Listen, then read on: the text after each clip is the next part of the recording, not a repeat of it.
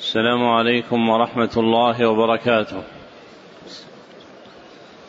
أعوذ بالله من الشيطان الرجيم. قد كانت لكم أسوة حسنة في إبراهيم والذين معه إذ قالوا لقومهم إذ قالوا لقومهم إنا براء منكم ومما تعبدون من دون الله كفرنا بكم وبدا بيننا وبدا بيننا وبينكم العداوة والبغضاء أبدا حتى تؤمنوا بالله وحده إلا قول إبراهيم لأبيه لأستغفرن لك لأستغفرن لك وما أملك لك من الله من شيء. ربنا عليك توكلنا وإليك أنبنا وإليك المصير. ربنا لا تجعلنا فتنة للذين كفروا واغفر لنا ربنا إنك أنت العزيز الحكيم. لقد كان لكم فيهم أسوة حسنة لمن كان يرجو الله واليوم الآخر. ومن يتول فإن الله هو الغني الحميد. الحمد لله الذي رضي لنا الإسلام دينا وبعث إلينا محمدا رسولا صادقا أمينا. نحمده حق الحمد ونسأله التوفيق للرشد. ونصلي ونسلم على سيد المرسلين وإمام المتقين وخاتم النبيين وعلى آله وصحابته الأخيار المنتجبين وتابعيهم بالإحسان إلى يوم الدين. أما بعد فحدثنا الحسن بن عبد الهادي الحسني وهو أول حديث سمعته منه. قال حدثنا عبد الستار بن عبد الوهاب الدهلوي وهو أول حديث سمعته منه. قال حدثنا أحمد بن إبراهيم بن عيسى وهو أول حديث سمعته منه. قال حدثنا عبد الرحمن بن حسن بن محمد بن عبد الوهاب التميمي وهو أول حديث سمعته منه. قال حدثنا عبد الرحمن بن حسن الجبرتي وهو أول حديث سمعته منه. قال حدثنا محمد بن محمد الحسيني وهو أول حديث سمعته منه. حا حدثنا عاليا درجة الحسن بن عبد الهادي الحسني وهو أول حديث سمعته منه. قال حدثنا عبد الستار بن عبد الوهاب الدهلوي وهو أول حديث سمعته منه. قال حدثنا محمد بن خليل الحسني وهو أول حديث سمعته منه. قال حدثنا محمد بن أحمد البهي وهو أول حديث سمعته منه.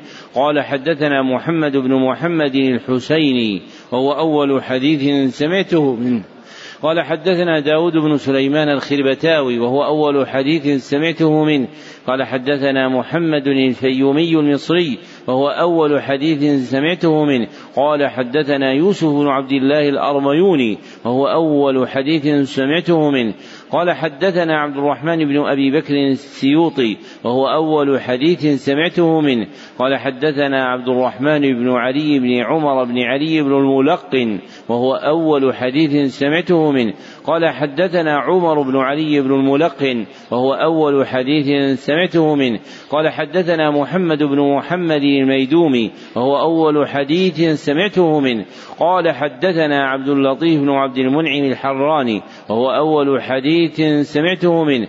قال حدثنا عبد الرحمن بن علي بن الجوزي وهو أول حديث سمعته منه. قال حدثني إسماعيل بن أبي صالح النيسابوري وهو أول حديث سمعته منه. قال حدثنا أبي أحمد بن عبد الملك النيسابوري وهو أول حديث سمعته منه. قال حدثنا محمد بن محمد الزيادي وهو أول حديث سمعته منه. قال حدثنا أحمد بن محمد البزاز وهو أول حديث سمعته منه. قال حدثنا عبد الرحمن بن بشر بن الحكم وهو أول حديث سمعته منه. قال حدثنا سفيان بن عيينة وهو أول حديث سمعته منه عن عمرو بن دينار عن أبي قابوس مولى عبد الله بن عمرو عن عبد الله بن عمرو بن العاص رضي الله عنهما أنه قال قال رسول الله صلى الله عليه وسلم الراحمون يرحمهم الرحمن ارحموا من في الأرض يرحمكم من في السماء. وبعد فهذا المجلس العشرون. في قراءة الكتاب السابع من برنامج قراءة كتب الحديث بالسرد المجود في سنته السابعة أربعين وأربعمائة وألف وهو كتاب الجامع المسند الصحيح المختصر من أمور رسول الله صلى الله عليه وسلم وسننه وأيامه المعروف شهرة بصحيح البخاري للحافظ أبي عبد الله محمد بن إسماعيل بن إبراهيم البخاري رحمه الله المتوفى سنة ست وخمسين ومائتين وقد انتهت بنا قراءته إلى قوله رحمه الله سبأ. نعم. الحمد لله رب العالمين وصلى الله وسلم على نبينا محمد وعلى آله وصحبه أجمعين. اللهم اغفر لشيخنا ولوالديه ولمشايخه وللمسلمين أجمعين.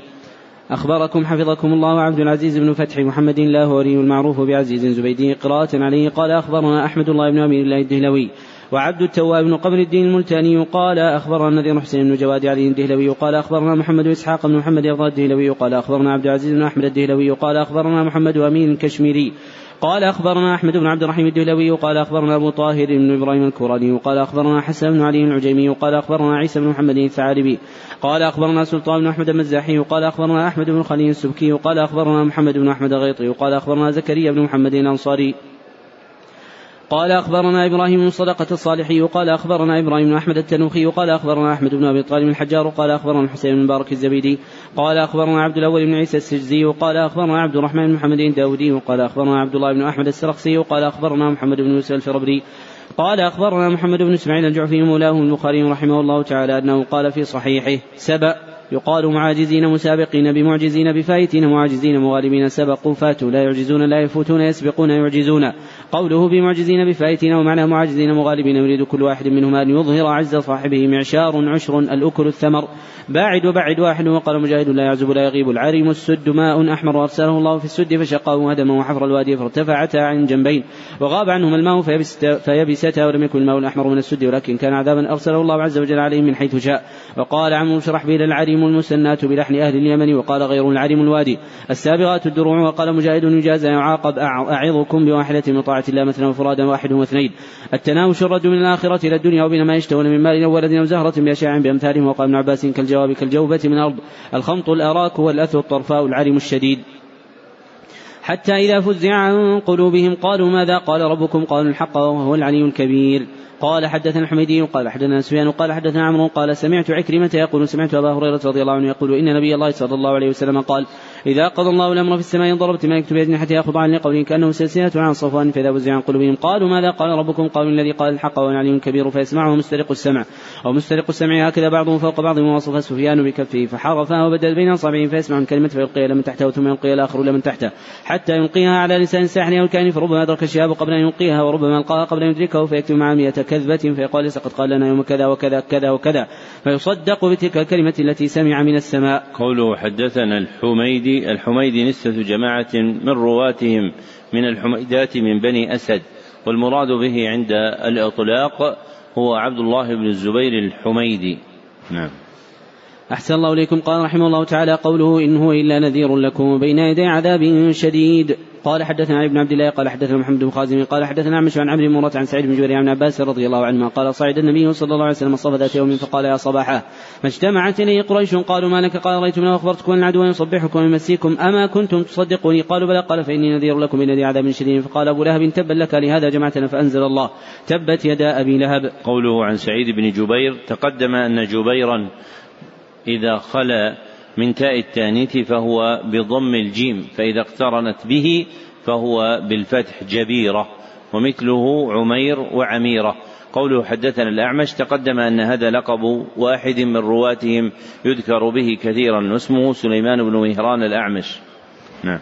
أحسن الله إليكم. قال رحمه الله تعالى الملائكة قال مجاهد قال مجاهد القطمير لفافة النواة مثقالة مثقالة وقال غير الحر بالنهار مع الشمس وقال ابن عباس الحر بالليل والسلام بالنهار وغرابيب أشد سواد الغريب الشديد السواد. سورة ياسين وقال مجاهد فعززنا شددنا يا حسرة عن عبادي كان حسرة عليهم استهزاء كان حسرة عليهم استهزاء بالرسل أن تدرك القمر لا, لا يستر ضوء أحدهما ضوء الآخر ولا ينبغي لهما ذلك سابق النار يتطالبان حديثين نسلخ نسلخ نخرج أحدهما من الآخر ويجي كل واحد منهما من مثله من الأنعام فكهون معجبون جند محضرون عند الحساب يذكرون عن كلمة المشحون الموقر. وقال ابن عباس رضي الله عنه طائركم مصائبكم وينسلون يخرجون. مرقدنا مخرجنا أحصنا وحفظناه مكانتهم ومكانهم واحد. والشمس تجري لمستقر لا ذلك تقدير العزيز العليم. قال حدثنا ابن عمين قال حدثنا مش عمرو بن تيمية عن ابي عن ذر رضي الله عنه أنه قال كنت مع النبي صلى الله عليه وسلم المسجد عند غروب الشمس. وقال يا أبا ذر أتدري أين تغرب الشمس؟ قلت الله ورسوله. قال فإن تذهب حتى تسجد تحت حتى تسجد تحت عرش. وذلك قوله تعالى والشمس تجري لمستقر لا ذلك تقدير العزيز العليم. قوله حدثنا أبو نعيم تقدم أن هذا الاسم عندهم بضم النون ولم يقع في رواتهم نعيم بفتحها. نعم. أحسن الله إليكم. قال رحمه الله تعالى والشمس تجري مستقر لا ذلك تقدير العزيز العليم. قال حدثنا قال حدثنا أبو نعيم قال حدثنا عن عن إبراهيم تيمية عن ابي عن أبي ذر رضي الله عنه قال كنت مع النبي صلى الله عليه وسلم في المسجد عند غروب الشمس فقال يا أبا ذر أتدري أن تغرب الشمس؟ قلت الله ورسوله أعلم. قال فإنها تذهب حتى تسلو تحت العرش. فذلك قوله تعالى والشمس تجري مستقر لا ذلك تقدير العزيز العليم. قال حدثنا حميدي وقال حدثنا وكيع قال حدثنا عن عن إبراهيم تيميه عن أبي عن أبي ذر رضي الله عنه أنه قال سألت النبي صلى الله عليه وسلم عن قوله تعالى والشمس تجري مستقر لا قال مستقرها تحت العرش. والصافات. وقال مجاهد ويقذفون بالغيب من مكان بعيد من كل مكان ويقذفون من كل جانب يرمون واصب دائم لازب لازم. تأتوننا عن اليمين يعني الحق الكفار تقول للشيطان غول وجع بطن. ينزف لا تذب عقولهم قرين شيطان يهرعون كهيئة الهرولة. يزفون أن سلام في المشي وبين الجنة نسبا. قال كفار قريش الملائكة بنات الله وأماتهم بنات سروات الجن. وقال الله تعالى وقد علمت الجنة إنهم لمحضرون ستحضر الحساب. وقال ابن عباس رضي الله عنه نحن, نحن الصافون الملائكة صراط الجحيم سواء الجحيم ووسط الجحيم لشوبا يخلط طعامهم ويساط بالحميم مدحورا مطرودا. بيض مكنون اللؤلؤ المكنون وتركنا عليه في الآخرين يذكر بخير يستسخرون يسخرون بعدا ربا. وإن يونس لمن المرسلين. قال حدثنا قتيبة بن سعيد قال حدثنا جرير عن عمش عن أبي وائل عبد الله رضي الله عنه أنه قال قال رسول الله صلى الله عليه وسلم ما ينبغي لأحد أن يكون خيرا من ابن بتة. قوله عن أبي وائل تقدم أن هذه الكنية عندهم عند الإطلاق هي لأبي وائل الأسدي واسمه شقيق بن سلمة. نعم. أحسن الله إليكم. قال حدثني إبراهيم المنذري قال حدثنا محمد بن فريح قال حدثني أبي عن هلال عن ابن علي ابن عن هلال بن علي من بني عامر بن لؤي عن طيب بن يسار عن أبي هريرة رضي الله عنه عن النبي صلى الله عليه وسلم أنه قال من قال أنا خير من يونس بن يونس بن متى فقد كذب. قوله حدثنا محمد بن فليح قال حدثني أبي تقدم أنه ليس في رواته من اسمه فليح سوى راو واحد هو فليح بن سليمان المدني. نعم. أحسن الله إليكم. قال رحمه الله تعالى صاد. قال حدثنا محمد بن بشار قال حدثنا غدر قال حدثنا شعبة عن عوام قال سألت مجاهد عن السجدة في صاد. قال سئل ابن عباس رضي الله عنهما فقال أولئك الذين هدى الله فبهداه مقتدي.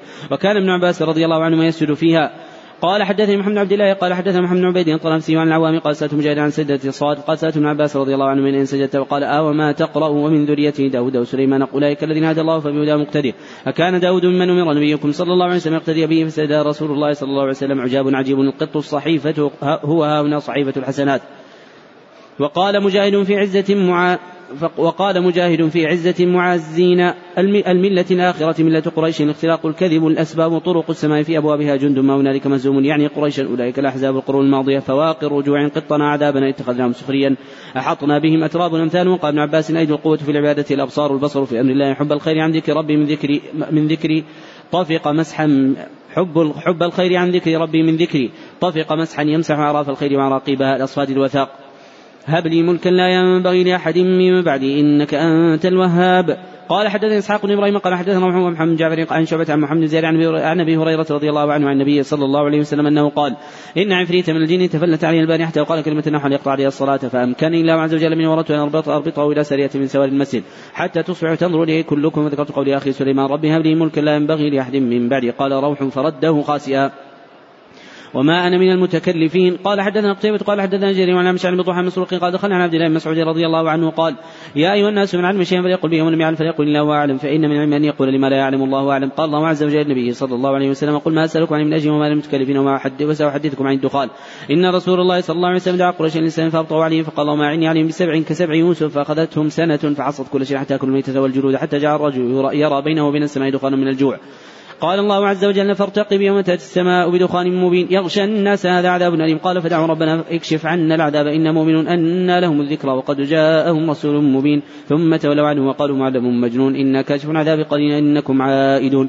أفيكشف العذاب يوم القيامة؟ قال فكشف ثم عادوا في كفرهم فأخذهم الله عز وجل يوم بدر. قال الله تعالى يوم نبطش البطش الكبرى إنا منتقمون. قوله عن أبي الضحى تقدم أن هذه كنية راو واحد من رواتهم يذكر بها. واسمه مسلم بن صبيح الكوفي. نعم. أحسن الله إليكم. قال رحمه الله تعالى الزمر. وقال مجاهد أفمن يتقي بوجهه يجر على وجهه في النار وهو قوله تعالى أفمن يلقى في النار خير أم من يأتي آمنا ذي عوج لبس ورجلا سلما لرجل مثل لآلهتهم الباطل والإله الحق. مثل لآلهتهم الباطل والإله الحق ويخوفونك بالذين من دونه بالأوثان. خولنا أعطينا والذي جاء بالصدق القرآن وصدق به. المؤمن وجيه يوم القيامة يقول هذا الذي أعطيتني عملت بما فيه متشاكسون. الشكس العسر لا يرضى بالإنصاف رجلا سلما. ويقال سالما صالحا اشمأزت نفرت من فازة من الفوز حافنا أطافوا به مطيفين. بحفافين بجوانبه بجوانبه متشابها. ليس من الاشتباه ولكن يشبه بعضه بعضا في التصديق. يا عبادي الذين أسرفوا على يا عبادي الذين أسرفوا على أنفسهم لا تقنطوا من رحمة الله. إن الله يغفر الذنوب جميعا. إنه هو الغفور الرحيم. قال حدثني إبراهيم بن موسى قال أخبرنا هشام بن يوسف أن مجرد أخبرهم قال على إن سعيد بن جبير اخبرهم عن ابن عباس رضي الله عنه الناس من الشرك كانوا قد قتلوا وأكثروا وزنوا وأكثروا فأتوا محمدا صلى الله عليه وسلم فقالوا إن الذي تقول تدعو إليه حسن. لو تخبرنا أن لما عملنا كفارة فنزل والذين لا يدعون مع الله إلى آخر ولا يقتلون النفس التي حرم الله إلا بالحق ولا يزنون. ونزل قل يا عبادي الذين الذين أسرفوا على أنفسهم لا تقنطوا من رحمة الله. قوله أن ابن جريج تقدم أن هذه الكنية عندهم عند الإطلاق هي لابن جريج المكي واسمه عبد الملك بن عبد العزيز. نعم. أحسن الله إليكم قال رحمه الله تعالى وما قدر الله حق قدره قال حدثنا آدم قال حدثنا شيبان عن منصور عن إبراهيم عن عبيدة عن عبد الله رضي الله عنه قال جاء حبر من أحبار إلى رسول الله صلى الله عليه وسلم وقال يا محمد إن الله عز إن الله عز وجل يجعل السماوات على إصبع والارض على إصبع والشجر على إصبع والماء والثرى على إصبع وسائر الخلائق على إصبع فيقول الملك وضحك النبي صلى الله عليه وسلم حتى بدت نواجذه تصديقا لقول الحبر ثم قرأ رسول الله صلى الله عليه وسلم وما قدر الله حق قدره والارض جميعا قبضته يوم القيامة والسماوات مطويات بيمينه سبحانه وتعالى عما يشركون. قوله حدثنا شيبان تقدم أن هذا الراوي عند الإطلاق والمراد به شيبان بن عبد الرحمن التميمي. نعم. أحسن الله إليكم. قال حدثنا سعيد بن عفاني قال حدثني الليث قال حدثني عبد الرحمن بن خالد بن مسافر عن شاب بن عبد سلمة أن أبا هريرة رضي الله عنه قال سمعت رسول الله صلى الله عليه وسلم يقول يقبض الله الأرض ويطوي السماوات بيمينه ثم يقول أنا الملك وأين ملوك الأرض؟ قوله عن ابن شهاب تقدم أن هذه الكنية عنده عند الإطلاق هي لابن شهاب الزهري واسمه محمد بن مسلم. نعم. أحسن الله إليكم. قال رحمه الله تعالى ونفخ في الصور فصعق من في السماوات ومن في الأرض إلا من شاء الله ثم نفخ فيه أخرى فإذا هم قيام ينظرون. قال حدثنا حسن وقال حدثنا إسماعيل بن خليل قال أخبرنا عبد الرحمن عن زكريا بن أبي زائده عن عامر عن أبي هريرة رضي الله عنه عن النبي صلى الله عليه وسلم أنه قال إني أول من يرفع رأسه بعد النفخة الآخرة. فإذا نبي موسى متعلق بالعرش فلا كذلك كان بعد النفخة. قال حدثنا عمرو بن حفص قال حدثنا أبي قال حدثنا عمش قال سمعت أبا صالح قال سمعت أبا هريرة رضي الله عنه عن النبي صلى الله عليه وسلم أنه قال بين نفختين أربعون. قالوا يا أبا هريرة أربعون يوما؟ قال أبيت؟ قال أربعون سنة. قال أبيت؟ قال أربعون شهرا؟ قال أبيت؟ ويبلى كل شيء من الإنسان إلا عجب ذنبه فيه يركب الخلق. المؤمن قال مجاهد مجازها قال مجاهد مجازها مجاز اوائل السور ويقال بل هو اسم لقول شريح بن أبي أوف العبسي. يذكرني حاميم والرمح, والرمح شاجر فهل لا تلا حميم قبل التقدم؟ الطول التفضل داخلين خاضعين وقال مجاهد ان نجاة الإيمان ليس له دعوة يعني الوثن يزجرون توقد بهم النار وتمرحون تبطرون وكان على ابن زياد يذكر النار فقال رجل لما تقنط الناس فقال وأنا أقدر أن أقنط الناس والله عز وجل يقول يا عبادي يا عبادي الذين أسرفوا على أنفسهم لا تقنطوا من رحمة الله ويقول وأن المسرفين هم أصحاب النار ولكنكم تحبون أن تبشروا بالجنة على مساوي أعمالكم وإنما بعث الله محمدا صلى الله عليه وسلم بشرا بالجنة من أطاعه ومنذرا بالنار من عصاه قال حدثنا علي بن عبد الله قال حدثنا وليد بن مسلم قال حدثنا أوزاعي قال حدثني عن ابي كثير قال حدثني محمد بن إبراهيم التيمي قال حدثني عروة بن الزبير قال قلت عبد الله بن عمرو بن العاص رضي الله عنه أخبرني بأشد ما صنع المشركون برسول الله صلى الله عليه وسلم. قال بين رسول الله صلى الله عليه وسلم يصلي بناء الكعبة إذا قال عقبة بن أبي معيط فأخذ منكب منكب رسول الله صلى الله عليه وسلم. ولو ثوبه في عنقه فخنقه خنقا شديدا فأقبل أبو بكر فأخذ منكبه ودفع عن رسول الله صلى الله عليه وسلم. قال أتقتلون رجلا؟ يقول ربي الله وقد جاءكم بالبينات من ربكم. حاميم السجدة. وقال طوس عن عباس يأتي طوعا أعطيه قال تأتينا طائعين أعطيناه. وقال منهال عن سعيد؟ قال قال رجل ابن عباس رضي الله عنه في القرآن أشياء تختلف عليه. قال فلا أنسى بينهم يومئذ ولا يتساءلون. وأقبل بعضهم على بعض يتساءلون. يكتبون الله حديث ربنا ما كنا مشركين. فقد كتموا في هذه الآية. وقال أم السماء بناها؟ إلى قوله دحاب ذكر خلق السماء قبل خلق الأرض. ثم قال إنكم لتكفرون بالذي خلق الأرض في يومين إلى قوله طائعين فذكر في هذه خلق, خلق الأرض قبل خلق قبل قبل السماء. وقال وكان الله غفور رحيما عزيزا حكيما سميعا بصيرا فكأنه كان ثم مضى فقال فلا أنسى بينهم في النفخة الأولى ثم ينفخ ثم ينفخ في الصور فصعق من في السماوات ومن في الأرض إلا من شاء الله.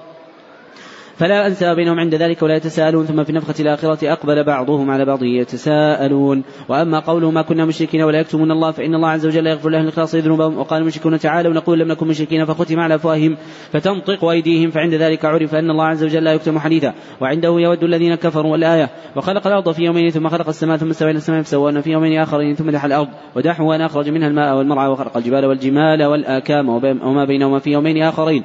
فذلك قوله دحاها وقوله خلق الأرض في يومين فجعلت الأرض ما فيها في وما فيها من شيء في أربعة أيام وخلقت السماوات في يومين وكان الله غفورا سمى نفسه ذلك وذلك قوله أي لم يزل كذلك فإن الله عز وجل لم يرد شيئا إلا أصاب به الذي أراد.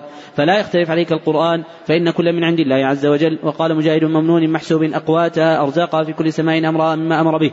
نحسات مشائم وقيضنا. القرناء تتنزع عليهم الملائكة عند الموت. اهتزت بالنبات وربت وارتفعت وقال غيره من أكمام حين تطلع ليقولن هذا لي أي بعملي أنا محقوق بهذا سواء للسائلين. قدرا سواء فهديناهم دللناهم على الخير والشر. كقوله هديناه النجدين وكقوله هديناه السبيل والهدى الذي هو الإرشاد منزلة أصعدناه من ذلك قول أولئك الذين هدى الله فبهداه مقتدي يوزعون يكفون من أكمام من أكمامها قشر الكفر هي الكم. ولي حميم قريب من محيص حاص حاد مرية ومرية واحد أي امتراء. فقال مجاهد اعمل ما شئت والوعيد وقال ابن عباس التي هي أحسن الصبر عند الغضب. والعفو عند الإساءة. فإذا فعلوا عصمهم الله عز وجل وخضع لهم عدوهم كأنه ولي حميم. وما كنتم تستترون أن يشهد عليكم سمعكم ولا أبصاركم ولا جلودكم ولكن ظننتم أن الله لا يعلم كثيرا مما تعملون. قال حدثنا صلت بن محمد قال حدثنا زيد بن زرع قال حتى عن روح ابن القاسم عن منصور عن مجاهد عن أبي معمر عن بن مسعود رضي الله عنه أنه قال في قوله تعالى وما كنتم تستترون أن يشهد عليكم سمعكم الآية كان رجلان من قريش وختن لهما من ثقيف وقال رجلان من ثقيف وختن لهما من قريش في بيتهم فقال بعضهم لبعض أترون أن الله يسمع حديثنا؟ قال بعضهم يسمع بعضه وقال بعضهم إن كان يسمع بعضه إذا قد يسمع كله. فأنزلت وما كنتم تستترون أن يشهد عليكم. سمعكم ولا أبصاركم الآية.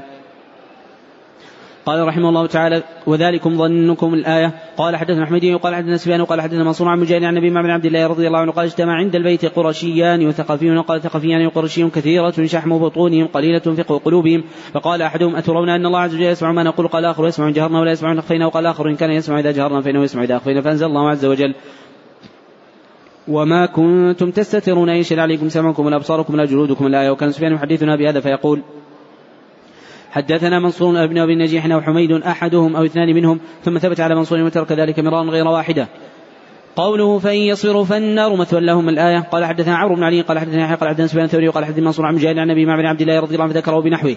حاميم عين سين قاف. ويذكر عن ابن عباس رضي الله عنه عقيبا لا ترد روحا من أمر القرآن وقال مجاهد يدرأكم فيه نس بعد نس لا عدت بين لا خصوم طرف خفي ذليل وقال غيره في ظن رواكد على ظهره يتحركن ولا يجين في البحر شرعوا وابتدعوا إلا المودة في القربى قال حدثنا محمد بشار قال حدثنا محمد جعفر قال حدثنا شعبة عن ملك ميسرة قال سمعت طاووس عن ابن عباس رضي الله عنه أنه سئل عن قوله الموده في القربى فقال سعيد بن جبل قربى لمحمد صلى الله عليه وسلم قال ابن عباس عجلت إن النبي صلى الله عليه وسلم يكون بطل من قريش إلا كان له فيهم قرابة فقال إلا أن تصلوا ما بيني وبينكم من القرابة حاميم الزخرف. وقال مجاهد على أمتي على إمام وقيله يا وقيله يا ربي تفسيره أيحسبون أن لا نسمع سرهم ونجواهم ولا نسمع قيلهم. وقال ابن عباس رضي الله عنهما وقال ابن عباس رضي الله عنه ولولا أن يكون الناس أمة واحدة لولا أن جعل الناس كلهم كفارا لجعلت لبيوت الكفار سقفا من فضة. ومعارج من فضة وهي درج وسرر فضة مقرنين مطيقين. آسفون أسقطون يعش يعمى. وقال مجاهد فنضرب عنكم الذكر أي تكذبون بالقرآن ثم لا تعاقبون عليه. ومضى مثل الأولين سنة الأولين مقرنين يعني الإبل والخيل والبغال والحمير. ينشأ في الحلية الجواري جعلتموهن للرحمن ولدا فكيف تحكمون؟ لو شاء الرحمن ما عبدناهم يعنون الأوثان. يقول الله تعالى ما لهم بذلك من علم الأوثان وإنهم لا يعلمون في عقبه ذي ولد مقترنين يمشون معا. سلفا قوم فرعون سلفا لكفار أمة محمد صلى الله عليه وسلم ومثلا عبرة. يصدون يضجون مبرمون مجمعون. أول عبد أول مؤمن إنني براء مما تعبد العرب. وتقول نحن منك البراء والخلاء. والواحد والواحد والإثنان والجميع من المذكر والمؤنث. يقال فيه براء لأنه مصدر. ولو قال بريء لقيل في الاثنين بريئان وفي الجميع بريئون. وقال عبد الله إنني بريء بالياء والزخرف الذهب. ملائكة يخلفون. يخلف بعضهم بعضا. ونادوا يا مالك يقضي علينا ربك الآية. قال حدثنا حجاب من هذه قال حدثنا سفيان بن عن عبد عن طائر عن صور على نبي قال سمعت النبي صلى الله عليه وسلم يقرأ على المنبر ونادوا يا مالك يقضي علينا ربك وقال اقتل مثل الآخرين عظة. وقال غير مقرن ضابطين يقال فلان مقرن لفلان ضابط له لك وبالأباريق التي لا خراطيم منها وأبو العبد ما كان ما كان فأنا أول الآنفين. وهما لغتان رجل عابد وعبد وقال عبد الله وقال رسول يا ربي وقالوا أول العابدين الجاحدين من عبد يعبد. وقال قتلت في أم الكتاب جملة كتاب أصل الكتاب. أفنضرب عنكم ذكر صفحا أن كنتم قوما مسرفين مشركين. والله لو أن هذا القرآن رفع حيث رده حيث رد وويل هذه الأمة لهلكوا فأهلكنا أشد منهم بطشه ومضى مثل الأولين عقوبة الأولين جزءا عدلا. الدخان. وقال مجاهد رهوا طريقا يابسا على العالمين على من بين على من بين ظهريه. فاعتلوه أو فاعتلوه ادفعوه وزوجناهم بحور أنكحناهم حورا عينا. يحار فيها الطرف ترجم ترجمون القتل. ورهوا ساكنا. وقال ابن عباس رضي الله عنه كالمهل اسود كمهل الزيت. وقال غيره تبع ملوك تبع ملوك اليمن. كل واحد منهم يسمى تبعا لأنه يتبع صاحبه والظل يسمى تبعا لأنه يتبع الشمس. يوم تأتي السماء بدخان مبين. قال قتلت فارتقب فانتظر. قال حدث عبد الله بن حمزة عن عن مسلم عن سرق عن عبد الله رضي الله عنه قال مضى خمس. الدخان والروم والقمر والبطشة واللزام. يغشى الناس هذا عذاب أليم. قال حدثني يحيى قال حدثنا معاوية عن عن مسلم عن مسروق قال قال عبد الله رضي الله عنه ما كان هذا لأن قريش لما استعصوا على النبي صلى الله عليه وسلم دعا لمسنين كسن يوسف فأصابهم قعط وجاد حتى يكون عظام جعل الرجل ينظر إلى السماء فرى ما بينه وبين كاية الدخان من الجهد فأنزل الله تعالى فارتقب يوم تأتي السماء بدخان مبين. يغشى الناس هذا عذاب أليم. قال فأتي رسول الله صلى الله عليه وسلم قال يا رسول الله استسقي الله عز وجل لمضر. فإنها قد هلت قال لمضر إنك لجريء فاستسقى فسقوا فنزلت إنكم عائدون. فلما أصابتهم رفاهية عادوا إلى حالهم حين أصابتهم رفاهية فأنزل الله عز وجل يوم يوم نبطش البطشة الكبرى إن منتقم. قال يعني يوم بدر. قوله حدثنا أبو معاوية تقدم أن هذه الكنية عندهم عند الإطلاق هي لأبي معاوية الكوفي واسمه محمد بن خازم. قوله حدثنا عبدان تقدم أن هذا لقب راوي من رواتهم يعرف به واسمه عبد الله بن عثمان بن جبلة المروزي. نعم. أحسن الله إليكم. قال رحمه الله تعالى ربنا اكشف عنا العذاب إنا مؤمنون. قال حدثنا يحيى قال حدثنا وكيع عن الأمشع بن مسروق قال دخلت على عبد الله رضي الله عنه فقال إن من العلم أن تقول لما لا تعلم والله أعلم إن الله قال النبي صلى الله عليه وسلم قل ما أسألكم عليه من أجر وما أنا من المتكلفين.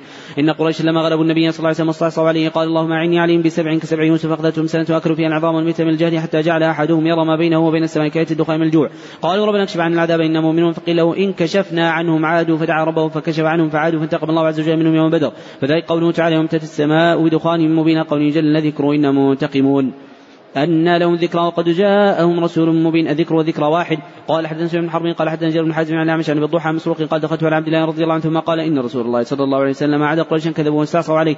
فقال اللهم اعني عليهم سبع كسبع يوسف أصابتهم سنة حصت يعني كل شيء حتى كانوا يأكلون الميت فكان يقوم أحدهم فكان يرى بينه بينه وبين السماء مثل الدخان من الجهد والجوع. ثم قرأ فارتقب يوم تأتي السماء بدخان مبين يخشى الناس هذا عذاب أليم حتى بلغ إن كاشف العذاب قليلا إنكم عائدون. قال عبد الله فيكشف عنهم العذاب يوم القيامة. قال والبطش الكبرى يوم بدر. ثم تولوا عنه وقالوا معلم مجنون. قال حدث مشر بن خالد قال اخبر محمد عن شعبة عن سليمان ومنصور عن الضحى مسروق قال قال عبد الله رضي الله عنه إن الله بعث محمدا صلى الله عليه وسلم وقال قل ما أسألكم عليه من أجل وما أنا من المتكلفين فإن رسول الله صلى الله عليه وسلم لما رأى قريش استعصوا عليه فقال اللهم أعني عليهم بسبع كسبع يوسف فأخذتهم السنة حتى عصت كل شيء حتى أكل العظام والجلود فقال أحدهم حتى أكل الجلود والميتة وجعل يخرج من الأرض كيات الدخان فأتاه أبو سفيان وقال لمحمد القوم قد هلكوا فادعوا الله عز وجل أن يكشف عنهم فدعا ثم قال تعودوا بعد هذا في حديث منصور ثم قرأ فارتقب يوم تأتي السماء بدخان مبين إلى قوله عائدون أيكشف عذاب الآخرة؟ فقد مضى الدخان والبطشة واللزام وقال أحدهم القمر وقال الآخر الروم يوم نبطش البطشة الكبرى إنا منتقمون. قال حدثنا يحيى قال حدثنا وكيع عن عن مسلم عن مسروق عن عبد الله رضي الله عنه قال خمس قد مضين اللزام والروم والبطشة والقمر والدخان. الجاتية. مستوفزين على الركب. وقال مجاهد نستنسخ نكتب ننساكم نترككم وما يهلكنا إلا الدهر. الآية قال حدثنا احمدي وقال حدثنا سفيان وقال حدثنا زوري عن سعيد بن مسيب عن أبي هريرة رضي الله عنه أنه قال قال رسول الله صلى الله عليه وسلم قال الله عز وجل يؤذيني ابن آدم يسب الدهر وأنا الدهر بيدي الأمر. أقلب الليل والنهار. الأحقاف. وقال مجاهد تفيضون تقولون. وقال بعضهم أثرة وأثرة وأثارة بقية يعني وقال ابن عباس رضي الله عنه بدعا من الرسل لست بأول الرسل. فقال غير أريتم هذه الآلف إنما هي توعد إن صح ما تدعون لا يستحق أن يعبد وليس قوله أريتم برؤية العين إنما هو تعلمون أما أن ما تدعون من دون الله خلق شيئا والذي قال لوالديه اف لكما تعدانني أن أخرج وقد خلت القرون من قبلي وهما يستغيثان الله وهما يستغيثان الله ويلك امن إن وعد الله حق. فيقول ما هذا إلا أساطير الأولين. قال حدث موسى بن إسماعيل قال حدثنا أبو عوانة عن بشير عن مسلم ما هك قال كان مروان عن الحجاز استعمله معاوية. فقطع وجعل يذكر يزيد بن ابن معاوية لكي يبايع له بعد أبيه. فقال عبد الرحمن بن أبي بكر شيئا فقال خذوه فدخل بيت عائشة فلم يقدروا. فقال مروان إن هذا الذي أنزل الله عز وجل فيه والذي قال لوالديه اف لكما تعدانني. فقالت عائشة رضي الله عنها وراء أنزل الله عز وجل فينا شيء من القرآن الا أن الله عز وجل أنزل عذري.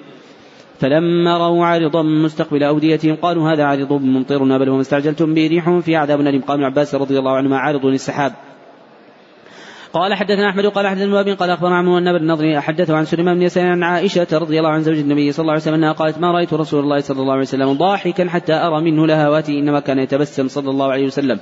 قالت وكان إذا راى غيما ريحا عرف في وجهه. قالت يا رسول الله إن الناس إذا رأوا الغيم فرحوا رجاء أن يكون فيه المطر وأراك إذا رايته عرف في وجهك الكراهيه وقال يا عائشة ما يؤمنني أن يكون فيه عذاب عذب قوم بالريح وقد رأى قوم العذاب فقالوا هذا عارض ممطرنا.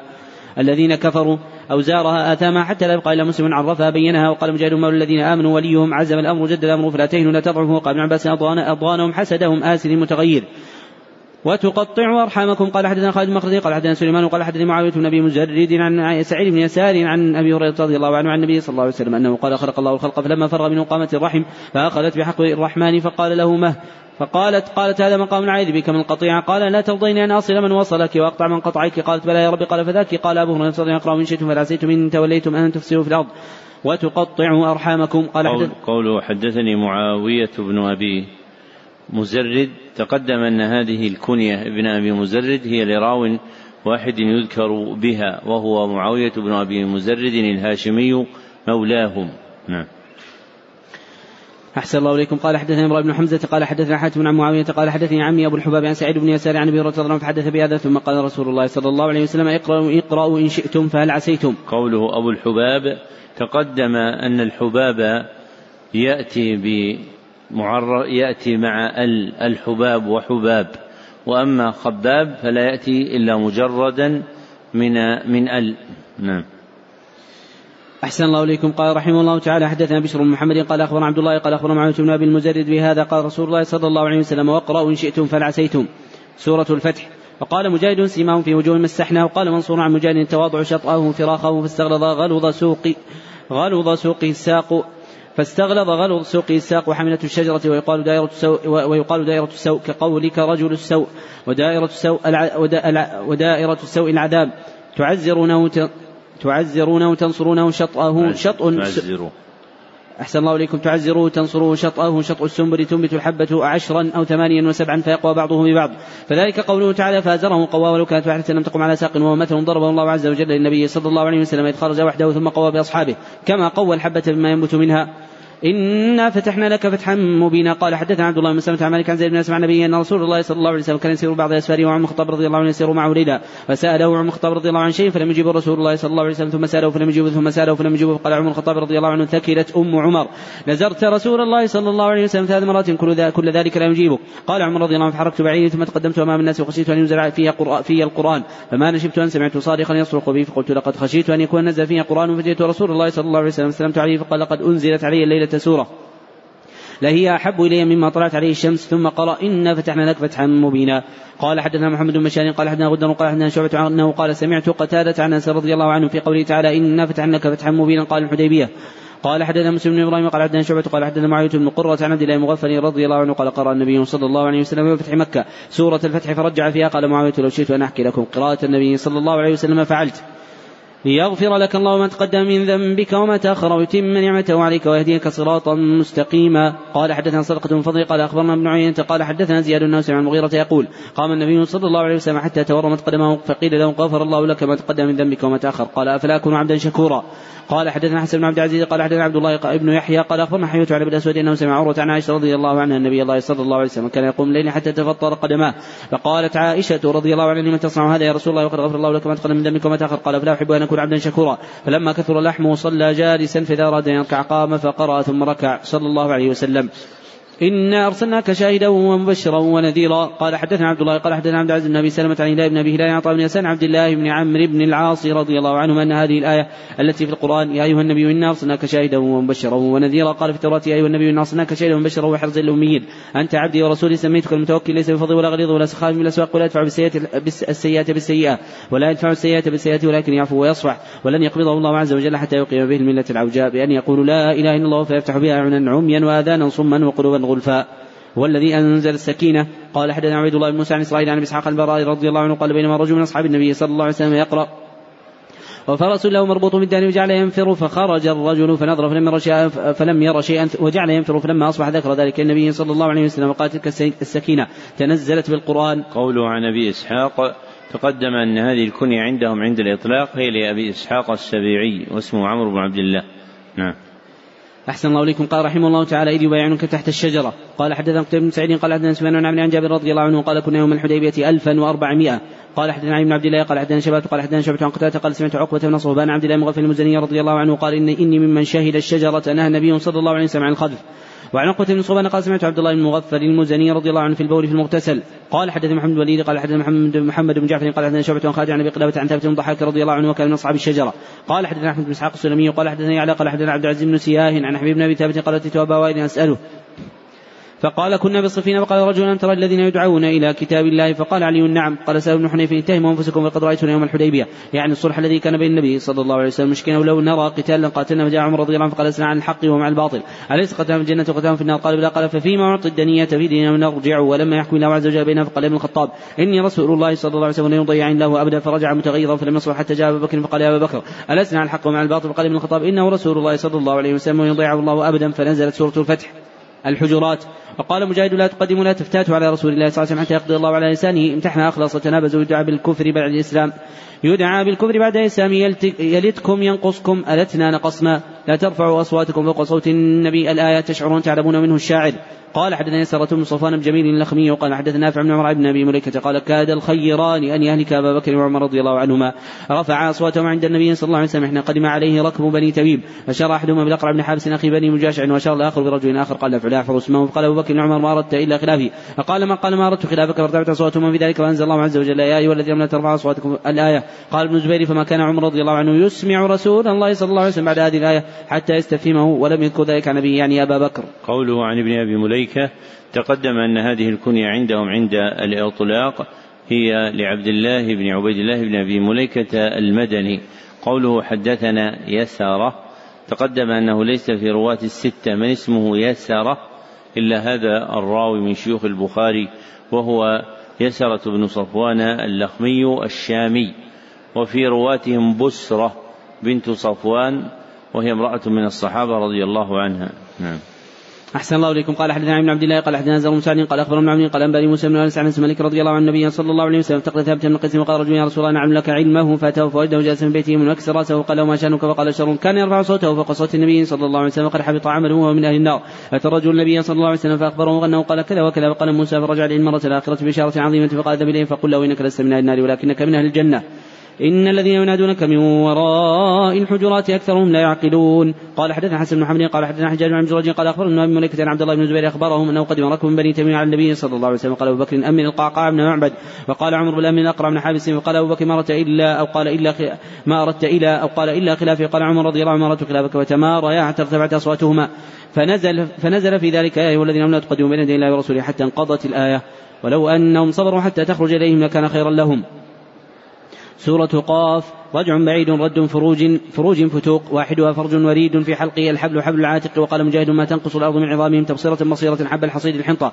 باسقات طوال افعينا أفأعيا علينا وقال قرين الشيطان الذي قيض له فنقبوا ضربوا أو ألقى السمع لا يحدث نفسه بغيره. حين أنشاكم وأنشأ خلقكم رقيب عتيد رصد سائق وشهيد وشهيد الملكان كاتب وشهيد شهيد شاهد بالقلب لغوب لغوب النصب. وقال غيره نضيد الكفر ما دام في أكمامه ومعناه منضود بعضه على بعض فإذا خرج من أكمامه فليس بنضيد في أدبار النجوم وأدبار السجود كان عاصم يفتح التي في قاف ويكسر التي في الطور ويكسران جميعا وينصبان وقال ابن عباس رضي الله عنه يوم الخروج يخرجون من القبور. وتقول هل من مزيد؟ قال حدثنا عبد الله بن أبي الأسود قال حدثنا حرمي قال حدثنا شعبة عن قتادة عن رضي الله عنه عن النبي صلى الله عليه وسلم أنه قال يلقى في النار وتقول هل من مزيد حتى يضع قدمه؟ فتقول قط قط. قال حدثنا محمد بن موسى القطان قال حدثنا أبو سفيان الحميري وعن سعيد بن يحيى بن مهدي قال حدثنا عوف عن محمد بن أبي رضي الله عنه رفعه وأكثر ما كان يوقفه أبو سفيان. يقال لجهنم الامتلأت وتقول هل من مزيد فيضع الرب تبارك وتعالى قدمه عليها فتقول قط قط قال حدثنا عبد الله محمد قال حدثنا عبد الرزاق قال أخبرنا محمد بن أبي رضي الله عنه أنه قال قال النبي صلى الله عليه وسلم تحاجت الجنة قالت النار اوثرت من متكبرين ومتجبرين وقالت الجنة ما لي لا يدخل إلا ضعفاء الناس وسقطهم يقول الله تبارك وتعالى الجنة أنت رحمتي أرحم بك من أشاء من عبادي وقال للنار إنما أنت عذاب نعذب بك من أشاء من عبادي ولكل واحدة منهما ملؤها فأما النار فلا تمتلئ حتى يضع رجله فتقول قط قط قط فهنالك تمتلئ ويزوى بعضها إلى بعض ولا يظلم الله عز وجل من خلقه احدا وأما الجنة فإن الله عز وجل ينشئ لها خلقا وسبح بحمد ربك قبل طلوع الشمس وقبل الغروب. قال حدثنا إسحاق بن إبراهيم عن جرير عن إسماعيل عن قيس أبي حازم عن جرير بن عبد الله قال كنا جلوسا ليلة مع النبي صلى الله عليه وسلم نظر القمر ليلة أربع عشرة. فقال إنكم استووا ربكم ترون هذا لا تضامون في رؤيه من استطعتم ان تغرب على صلاة قبل طلوع الشمس وقبل الغروب يفعلوا ثم قرأوا وسبح بحمد ربك قبل طلوع الشمس وقبل الغروب. قال حدثنا آدم قال حدثنا وقع عن أبي نجح مجاهد قال ابن عباس رضي الله عنه روى يسبح في أدبار الصلاة كلها يعني قوله أدبار السجود. قوله عن ابن أبي نجيح تقدم أن هذه الكنية عندهم لراو واحد هو عبد الله بن أبي نجيح المكي واسم أبي نجيح يسار. قوله حدثنا ورقاء تقدم أنه ليس في رواة الستة من اسمه ورقاء سوى راو واحد. هو ورقاء بن عمر اليشكري. نعم. أحسن الله إليكم. قال رحمه الله تعالى والذاريات قال علي عليه السلام رضي الله عنه الرياح وقال غيره تدروه تفرقه وفي أنفسكم تأكل وتشرب في مدخل واحد ويخرج من موضعين فراغ فرجع فصكت فجمعت أصابعها فضربت جبهتها والرمي ونبات الأرض لا بس وديس لموسع أي لذو سعة وكذلك على الموسع قدره يعني القوي زوجين الذكر والأنثى واختلاف الألوان حلو وحظ فما زوجان ففروا إلى الله من الله إليه. إلا ليعبدون ما خلقت أهل السعادة من أهل الفريقين إلا ليوحدون. قال بعضهم خلقهم ليفعلوا فعل بعض وترك بعض ليس به حجة لأهل القدر.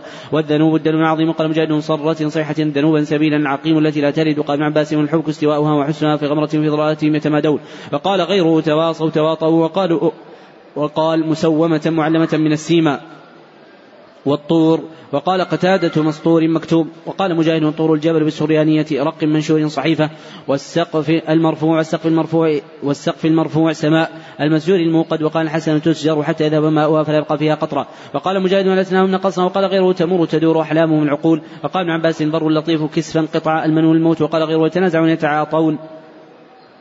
قال حدثنا عبد الله بن يوسف قال حدث قال أخبرنا مالك عن محمد بن عبد الرحمن بن نوفل عن عروة عن زينب بن ابنة أبي سلمة عن أم سلمة رضي الله عنها أنها قالت قلت إلى رسول الله صلى الله عليه وسلم أني أشتكي وقال اطلب من وراء الناس وأنت راكبة. فطفت ورسول الله صلى الله عليه وسلم إلى جنب البيت يصلي إلى جنب البيت يقرأ بالطور وكتاب مسطور. قال حدثنا حميدي وقال حدثنا سفيان قال حدثوني عن الزهري عن محمد بن مطعم عن النبي رضي الله عنه أنه قال سمعت النبي صلى الله عليه وسلم يقرا في المغرب بالطول فلما بلغ هذه الآية أم خلقوا من غير شيء أم هم خالقون أم خلقوا السماوات والأرض بل لا يوقنون أم عندهم خزائن ربك أم هم المسيطرون. كاد قلبي أن يطير قال سفيان فأما أنا فإنما سمعت الزهري وحدث عن محمد بن مطعم عن النبي رضي الله عنه قال سمعت النبي صلى الله عليه وسلم يقرأ في المغرب بالطور لما أسمعه زاد الذي قالوا لي. قوله في هذا الإسناد قال حدثوني عن الزهري تابع لما سبق ذكره من أن البخاري كمسلم يدخلان في الصحيح ما رواه جماعة وإن كانوا على وجه الإبهام لأن اجتماعهم يفيد قوة. نعم.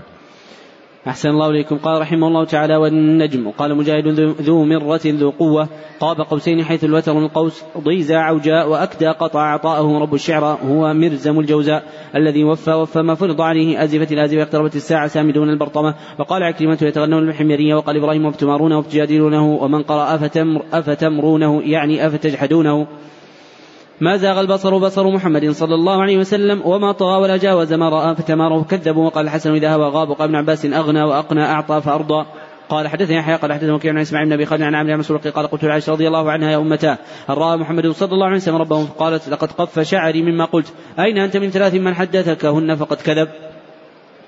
من حدث كان محمد صلى الله عليه وسلم ربه فقد كذب ثم قرات لا تدرك الأبصار ويدرك الأبصار ولطيف الخبير وما كان لبشر أن يكلمه الله إلا وحي من وراء حجاب من حدث كأنه يعلم ما في غد فقد كذب ثم قرأت ما تدري نفس ماذا تكسب غدا ومن حدث كأنه كتم فقد كذب ثم قرأت يا رسول ما أنزل إليك من ربك الآية ولكنه رأى جبريل عليه السلام في صورته مرتين قال حدثنا ابن عمان قال حدثنا عبد الواحد قال عبد الشيباني وقال سمعت زرا عن عبد الله رضي الله عنه في قوله تعالى فكان قاب قوسين ودنا فاوحى إلى عبده ما اوحى قال حدثنا ابن مسعود رضي الله عنه رأى جبريل له 600 جناح قال حدثنا طارق بن غنام قال حدثنا زائدة عن شيباني قال سألت زرا عن قوله تعالى فكان قاب قوسين أو أدنى فأوحى إلى عبدي ما أوحى قال أخبرنا عبد الله بن محمد صلى الله عليه وسلم رأى جبريل له 600 جناح قال حدثنا قبيصة قال حدثنا سفيان وعن عمش عمرو عن قبت عبد الله رضي الله عنه في قوله تعالى قد رأى من آيات ربه الكبرى قرى رفرفا أخضر قد سد الأفق.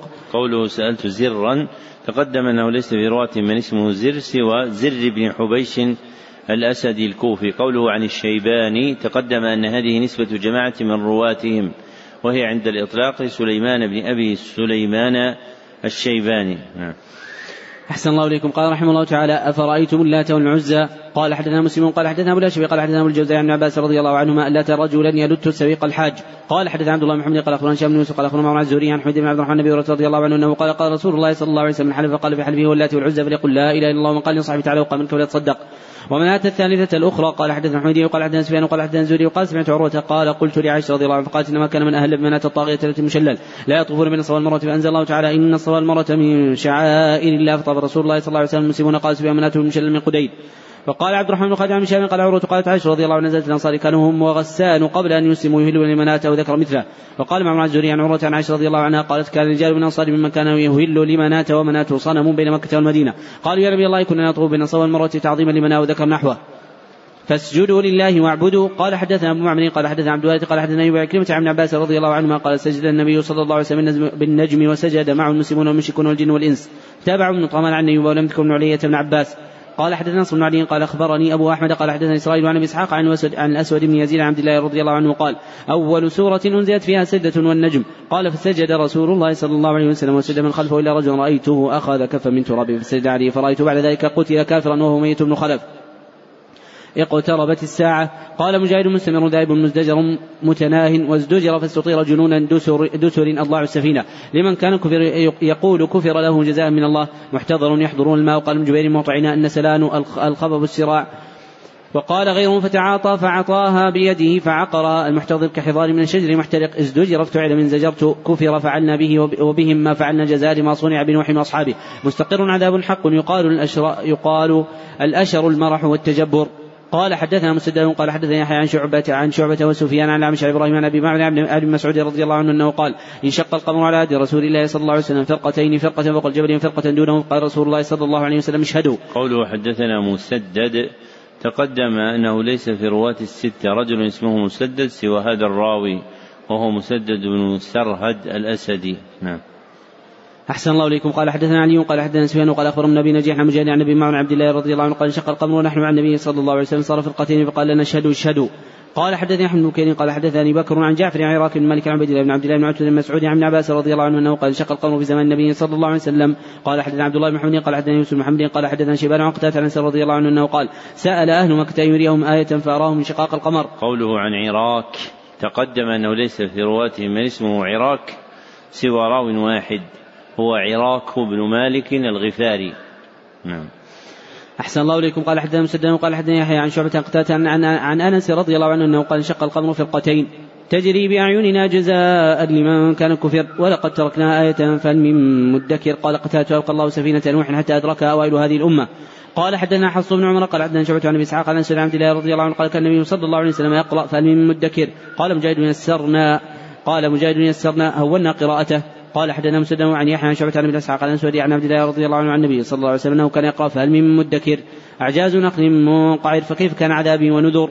قال حدث ابن عيين قال حدثنا زهير عن أبي إسحاق أنه سمع رجلا سأل الأسود فهل من مدكر أو مذكر؟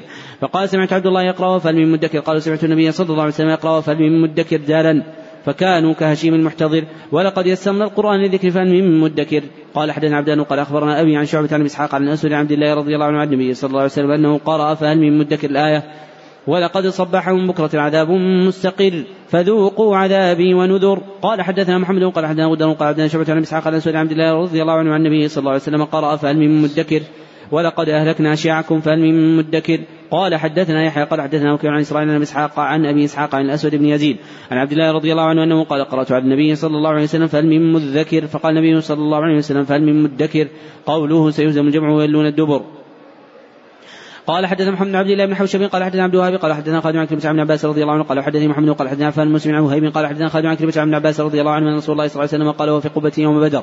اللهم إني أنشدك عهدك ووعدك اللهم إن تشاء لا تعبد بعد اليوم. فأخذ أبو بكر بيده فقال حسبك يا رسول الله الحت على ربك ويتب في الدرع. فخرج وهو يقول سيهزم جمع ويلون الدبر. قوله عن وهيب تقدم أنه ليس في رواة البخاري من اسمه وهيب سوى راو واحد هو وهيب بن خالد الباهلي. نعم. أحسن الله عليكم قال رحمه الله تعالى بل الساعة موعدهم والساعة أدهى وأمر يعني من المرارة. قال حدثني إبراهيم بن موسى قال حدثني هشام بن يوسف عن مزواج اخبرهم قال أخبرني يوسف ما هك؟ قال إني عند عائشة أم المؤمنين رضي الله عنها قال تقول أنزل على محمد صلى الله عليه وسلم مكه واني جارية ألعب بل الساعة موعدهم والساعة أدهى وأمر. قال حدثني إسحاق قال حدثنا خالد عن خالد عن كلمة عن ابن عباس رضي الله عنه النبي صلى الله عليه وسلم قال في قبة له يوم بدر انشدك عهدك ووعدك اللهم إن شئت لم تعبد بعد اليوم أبدا فأخذ بكر رضي الله عنه بيده قال حسبك يا رسول الله قد الحت على ربك وفي الدرع فخرج ويقول سيهزم الجمع ويلون الدبر بل الساعة موعدهم والساعة أدهى وأمر. سورة الرحمن وأقيموا الوزن يريد لسان الميزان والعصف بقل الزرع إذا قطع منه شيء قبل أن يدرك وذلك العصف والريحان رزقه والحب الذي يؤكل منه والريحان في كلام العرب الرزق. وقال بعضهم العصف يريد المأكول من الحب والريحان النضج الذي الذي لم يؤكل. وقال غير العصف ورق الحنطة. وقال الضحاك العصف التبن وقال أبو مالك العصف أول ما ينبت تسميه النبط هبورا. وقال مجاهد العصف ورق الحنطة والريحان الرزق والمارج اللهب الأصفر والأخضر الذي يعلو النار إذا وقلت. وقال بعضهم عن مجاهد رب المشرقين للشمس في الشتاء مشرق ومشرق في الصيف. ورب المغربين مغربها في الشتاء والصيف لا يبغيان لا يختلطان المنشآت ما رفع قل ما رفع قلعه من السفن فأما ما لم يرفع قلعه فليس منشأة. وقال مجاهد ونحاس الصفر يصب على رؤوسهم يعذبون به خاف مقام ربه يهم بالمعصية فيذكر الله عز وجل فيتركها. الشواظ لهب من نار مدهامتان سوداوان من أدري صلصال طين.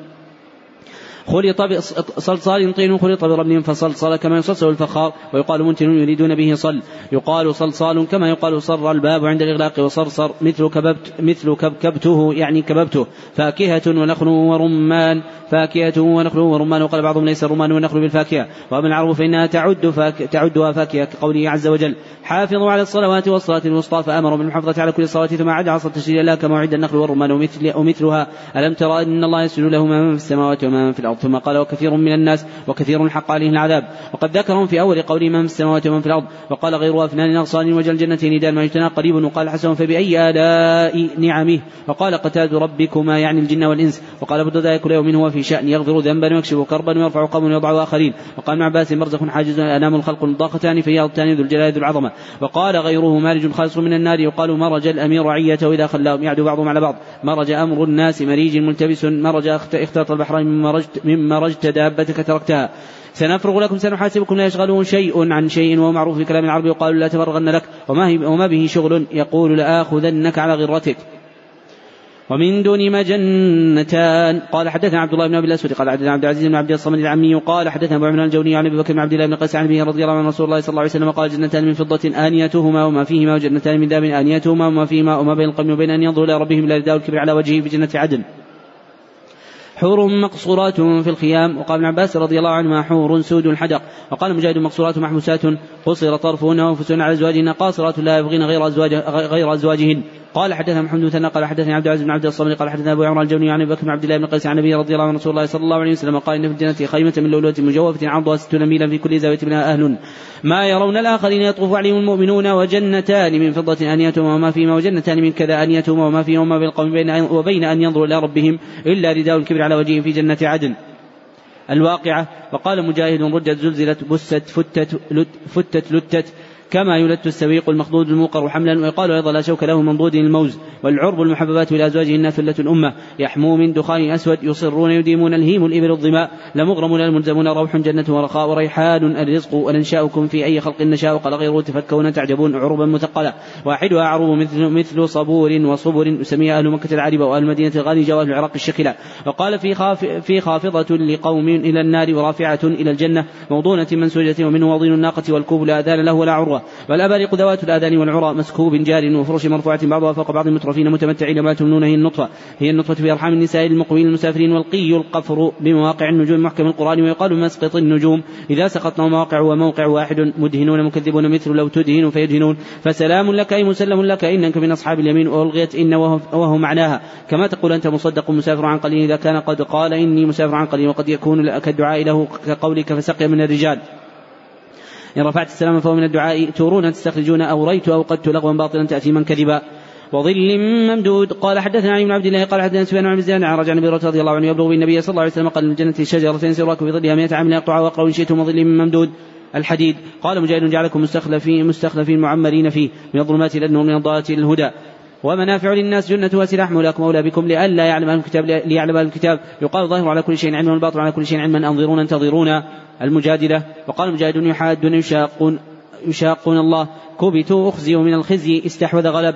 الحشر الجلاء من, من أرض إلى أرض. قال حدثنا محمد عبد الرحيم قال حدثنا سعيد بن سليمان قال حدثنا شيء قال أخبرنا أبو بشر عن سعيد بن جبير قال قلت ابن عباس رضي الله عنه سورة التوبة قال التوبة هي الفاضحة. ما زالت تنزل منهم ومنهم حتى ظنوا أنها لم تبق منهم من أنها لم تبق أحدا منهم. إلا ذكر فيها قال قلت سورة الأنفال قال نزلت في بدر قال قلت سورة الحشية قال نزلت في بني النضير. قال حدثنا حسن مدرك قال حدثنا يحيى بن حماد قال أخبرنا أبو عوانة عن أبي بشر عن سعيد قال قلت ابن عباس رضي الله عنهما سورة الحشر قال قل سورة النضير. قوله عن أبي بشر تقدم أن هذه الكنية عندهم عند الإطلاق هي لجعفر بن أبي وحشية اليشكري قوله أخبرنا أبو عوانة تقدم أن هذه الكنية عندهم عند الإطلاق فالمراد بها أبو عوانة اليشكري واسمه الوضاح ابن عبد الله نعم. أحسن الله إليكم. قال رحمه الله تعالى ما قطعتم من لينة نخلة ما لم تكن عجوة أو برنية. قال حدثنا قتيبة قال حدثنا ليث عن نافع بن عمر رضي الله عنه رسول الله صلى الله عليه وسلم حرق نخل بني النضير وقطع وهي البويرة. فأنزل الله تعالى ما قطعتم من لينة وتركتموها قائمة على أصولها فبإذن الله وليخزي الفاسقين. قول ما فاء الله على رسوله. قال حدثنا علي بن عبد الله قال حدثنا سفيان غير مرة عن عمرو عن زوري عن مالك بن أوس بن حدثاني عن عمر رضي الله عنه قال كتب مولى بن النضير ما فاء الله على رسوله صلى الله عليه وسلم مما لم يجب المسلمون عليه وخيل ولا ركاب فكانت لرسول الله صلى الله عليه وسلم خاصة ينفق على من نفقة سنتين ثم يجعل ما بقي بالسلاح والكراع عدة في سبيل الله عز وجل. وما آتاكم الرسول فخذوه. قال حدثنا محمد بن يوسف قال حدثنا سفيان عن مصري إبراهيم عن عبد الله رضي الله عنه قال لعن الله الواجمات والمتشمات والمتنمصات والمتفلجات في حسن المغيرات خلق الله بلغ ذلك امرأة بني أسد. يقال لها أم يعقوب فجاءت فقالت إنه بلغني أنك لعنت كيت وكيت فقال وما لي لا أنعم من لعن رسول الله صلى الله عليه وسلم ومن هو في كتاب الله؟ فقال لقد قرأت ما بين اللوحين فما وجدت فيه ما تقول؟ قال إن كنت قرأتين قد وجدت أما قرأت وما أتاكم الرسول فخذوا وما نهاكم عنه فانتهوا. قالت بلى. قال فإنه قد نهى عنه. قالت فإني أرى أهلك يفعلونه قال فذهبي فانظري. فذهبت فنظرت فلم تر من حاجتها شيئا فقال لو كان لو كانت كذلك ما جمعتنا. قال حدثنا علي قال عبد الرحمن عن سفيان قال ذكرت عبد الرحمن بن عابس حديث منصور عن إبراهيم عن قبة عبد الله رضي الله عنه أنه قال عن رسول الله صلى الله عليه وسلم الواصلة وقال سمعت من امرأة يقال لها أم يعقوب. عن عبد الله رضي الله عنه ذكر مثل حديث منصور. والذين تبوأوا الدار والإيمان. قال حدثنا أحمد بن يونس قال حدثنا أبو بكر عن حسين عن عمرو بن ميمون قال قال عمر رضي الله عنه أوصي الخليفة بالمهاجرين الأولين أن يعرف لهم حقهم وأوصي الخليفة بالأنصار أن تبوأوا الدار والإيمان من قبل أن يهاجر النبي صلى الله عليه وسلم أن يقبل من محسنهم ويعفو عن مسيئهم ويؤثرون على أنفسهم. الآية الخصاصة الفاقة المفلحون الفائزون بالخلود الفلاح البقاء حي على الفلاح عجل وقال الحسن حاجة حسدا قال حدثني يعقوب بن إبراهيم بن كثير قال حدثنا أبو سلمة قال حدثنا فضيل بن غزوان قال حدثنا أبو حزم الأشجعي عن أبي هريرة رضي الله عنه أنه قال أتى رجل رسول الله صلى الله عليه وسلم قال يا رسول الله صابر الجهد فأرسل إلى نسائه فلم يجد عندهن شيئا فقال رسول الله صلى الله عليه وسلم ألا رجل يضيف هذه الليلة يرحمه الله؟ فقام رجل من الصالح قال أنا يا رسول الله فذهب إلى أهله. فقال امرأتي ضيف رسول الله صلى الله عليه وسلم لا تدخري شيئا. فقالت والله ما عندي إلا قط صبيتي. قال فإذا أردت صبية العشاء فنوميهم وتعالي فأطفئي السراج ونطوي بطون الليلة. ففعلت ثم غدا الرجل على رسول الله صلى الله عليه وسلم فقال لقد عجب الله عز وجل وقال ضحك من فلان وفلانة أنزل الله عز وجل ويؤثرون على أنفسهم ولو كان بهم خصاصة. الممتحنة. وقال مجاهد لا جعلنا فتنة لا تعذبنا بأيديهم فيقولون لو كان هؤلاء على الحق ما أصابهم هذا بعصم الكوافر أمر أصحاب النبي صلى الله عليه وسلم بفراق النساء. كن كوافر مكة. قال حدثنا الحميدي وقال حدثنا سفيان وقال حدثنا عمرو بن دينار قال حدثنا حسن بن محمد بن علي انه سمع عبيد الله بن أبي رافع كاتب علي رضي الله عنه يقول سمعت علي رضي الله عنه يقول بعثني رسول الله صلى الله عليه وسلم أنا والزبير والمقدار رضي الله عنه فقال انطلقوا حتى تأتوا روضة خاخ فإن بها ضعينة معها كتاب فخذوا منها فذهبنا تعدى بنا خيلنا حتى اتينا روضة فإذا نحن بضعينة فقلنا اخرجي الكتاب فقالت ما معي من كتاب فقلنا تخرجين الكتاب أو لنلقي أو لنلقين الثياب. فاخرجته من عقاص فاتينا به النبي صلى الله عليه وسلم فإذا فيه من حاضر النبي ولتاتي إلى أناس بمشكل ممن بمكة. يخبرهم ببعض أمر النبي صلى الله عليه وسلم قال النبي صلى الله عليه وسلم هذا يا حاطب؟ قال تجعل يا رسول الله إني كنت امرأ من قريش ولم أكن من أنفسهم وكان معك من مهاجرين لهم قرابات يحمون بها لهم أموالهم بمكة أحببت إذ فاتني من نسب في من أصطنع عليه إليهم يدا يحمون قرابتي وفعلت ذلك كفرا وارتدادا عن ديني. فقال النبي صلى الله عليه وسلم إنه قد صدق صدقكم. فقال عمر رضي الله عنه يا رسول الله فأضرب عنقه. فقال إنه شهد بدر وما ذكر الله عز وجل طلع على أهل بدر فقال عمر ما شئت فقد غفرت لكم. قال عمرو نزلت في يا أيها الذين لم تتخذوا عدوي عدوكم. قال أدري الآية في الحديث أو قول عمرو قال حدثنا علي وقيل لسفيان في هذا فنزلت لا تتخذوا عدوي. قال سفيان هذا في حديث الناس حفظته من عمرو. ما تركت منه حرفا وما أرى أحدا حفظه غيري. إذا جاءكم المؤمنات مهاجرات قال حدثني إسحاق قال حدثني يعقوب بن إبراهيم قال حدثنا أخي بن شهاب عن عمه قال أخبرني عروة عن عائشة رضي الله عنها زوج النبي صلى الله عليه وسلم اخبرته أن رسول الله صلى الله عليه وسلم كان يمتحن من هجر اليمين المؤمنات بهذه الآية يقول الله عز وجل يا أيها النبي إذا جاءك المؤمنات بيعنك إلى قوله غفور رحيم قال عروة قالت عائشة رضي الله عنها من أقرب هذا الشرط من المؤمنات قال لا رسول الله صلى الله عليه وسلم قد بايعتك كلاما ولا والله ما مست يده يد امرأة قط في المبايعة ما يبايعهن إلا بقوله قد بايعتك على ذلك. تابع يونس ومعمر عبد الرحمن بن إسحاق عن الزهري وقال إسحاق بن عن عن عروة وعمرة. إذا جاءك المؤمنات يبايعنك. قال حدثنا معمر قال حدثنا عبد الوارث قال حدثنا يبان حفصة بنت سيرين عن أم عطية رضي الله عنها قالت بايعنا رسول الله صلى الله عليه وسلم قرأ علينا أن لا يشركن بالله شيئا ونهانا عن نياحة وقبضت امرأة يدها فقالت أسعدتني فلانة تريد أن فقالت أسعدتني فلانة تريد أن أجزيها فما قال لها النبي صلى الله عليه وسلم شيئا فانطلقت ورجعت فبايعها. قال حدثنا عبد الله بن محمد قال حدثنا أبو جرير قال حدثنا أبي قال سمعت الزبير عن كلمه ابن عباس رضي الله عنه في قوله تعالى ولا يعصينك في معروف قال إنما هو شرط شرطه الله عز وجل للنساء. قال حدثنا علي بن عبد الله قال حدثنا سفيان قال الزهري وحدثناه قال حدثني أبو إدريس. قال حدثنا سفيان قال الزهري وحدثنا وقال حدثني أبو إدريس أنه سمع بن الصامت رضي الله عنه قال كنا عند النبي صلى الله عليه وسلم. قال تبايعوني على لا تشركوا بالله شيئا ولا تزنوا ولا تسرقوا وقرأ آية النساء. وأكثر لفظ سفيان قرأ الآية فمن وفى منكم فاجروا على الله ومن أصاب من ذلك شيئا فعوقب فهو كفارة له ومن أصاب منها شيئا من ذلك فستره الله عز وجل فهو الله عز وجل إن شاء عذبه وإن شاء غفر له. وتابع عبد الرزاق عن في الآية قال حدثنا محمد بن عبد الرحيم قال حدثنا روح بن معروف قال حدثنا عبد الله بن وهب قال واخبرني جريج أن الحسن بن مسلم أخبره عن طاووس عن عباس رضي الله عنه وقال شهدت الصلاه يوم الفطر مع رسول الله صلى الله عليه وسلم وبكر وعمر وعثمان رضي الله عنه فكل مصلي قبل الخطبة ثم يخطب بعد. فنزل نبي الله صلى الله عليه وسلم كان ينظر إليه حين يجلس الرجال بيده ثم أقول يشقهم حتى النساء مع بلال. فقال يا أيها النبي إذا جاءك المؤمنات بيانك على لا يشركن بالله شيئا ولا يسرقن ولا يزنين ولا يقتلن أولادهن ولا يأتين بهتان يفترين وبين أيديهن ورجلهن حتى فرغ من الآية كلها. ثم قال حين فرغ أنتن على ذلك وقالت امرأة واحدة يمجب غيرها. نعم يا رسول الله الذي الحسن ومن هي قال فصدقنا وبس طبل ثوبه وجعلنا يلقين الفتخ والخاتم في ثوب بلال. سورة الصف. وقال مجاهد من أنصار إلى الله من يتبعني إلى الله وقال ابن عباس مرصوص ملصق بعضه ببعض وقال غيره بالرصاص. قوله تعالى من بعد اسمه أحمد. قال حدثنا ابن قال أخبرنا شعيب بن الزهري قال أخبرني محمد جبير مطعم النبي رضي الله عنه قال سمعت رسول الله صلى الله عليه وسلم يقول إن لي أسماء أنا محمد وأنا أحمد وأنا الماحي الذي يمحو الله عز وجل به الكفر وأنا الحاشر الذي يحشر الناس على قدمه وأنا العاقب.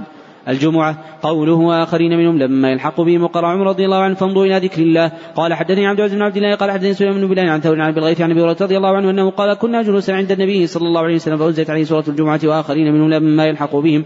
قال قلت من يا رسول الله؟ فلم يراجعوا حتى سأل ثلاثهم فينا سلمان الفارسي. وضع رسول الله صلى الله عليه وسلم يده على سلمان ثم قال وكان لمن عند الثريا له رجال أو قال رجل من هؤلاء. قوله عن أبي الغيث تقدم أن هذه الكنية عندهم لراو واحد هو سالم المدني مولى ابن مطيع. نعم. أحسن الله إليكم. قال حدثنا عبد الله بن عبد الوهاب قال حدثنا عبد العزيز قال أخبرني ثور عن أبي الغيث عن أبي هريرة رضي الله عنه عن النبي صلى الله عليه وسلم قال لنا عن النبي صلى الله عليه وسلم قال لنا لنا أن عن النبي صلى الله عليه وسلم أنه قال لنا له رجال من هؤلاء. قال قال رحمه الله تعالى وإذا رأوا تجاره قال حدثني حفص بن عمر قال حدثنا خالد بن عبد الله قال حدثنا حسين عن سالم بن أبي الجعد عن النبي سفيان عن جابر بن عبد الله رضي الله عنه أنه قال أقبلت عير يوم الجمعة ونحن مع النبي صلى الله عليه وسلم ثار الناس إلى 12 رجلا فأنزل الله عز وجل وإذا رأوا تجارة لهوا انفضوا إليها قوله إذا جاءك المنافقون قالوا نشهد إنك لرسول الله إلى قول لكاذبون. قال حدثنا عبد الله بن رجاء قال حدثني إسرائيل عن إسحاق عن زيد بن أرقم أنه قال كنت في غزاة فسمعت عبد الله بن أبي يقول لا تنفق على من عند رسول الله صلى الله عليه وسلم حتى ينفضوا من حوله. ولو رجعنا من عندي لا يخرجن الأعز من الأذل. فذكرت ذلك لعمي أو لعمر. فذكر النبي صلى الله عليه وسلم دعاني فحدثته فأرسل رسول الله صلى الله عليه وسلم عبد الله بن أبي وأصحابه فحلفوا ما قالوا فكذبني رسول الله صلى الله عليه وسلم وصدقه فأصابني هم لم يصبني مثله قط. فجلست من البيت فقال يا عمي ما أردت إلا أن كذبك رسول الله ما أردت إلى أن كذبك رسول الله صلى الله عليه وسلم ومقتك. أنزل الله تعالى إذا جاءك المنافقون وبعث إليه النبي صلى الله عليه وسلم فقرأ فقال إن الله قد صدقك يا زيد. اتخذوا أيمانهم جنة يجتنون بها. قال حدثنا هذا بن أبي قال حدثنا اسرائيل بن إسحاق عن زيد بن أرقم رضي الله عنه قال كنت مع عمي فسمعت عبد الله بن أبي بن سلول. يقول لا تنفق من عند رسول الله حتى ينفضوا وقال أيضا ليرجع المدينة ليخرجن العز من الأذل. فذكرت ذلك لعمي فذكر عمي رسول الله صلى الله عليه وسلم فأرسل رسول الله صلى الله عليه وسلم عبد الله بن أبي وأصحابه فعلوا ما قالوا. فصدقهم رسول الله صلى الله عليه وسلم وكذبني فاصابني هم لم يصبني مثله فجلسوا في بيتي وانزل الله عز وجل إذا جاءك المنافق إلى قوله هم الذين يقولون لا تنفقوا على من عند رسول الله إلى قول لا يخرجن العز من هذا فارسل إلي رسول الله صلى الله عليه وسلم فقرأ عليه ثم قال إن الله عز وجل قد صدقك ذلك بأنهم آمنوا ثم كفروا فطبع على قلوبهم فهم لا يفقهون قال حدثنا آدم قال حدثنا شعبة عن الحكم قال سمعت محمد بن كعب القرظي قال سمعت زيد بن أرقم رضي الله عنه قال لما قال عبد الله بن أبي لا تنفق على من عند رسول الله صلى الله عليه وسلم قال أيضا لا إن رجعنا إلى المدينة أخبرت به النبي صلى الله عليه وسلم فلا من الانصار وحلف عبد الله بن أبي ما قال ذلك فرجعت في المنزل فنمت.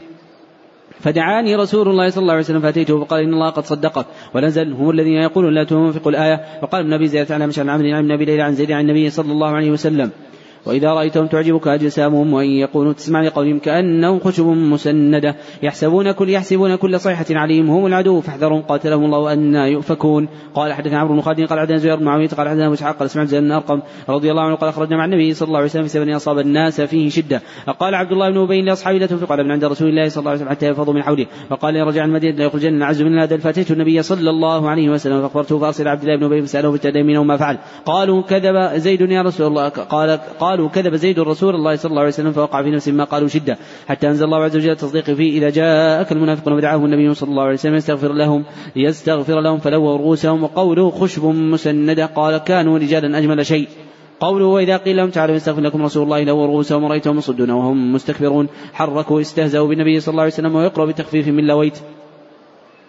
قال حدثنا عبد الله بن عن إسرائيل عن إسحاق عن زيد بن رضي الله عنه قال كنت مع عمي فسمعت عبد الله بن أبي يسألوني يقول لا تنفق على من عند رسول الله حتى ينفضوا ولو يرجع عن المدينة ليخرج لنا عز من الأذن. فذكرت ذلك لعمي فذكر عمي النبي صلى الله عليه وسلم وصدقه فأصابني غم لم يصبني مثله قط. فجلست في بيتي وقال عمي ما اردت إلا أن إلى أن كذبك النبي صلى الله عليه وسلم ومقتك انزل الله تعالى إذا جاءك المنافقون وقال نشهد إنك يا رسول الله وأرسل إلي النبي صلى الله عليه وسلم فقرأها وقال إن الله عز وجل قد صدقك. قوله سواء عليهم استغفرت لهم أم لم تستغفر لهم لن يغفر الله لهم. إن الله لا يهدي القوم الفاسقين. قال حدثنا علي قال حدثنا سفيان وقال عمرو سمعت جابر بن عبد الله رضي الله عنه قال كنا في غزاة قال سفيان مرة في جيش فكسع رجل من المهاجرين رجل من الأنصار قال الأنصار يا الأنصار قال المهاجرون المهاجرين.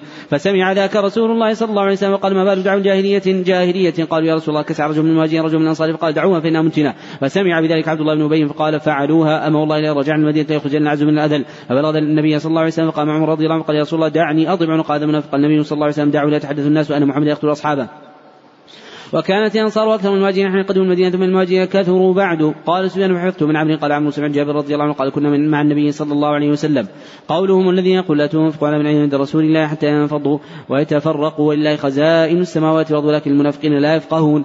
قال حدثني إسماعيل بن عبد الله قال حدثني إسماعيل بن إبراهيم بن عقبة. عن موسى بن عقبة قال حدثني عبد الله بن فضل انه سمع انس مالك رضي الله عنه يقول حزنت على من أصيب بالحرة كتب لي زيد بن أرقم. وبلغه شدة شدة حزني يذكر أنه سمع رسول الله صلى الله عليه وسلم يقول اللهم اغفر الانصار ولأبناء الأنصار وشك من الفضل في أبناء أبناء الأنصار. فسأل أنس بعض من كان عنده فقال هو الذي يقول رسول الله صلى الله عليه وسلم هذا الذي أوفى الله عز وجل له باذنه قوله يقول لا يرجعن المدينة ليخرجن الأعز من الأذن ولله العزة ولرسوله والمؤمنين ولكن المنافقين لا يعلمون. قال حدثنا حميدي قال حدثنا سفيان قال حفظناه من عبد بن دينار قال سمعت بن عبد الله رضي الله عنه ما يقول كنا في غزاة فكسع رجل من المهاجرين رجلا من الأنصار وقال الانصاري والانصاري وقال المهاجرين والمهاجرين. فسمعها الله رسوله صلى الله عليه وسلم. قال ما هذا؟ فقالوا انكسع رجل من المهاجرين رجل من الأنصار فقال الانصاري والانصاري وقال المهاجرين والمهاجرين وقال النبي صلى الله عليه وسلم دعوها فإنها منتنه قال جابر وكانت أنصار حين قدم النبي صلى الله عليه وسلم أكثر ثم كثر المهاجرون بعد فقال عبد الله بن أبي أو قد فعلوا والله إذا رجعنا المدينة يخرجنا العز من الأذل. قال عمر الخطاب رضي الله عنه دعني يا رسول الله عنق هذا المنافق. قال النبي صلى الله عليه وسلم دعوا لا يتحدث الناس أن محمدا صلى الله عليه وسلم يقتل أصحابه. سورة التغابن. وقال علقمة عن عبد الله ومن يؤمن بالله يهدي قلبه هو الذي إذا أصابته مصيبة رضي وعرف أنها من الله عز وجل.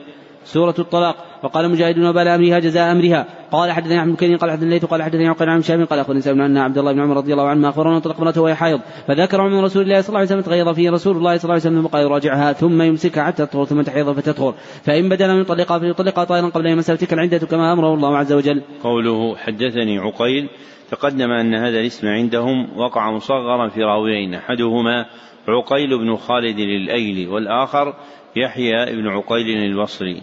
نعم. أحسن الله إليكم. قال رحمه الله تعالى ولاة الأحمال أجلهن. أن يضعن حملهن ومن يتق الله يجعله من أمره يسرا ولاة الأحمال واحد وذات حمل قال حدثنا سعد بن حصين قال عن شيبان عن يحيى قال أخبرني أبو سلمة قال جاء رجل من عباس وأبي هريرة رضي الله عنه وأبو هريرة رضي الله عنه جالس عنده فقال أفتني في امرأة ولد بعد زوجها بأربعين ليلة. فقال ابن عباس رضي الله عنه اخر الاجلين قلت أنا وولاة احمد أجلهن. يضعن حملهن قال أبو هريرة أنا مع ابن أخي يعني أبا سلمة. فأرسل ابن عباس غلام اقرب له من سلمة يسألها فقالت قتل زوج سبيعة الاسميه وهي حبلى فوضعت بعد موته بأربعين ليلة فخطبت فانكحها رسول الله صلى الله عليه وسلم وكان أبو السنابل وكان أبو السنابل في من خطبها. وقال سليمان بن حرب وابن النعمان قال حدثنا أحمد بن زيد عن محمد قال كنت في حلقة فيها عبد الرحمن بن ليلى وكان أصحابه يعظمون له. فذكر أخ الأجرين فحدث بحديث سبيعة بنت الحارث عن عبد الله بن عتبة قال فضمز لي بعض أصحابي. قال فضمز لي بعض أصحابه قال محمد ففطنت له فقلت إني إذا لجري إن كذبت على عبد الله بن عتبة وبن ناحية الكوفة يستحيا وقال لك ولكن لكن عمه. لم يقل ذاك فلقيت أبا عطية مالك بن عبد سألته فذهب يحدثني حديث سبيعة. فقلت هل سمعت عن عبد الله فيها شيئا؟ فقال كنا عند عبد الله فقال تجعلون عليها التغليظ ولا تجعلون عليها الرخصة لنزلت سورة النساء القصرى بعد الطول وولاة الأحمل أجلهن أن يضعن حملهن. سورة المتحرم. يا أيها النبي لم تحرم ما أحل الله لك تبتغي مرضات أزواجك والله غفور رحيم. قال حدث معاذ بن فضالة قال حدثني هشام بن حكيم عن سعيد بن جبير عن أن ابن عباس رضي الله عنهما قال في الحرام يكفر. قال وقال ابن عباس رضي الله عنه قد كان لكم في رسول الله أسوة حسنة. قال حدثنا إبراهيم بن موسى قال أخبرنا هشام بن يوسف عن جراج عن عطاء بن عبيد بن عمير عن عائشة رضي الله عنها أنها قالت كان رسول الله صلى الله عليه وسلم يشرب عسى عند زينب ابنه جح ابنة جحش ويمكث عندها فأعطيت أنا وحفصة عن عن أيتنا دخل عليها فلتقل له أكلت مغافير. إني أجد منك ريح مغافير. قال لا ولكني كنت أشرب عسى عند زينب بنت جحش فلا اعود له. فقد حلفت لا تخبر بذلك أحدا. تبتغي مرضات أزواجك قد فرض الله لكم تحلة إيمانكم. قال حدثنا عبد العزيز بن عبد الله قال حدثنا سليمان بن بلال عن يحيى عن عبيد بن حنين إنه سمع ابن عباس رضي الله عنه يحدث أنه قال مكثت سنة أريد أن اسال عمر الخطاب رضي الله عنه الآية وما استطاع أن أسأله وهيبة له. حتى خرج حاجة فخرجت معه فلما رجعت كنا بعض الطريق عدا ان اراك لحاجه له قال فوقفت له حتى فرغ ثم سرت معه فقلت يا أمير المؤمنين من اللتان تظاهرتا على النبي صلى الله عليه وسلم من أزواجه؟ فقالت تلك حفصة وعائشة رضي الله عنها قال فقلت والله والله إن كنت لا أريد أن أسألك عن هذا منذ سنة فما أستطيع هيبه له؟ قال فلا تفعل. ما ظننت عندي أن عندي من علم؟ فاسألني فإن كان لي علم خبرتك به قال ثم قال عمر والله إن كنا في الجاهلية ما نعود للنساء يبرح حتى أنزل الله عز وجل فينا ما أنزل وقسم لهن ما قسم. قال فمن أنا في أمر نتأمره إذ قالت امرأتي لو صنعت كذا وكذا قال فقلت لها ما لك؟ ولما ها هنا فيما تكلفك في أمر أريده فقالت لي عجبا لك يا ابن الخطاب ما تريد أن تراجع أنت وإن ابنتك لتراجع رسول الله صلى الله عليه وسلم حتى يظل يومه غضبان فقام عمر رضي الله عنه فأخذ رداءه مكانه ثم حتى دخل حفصة رضي الله عنها فقال لها يا بني إنك لتراجعين رسول الله صلى الله عليه وسلم حتى يظل يومه غضبان فقالت حفصة والله لنراجعه. فقلت تعلمين أني أحذرك. تعلمين أني أحذرك عقوبة الله وغضب رسوله صلى الله عليه وسلم. يا بني لا يغرنك هذه التي أعجبها حسنها حب رسول الله صلى الله عليه وسلم. يا يريد عائشة رضي الله عنها. قال ثم خرجت حتى دخلت على أم سلمة رضي الله عنها قرابتي منها. فكلمتها فقالت أم سلمة عجبا لك يا ابن الخطاب. دخلت في كل شيء حتى تبتغي أن تدخل بين رسول الله صلى الله عليه وسلم وأزواجه. فأخذتني والله أخذا كسرتني عن بعض ما كنت أجد. فخرجت من عندها وكان لي صاحب من الأنصار إذا كنت أتاني بالخبر إذا غاب كنت أنا آتي بالخبر ونحن نتخوف ملكا من ملوك غسال. ذكر له أنه يريد أن يسير إلينا فقد امتلأت صدورنا منه. فإذا صاحب الأنصار يدق الباب فقال افتح افتح. فقلت جاء الغساني فقال بل أشد من ذلك اعتزل رسول الله صلى الله عليه وسلم زوجه فقلت رغم أنف حفصة وعائشة. فأخذت ثوبي فأخرج حتى حتى جئت فإذا رسول الله صلى الله عليه وسلم في مشربة له يرقى عليها بعجلة وغلام من رسول الله صلى الله عليه وسلم أسود على رأس الدرجة. فقلت له قل هذا عمر الخطاب رضي الله عنه وقال عمر رضي الله عنه فقصصت على رسول الله صلى الله عليه وسلم هذا الحديث فلما قلت حديث أم سلمة. تبسم رسول الله صلى الله عليه وسلم وإنه لعلى حصير ما بينه وبينه شيء وتحت رأسه يساد من أدم حشو أليف. وإن عند رجليه قرضا مصبوبا وعند رأسه أهب معلقة فرأيت أثر الحصير بجنبه فبكيت فقال ما يبكيك. فقلت يا رسول الله إن كسرى وقصر فيما هما فيه وأنت رسول الله صلى الله عليه وسلم. قال ما ترضى أن تكون لهم الدنيا ولا الآخرة. وإذ أسر النبي إلى بعض أزواجه حديثا فلما نبأت به وظهر الله عليه عرف بعضه وأعرض عن بعض. فلما نبأ به قالت من أنبأك هذا؟ قال نبأني العليم الخبير. في عائشة رضي الله عن النبي صلى الله عليه وسلم قال حدثنا علي قال حدثنا سفيان قال حدثنا عن سعيد قال سمعت عبيد بن حنين قال سمعت ابن عباس رضي الله عنه يقول أردت أن أسأل عمر رضي الله عنه قلت يا أمير المؤمنين من المرتين اللتان تظاهرتا على رسول الله صلى الله عليه وسلم. فما أتممت كلامي حتى قال عائشة وحفصة رضي الله عنهما. قوله إن تتوبا إلى الله فقد صغت قلوبكما صغوت وأصغيت ملت لتصغى لتميل وإن تظاهر عليه فإن الله مولاه. وجبريل وصالح المؤمنين والملائكة بعد ذلك ظهير عون. تظاهرون تعاونون. وقال مجاهد قوا أنفسكم وأهليكم أوصوا أنفسكم وأهليكم بتقوى الله يؤدبوهم قال حدث أحمد قال عبد سفيان قال حدثني عن سعيد قال سمعت عبيد بن حنين يقول سمعت ابن عباس رضي الله عنه يقول أردت أن أسأل عمر عن المرتين اللتين تظاهرت على رسول الله صلى الله عليه وسلم فمكثت سنة فلم أجد له موضعا حتى أخرجت معه حاجة فلما كنا بظهران ذهب عمر رضي الله عنه لحاجته فقال أدركني بالوضوء فادركت بالاداوه فجعلت أسكب عليه ورأيت موضعا فقلت يا أمير المؤمنين من المرتين اللتان تظاهرت؟ قال ابن عباس رضي الله عنه فما اتممت كلامي حتى قال عائشة وحفصة قوله عسى ربه إن طلقكن يبدله أن يبدله أزواجا خيرا منكن مسلمات مؤمنات قانتات تائبات عابدات سائحات ثيبات وأبكارا قال حدثنا عمرو بن قال حدثنا شيخ بن حميد أنس رضي الله عنه قال قال عمر رضي الله عنه اجتمع نساء النبي صلى الله عليه وسلم الغيرة عليه فقلت لهن عسى ربه إن طلقكن يبدل أزواجا خيرا منكن فنزلت هذه الآية. قوله عن هشيم تقدم أنه ليس في رواتهم من اسمه هشيم سوى راو واحد هو هشيم بن بشير الواسطي. نعم. أحسن الله إليكم. قال رحمه الله تعالى تبارك الذي بيده الملك التفاوت والاختلاف والتفاوت والتفوت واحد تميزوا تقطعوا مناكبها جوانبها تدعون وتدعون مثل تذكرون وتذكرون ويقبضن يضربن بأجنحتهن. وقال مجاهد صافات بسط أجنحتهن ونفور كفور نون والقلم. وقال قتالة حرد جد في أنفسهم. وقال ابن عباس ضالون أضلنا مكان جنتنا. وقال غيرهم كالصريم كالصبح انصرم من الليل والليل انصرم من النار. وهو أيضا كل رملة انصرمت من معظم الرمل. والصريم أيضا المصروم مثل قتيل ومقتول. عتل بعد ذلك زنيم. قال حدثنا محمد قال حدثنا عبيد الله عن إسرائيل أبي حصين عن مجاهد عن عباس رضي الله عنه في قوله تعالى عتل بعد ذلك زنيم. قال رجل من قريش له زنمة مثل زنمة الشاه. قال حدثنا ابن عمي قال حدثنا عن معبد بن خالد قال سمعت حديث بن بن خزاعي قال سمعت النبي صلى الله عليه وسلم يقول لا أخبركم بأهل الجنه كن ضعيف متضعف أقسم على الله لا بر ولا أخبركم بأهل النار كل عتل جواد مستكبر يوم يكشف عن ساق. قال حدثنا آدم قال حدثنا الليث عن خالد بن يزيد عن سعيد بن أبي عن زيد بن أسلم عن طيب بن سعيد بن رضي الله عنه قال سمعت النبي صلى الله عليه وسلم يقول يكشف ربنا عن ساقه يفز له كل مؤمن ومؤمنة ويبقى من كان يزهد بالدنيا رياء وسمعة فيذهب ليسجد فيعود فيعود ظهره طبقا واحدا. الحاقة عيشة راضية تريد فيها الرضا. القاضية الموتة الأولى التي متها التي متها ثم ثم أحيا بعدها من أحد عن حاجزين. أحد يكون للجمع الواحد. وقال ابن عباس رضي الله عنه يطل القلب قال ابن عباس رضي الله عنه طغى كثر قالوا بالطاغية بطغيانهم ويقال طغت عن الخزان كما طغى الماء على قوم نوح. سأل سائل الفصيلة أصغر آبائه القربى إليه ينتمي من انتمى للشواء اليدان والرجلان والأطراف؟ وجلدة الرأس. يقال لها شواة وما كان غير مقطع فهو شوى والعزون الجماعة واحد وأعزة. إنا أرسلنا أطوارا طورا كذا وطورا كذا يقال عدا طوره أي قدره والكبار وأشد من الكبار. وكذلك جمال وجبن لأن أشد مبالغة وكبار وكبار كبير. وكبارا أيضا أيضا بالتخفيف. والعرب تقول رجل حسان وجمال وحسان وحسان مخفف وجمال مخفف. ديار من دور ولكنه فيعال من الدوران كما قرأ عمر الحي القيام. وهي من قمت. وقال غيره ديارا أحدا تبارا هلاكا. وقال ابن عباس رضي الله عنه يتبع بعضها بعضا وقارا عظمة. قال حدثنا إبراهيم بن موسى قال أخبرني هشام عن جريج وقال عطاء بن عباس رضي الله عنهما صارت اوثان قال صارت اوثان التي كانت في قوم نوح في العرب. قال صارت أوثان التي كانت في قوم نوح في العرب بعد. أما ود كانت لكلب بدومة الجندل وأما سواع كانت لهذين وأما يغوث فكانت لمراد ثم لبني غطيف بالجوف عند سبأ. وأما يعقوب كانت لهمدان وأما نصر فكانت لحمير لآل ذي الكلاع لآل ذي الكلاع. أسماء رجال صالحين من قوم نوح فلما هلكوا. أوحى الشيطان إلى قوم ينصبوا إلى مجالس التي كانوا يجلسون أنصبا سموا بأسمائهم ففعلوا فلم تعبد. حتى إذا هلك أولئك وتنسخ العلم عبدت.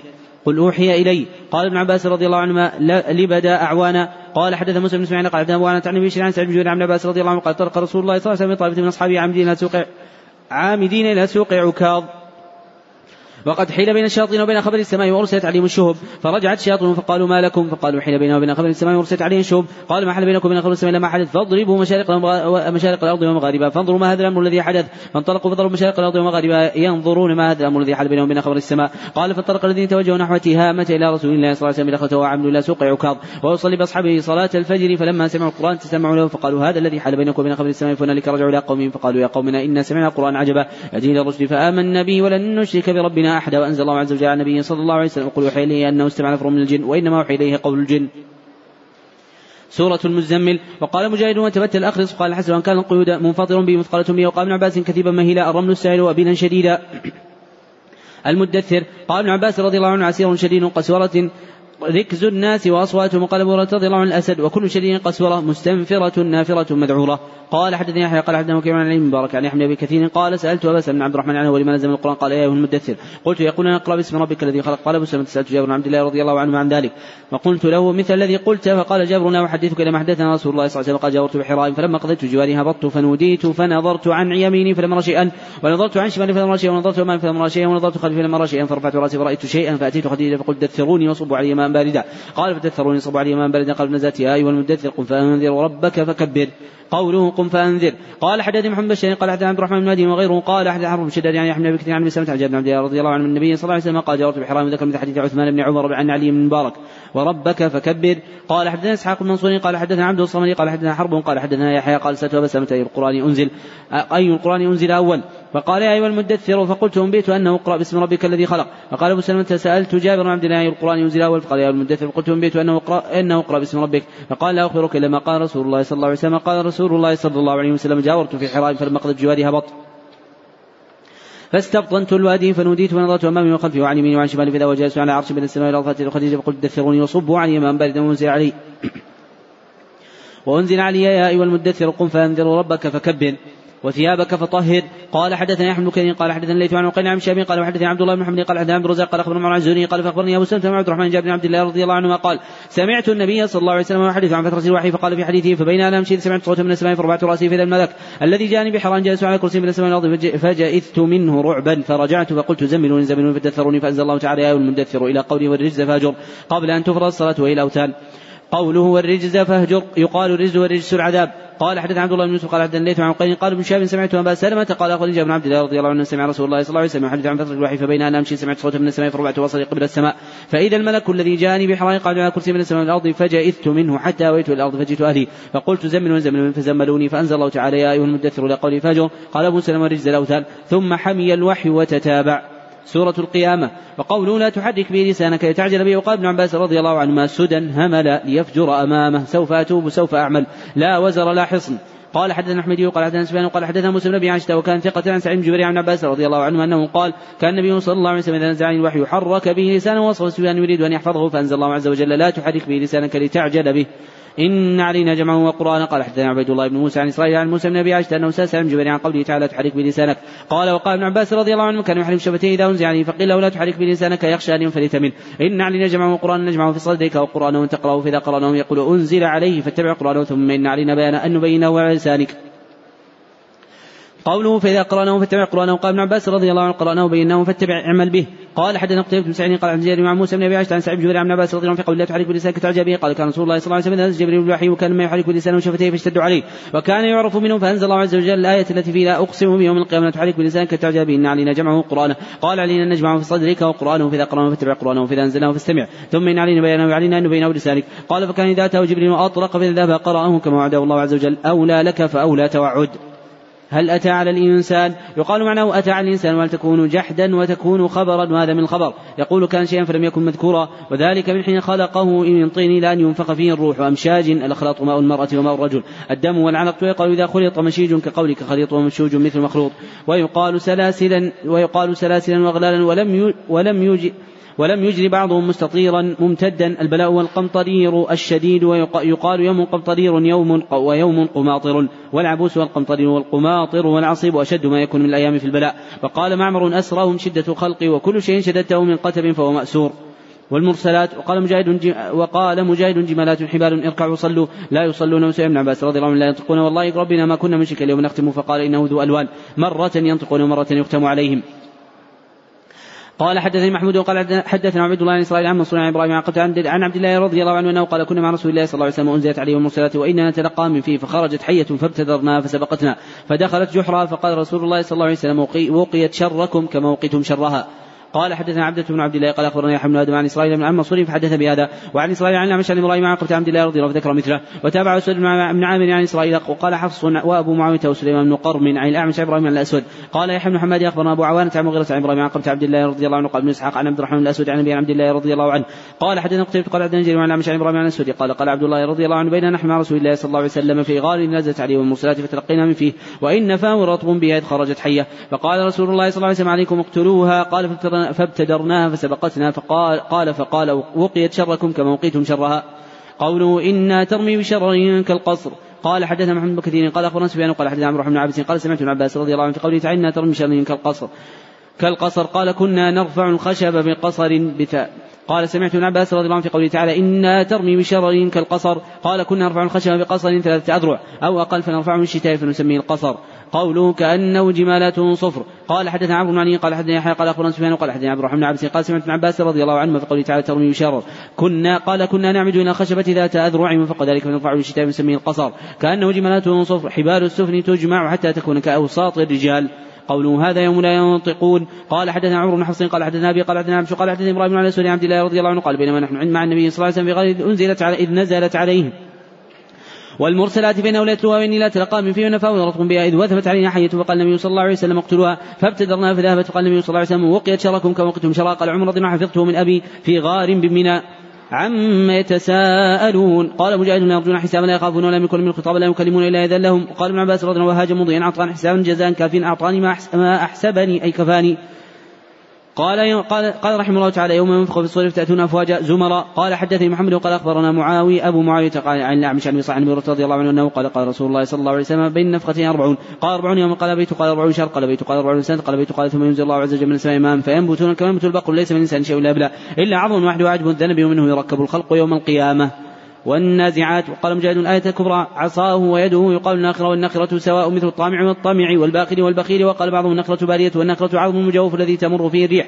فينخر. وقال ابن عباس رضي الله عنه التي أمرنا الأول التي أمرنا الأول للحياة وقال غيره أيان مرسى متى منتهى ومرسى السفينة حيث تنتهي. قال حدثنا أحمد بن مقدام قال حدثنا فضيل بن سليمان قال حدثنا أبو حازم قال حدثنا سالم سعد رضي الله عنه قال رأيت رسول الله صلى الله عليه وسلم قال بإصبعيه هكذا بالوسطى والتي الإبهام.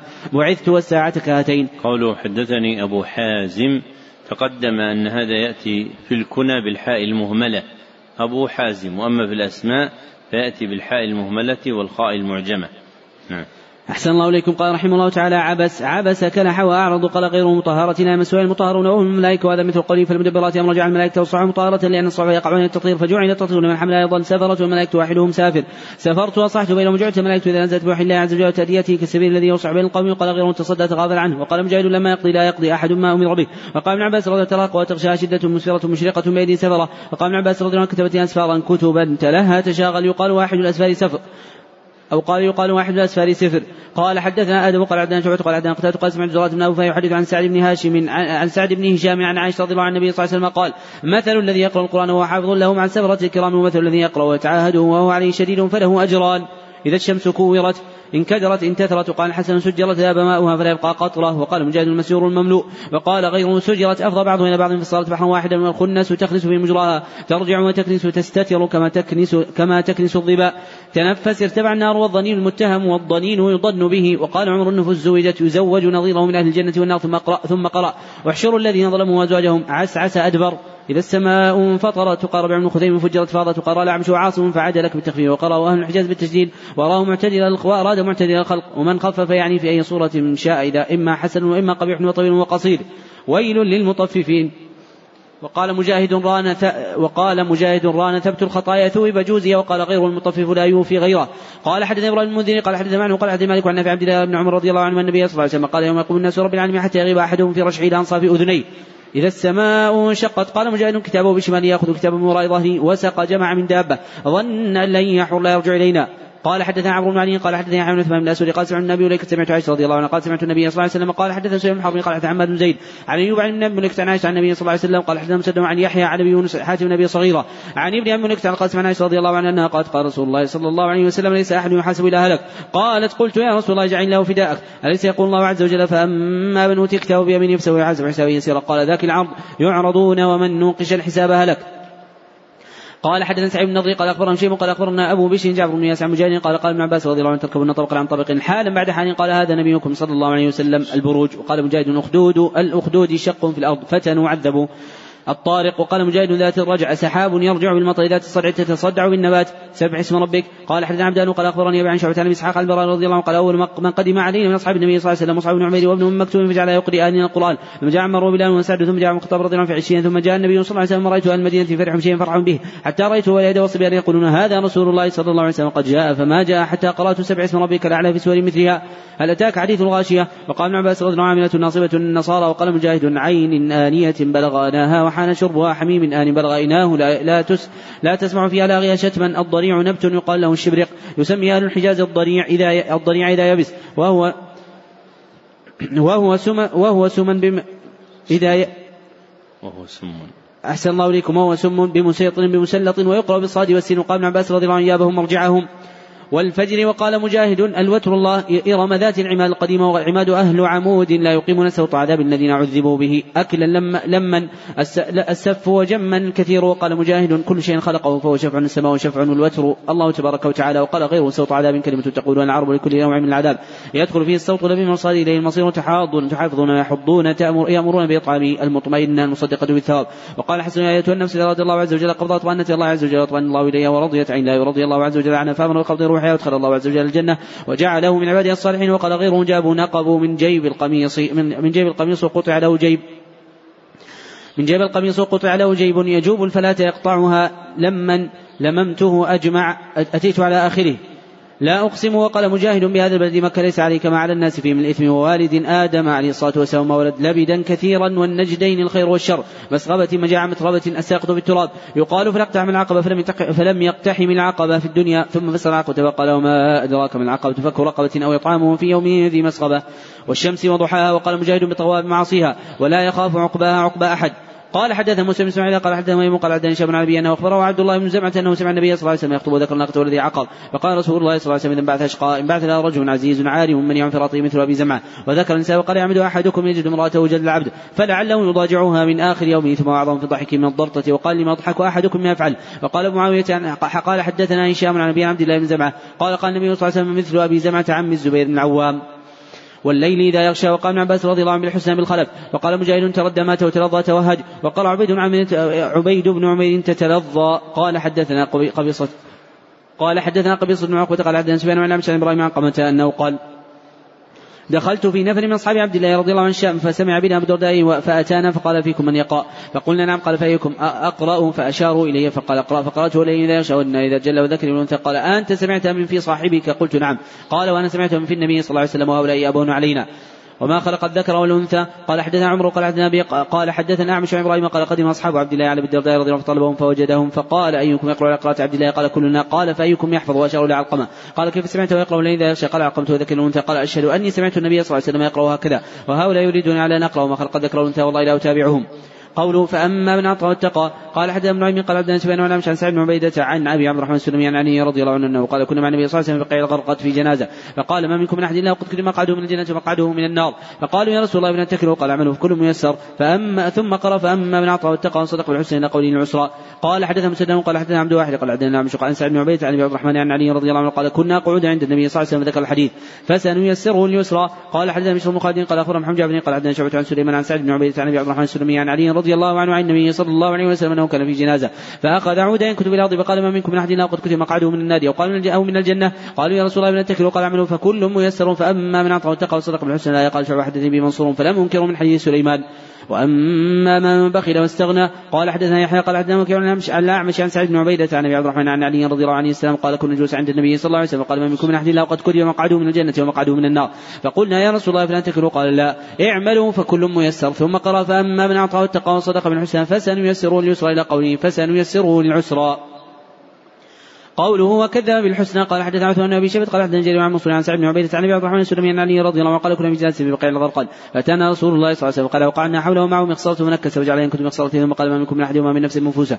إلا قد كتب مكان من الجنة والنار الا قد كتبت شقية وسعيدة. فقال رجل يا رسول الله افتكروا على كتاب ندعو العمل فكما كان منا من السعادة فسيصل له السعادة ومن كان منا من الشقاء فسيصل له عمل أهل الشقاوه قال أما أهل السعادة فيسرون عمل أهل السعادة أهل الشقاوه أهل الشقاء. ثم قرأ فأما من أعطى واتقى وصدق بالحسنى الآية فسنيسره العسرى. قال حدثنا ابو قال حدثنا شعبة عن عمش قال سمعت سعد بن عبيدة يحدث عن ابي عبد الرحمن السلمي عن النبي رضي الله عنه قال كان النبي صلى الله عليه وسلم في جنازة فاخذ شيئا وجعل ينكت به الأرض. فقال ما منكم من احد قد كتب مقعده من النار ومقعده من الجنة. قال يا رسول الله فلن تكن عن كتاب ودعوا العمل. قال اعملوا فكل ميسر لما خلق له. أما من كان من أهل السعادة فيسر لعمل أهل السعادة وأما من كان من الشقاء فيسر لعمل أهل الشقاوة. ثم قرأ فأما من أعطى واتقى وصدق بالحسنى الآية.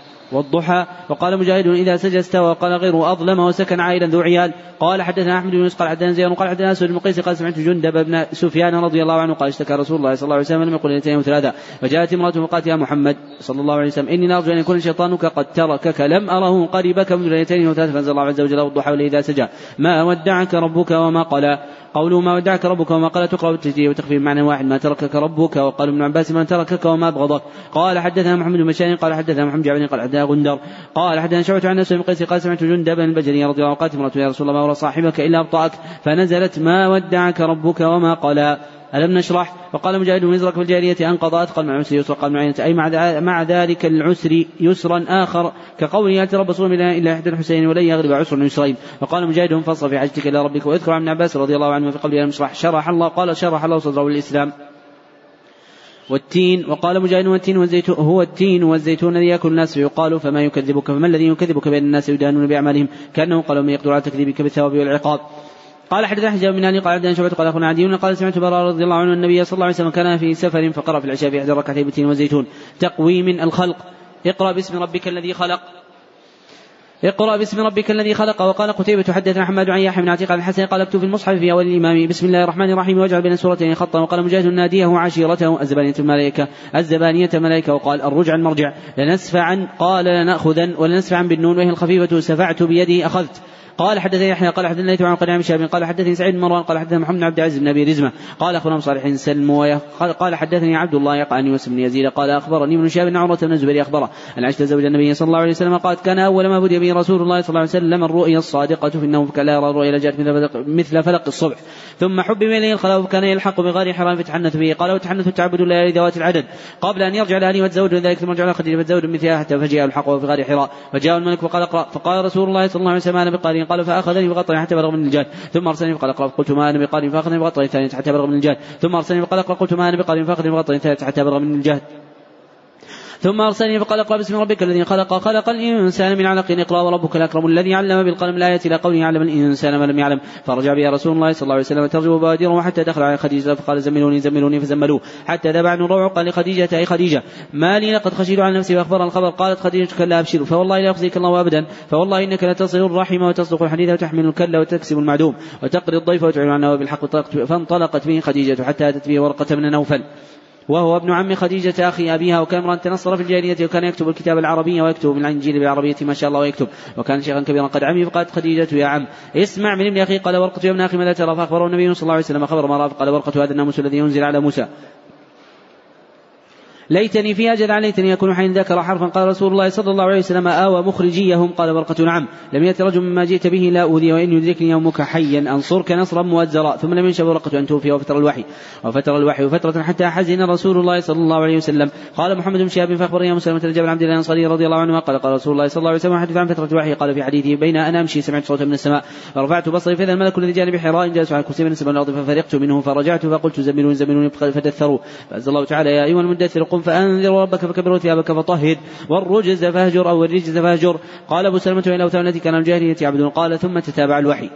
قوله خلق الإنسان من علق. قال حدث المكين قال حدث الليث عن قال هشام بن عروة أن عائشة رضي الله عنها قالت أول ما بدي به رسول الله صلى الله عليه وسلم الرؤيا الصالحة فجاءه الملك.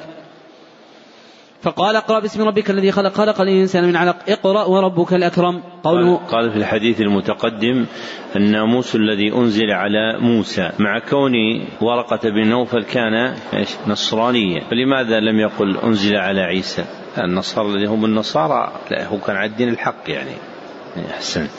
لأن موسى عليه الصلاة والسلام كان أشهر عند العرب وهم يعرفونه لأن اليهود أقرب في منازلهم إلى أهل مكة. أما النصارى فكانوا بعيدين في جهة نجران. حتى روي في بعض الأحاديث أن في مكة مقبرة لليهود فلأجل شهرتهم عند قريش شهر موسى عندهم فذكر موسى دون عيسى. نعم. أحسن الله إليكم. قال رحمه الله تعالى قوله خلق الإنسان من علق قال حدث المكين قال حدث الذي عن قل يا بن عروة أن عائشة رضي الله عنها قتله المعبود برسول الله صلى الله عليه وسلم رؤيا الصالحة فجاءه الملك. فقال اقرأ باسم ربك الذي خلق خلق الإنسان من علق اقرأ وربك الأكرم. قوله اقرأ وربك الأكرم قال حدثنا عبد الله بن محمد قال حدثنا عبد الرزاق قال أخبرنا عن الزهري. خا وقال لي تحدثني عقيل قال محمد أخبرني عروة عن عائشة رضي الله عنها أنها قالت ما بدأ به رسول الله صلى الله عليه وسلم الرؤيا الصادقة جاءه الملك. فقال اقرأ باسم ربك الذي خلق خلق الإنسان من علق اقرأ وربك الأكرم الذي علم بالقلم. قال حدثنا عبد الله بن يوسف قال حدثنا قد عن قال سمعت عروة قال قالت عائشة رضي الله عنها فرجع النبي صلى الله عليه وسلم إلى خديجة قال زملوا زملوا في ذاك الحديث كلا لئن لم ينتهي نسفعا بالناصية ناصية كاذبة خاطئة قال حدثني يحيى قال عبد الرزاق عن عبد الكريم الجزري عن كلمة قال قال ابن عباس رضي الله عنه قال أبو جهل رأيت محمدا صلى الله عليه وسلم يصلي عند الكعبة لأطأن على عنقه فبلغ النبي صلى الله عليه وسلم قال له فعله لأخذته الملائكة تابعه عمرو بن خالد عن عبيد الله عن عبد الكريم وهل قريش تعرف عيسى؟ الجواب نعم قريش تعرف عيسى وفي البخاري أن من الصور التي صورت في داخل الكعبة صورة مريم وعيسى عليهما الصلاة والسلام. لكن لأن الشهرة في من يساكنهم ولهم به صلة هم اليهود ذكره وإلا العرب يعرفون عيسى أيضا. نعم. أحسن الله إليكم. قال رحمه الله تعالى إنا أنزلناه يقال المطلع هو الطلوع والمطلع الموضع الذي يطلع منه أنزلناه أنزلناه الهاء كناية عن القرآن أنزلناه مخرج الجميع والمنزل هو الله عز وجل والعرب تؤكد الفعل الواحد فتجعله بلفظ الجميع ليكون أثبت وأوكد لم يكن. منفك نزائرنا قيمة قائمة دين قيمة أضاف الدين المؤنث. قال حدثنا محمد بشار قال حدثنا غندر قال حدثنا شعبة قال سمعت قتادة عن مالك رضي الله عنه قال قال النبي صلى الله عليه وسلم يبين إن الله عز وجل أمر أن أقرأ عليك لم يكن الذين كفروا قال وسماني قال نعم فبكى. قال حدثنا حسان بن حسان قال حدثنا ما عقد عن رضي الله عنه قال قال النبي صلى الله عليه وسلم ليبين إن الله عز وجل أمر أن أقرأ عليك القرآن. قال وبين آه الله سماني لك قال الله سماك لي وجعله بين رضي الله عنه يبكي قال اقتل فانبت انه قرا علي لم يكن الذين كفروا من الكتاب. قال حدثنا أحمد بن أبي داود أبو جعفر المنادي قال حدثنا روح قال حدثنا سعيد بن أبي عروبة عن قتادة عن مالك رضي الله عن النبي الله صلى الله عليه وسلم قال ابي كعب إن الله عز وجل أمرني أن أقرئك القرآن. قال آه الله سمعني لك. قال نعم. قال وقد ذكرت عند رب العالمين. قال عن فذرفت عيناه. إذا زلزلت الأرض زلزالها قوله فمن يعمل مثقال ذرة خيرا يره. يقال أوحى لها أوحى إليها وأوحى لها وأوحى إليها واحد. قال حدثنا اسماعيل بن عبد الله قال حدثنا مالك عن زيد بن اسماعيل عن أبي صالح سمع أبي هريرة رضي الله عنه رسول الله صلى الله عليه وسلم قال الخيل لثلاثة لثلاثة لرجل أجر ولرجل ستر على رجل وزر. فأما الذي له أجر فرجل ربطها في سبيل الله فأطال لها في مرج أو روضة فيما أصابت في طيلها ذلك في المرج والروضه كان له حسنات. ولو أنها قطعت طيلها شرفا أو شرفين. كانت آثارها اروات حسنات له ولو انها مرت بنهر فشربت منه ولم يرد أن يسقي به كان ذلك حسنات له فلذلك أجر. ورجل ربطها غنيمه عفو ولم يتحق الله عز وجل في رقاب ولا ظهورها فهي له ستر. ورجل ربطها فخر ورئاء ونوام فهي على ذلك وزر فسئل رسول الله صلى الله عليه وسلم عن الحمر فقال ما أنزل الله عز وجل عليها فيها إلا هذه الآية الفاذة الجامعة. فمن يعمل مثقال ذرة خيرا يره ومن يعمل مثقال ذرة شرا يره. ومن يعمل مثقال ذرة شرا يره. قال حدثنا يحيى بن سليمان قال حدثني ابن أبي قال أخبرني مالك عن زيد بن عن النبي صلى الله عليه وسلم رضي الله عنه قال سئل النبي صلى الله عليه وسلم عن الحمر فقال منزل عليها فيها شيء هذه الآية الجامعة الفاذة. فمن يعمل مثقال ذرة خيرا يره ومن يعمل مثقال ذرة شرا يره. والعاديات قال مجاهد كنوز الكفور يقال فاتر النبي نقع رفعنا به غبارا. لحب الخير من أجل حب الخير شديد لبخيل من قال البخيل شديد حصل مميز القارعة كالفراش المنفوذ كغوغاء الجراد كغوغاء الجرادير كغوغاء الجراد يركب بعضه بعضا. كذلك الناس يجول بعضهم في بعض كالعين كالوان العين. وقرأ عبد الله رضي الله عنه كالصوف.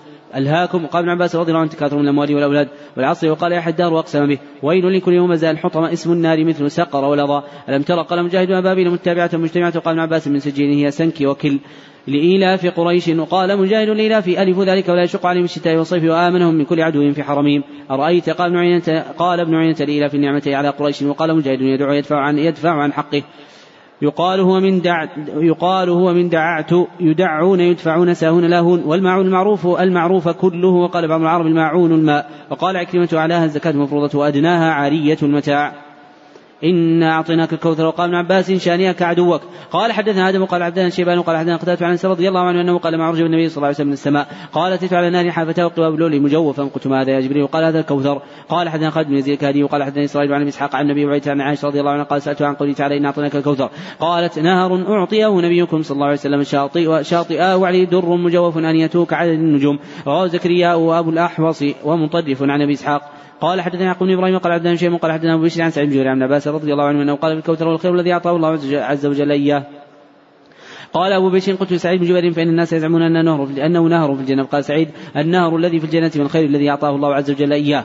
قل يا أيها الكافرون يقال لكم دينكم الكفر لي يقال لكم دينكم الكفر ولي دين الإسلام. لم ولم يقل ديني لأن الآيات بالنون فحذفت لي أو كما قال يهدين ويشفين. وقال غير لا أعبد ما تعبدون الآن ولا أجيبكم فيما بقي من عمري ولا تعبدون ما أعبد. وهم الذين قال ولا يزيدن كثيرا منهم ما أنزل إليك من ربك طغيانا وكفرا إذا جاء نصر الله قال حدثنا حسن بن ربيعة قال حدثنا أبو الأحوص عن أعمش عن الضحى مسروق عن عائشة رضي الله عنها أنها قالت ما صلى النبي صلى الله عليه وسلم صلاة بعد أن نزلت عليه. إذا جاء نصر الله والفتح يقول فيها سبحانك ربنا وبحمدك اللهم اغفر لي.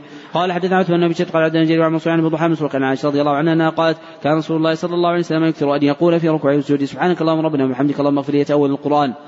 ورأيت الناس يدخلون في دين الله أفواجا قال حدث عبد الله بن أبي شيبة قال عبد الرحمن عن سفيان عن حبيب بن أبي ثابت عن سعيد بن جبير عن عباس رضي الله عنه عمر رضي الله عنه سألهم عن قوله تعالى إذا جاء نصر الله الفتح قالوا فتح المدائن والقصور. قال تقول ابن عباس قال أجل. أو قال مثل ضرب لمحمد صلى الله عليه وسلم نعيت له نفسه. فسبح بحمد ربك واستغفره إنه كان توابا توابا عن العباد والتواب من الناس التائب من الذنب. قال حدث موسى بن إسماعيل قال ابو عوانة عن أبي عن سعيد جبير عن عباس رضي الله عنهما قال كان عمر رضي الله عنه يدخل مع شيخ بدر فكان بعضهم وجد في نفسه فقال لما تدخل هذا معنا ولنا ابناء مثله. فقال عمر رضي الله عنه من حيث علمتم فدعا ذات يوم فأدخله معهم فما رؤيت أنه دعاني يوم الا ليريهم قال ما تقولون في قول الله تعالى إذا جاء رسول الله والفتح؟ قال بعضهم امنا نحمد الله عز وجل ونستغفره. إذا نصرنا وفتح علينا وسكت بعضهم فلم يقل شيئا فقال لي اكذاك تقول يا ابن عباس. قلت لا. قال فما تقول؟ قلت هو أجل رسول الله صلى الله عليه وسلم. اعلمه له قال إذا جاء نصر الله وذلك علامة أجلك فسبح بحمد ربك. إذا جاء نصر الله والفتح وذلك علامة أجلك. فسبح بحمد ربك واستغفره إنه كان توابا. قال عمر رضي الله عنه ما أعلم منها إلا ما تقول. تبت يدا أبي لهب وتب. تباب خسران تتبيب تدبير. قال حدثنا يوسف بن موسى قال حدثنا أبو سلمة قال حدثنا عمش قال حدثنا عمرو بن مرة عن سعيد بن عبد عباس رضي الله عنهما قال لما نزلت انذر عشيرتك الأقربين ورهطك منهم المخلصين. خرج رسول الله صلى الله عليه وسلم حتى صعد الصبا فهتف يا صباح يا صباحا. فقالوا من هذا؟ فاجتمعوا إليه. فقال رايتم أن اخبرتكم انك لن تخرجوا من سفح هذا الجبل. أكنتم مصدقيه قالوا ما جربنا عليك كذبا. قال فإني لكم من عذاب شديد. قال أبو لهب تب لك ما جمعتين لهذا. ثم قام فنزلت تبت يدا أبي لهب وتب. وقد تب هكذا قرأها الأعمش يومئذ.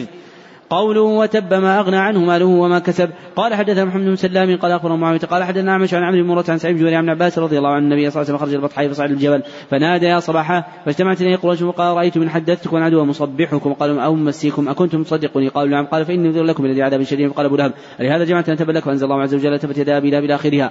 قوله سيصلى نارا ذات لهب. قال حدثنا عمرو عمر بن حفص قال حدثنا أبي قال حدثنا عمش قال حدثني عمرو بن مرة عن سعيد بن عباس رضي الله عنهما قال قال أبو لهب لك لهذا جمعتنا فنزلت تبت يدا أبي لهب وامرأته حمالة الحطب. قال وقال مجاهد حمالة الحطب تمشي بالنميمة. في جيدها حبل من مسد يقال من مسد ليف المقل وهي السلسلة التي في النار.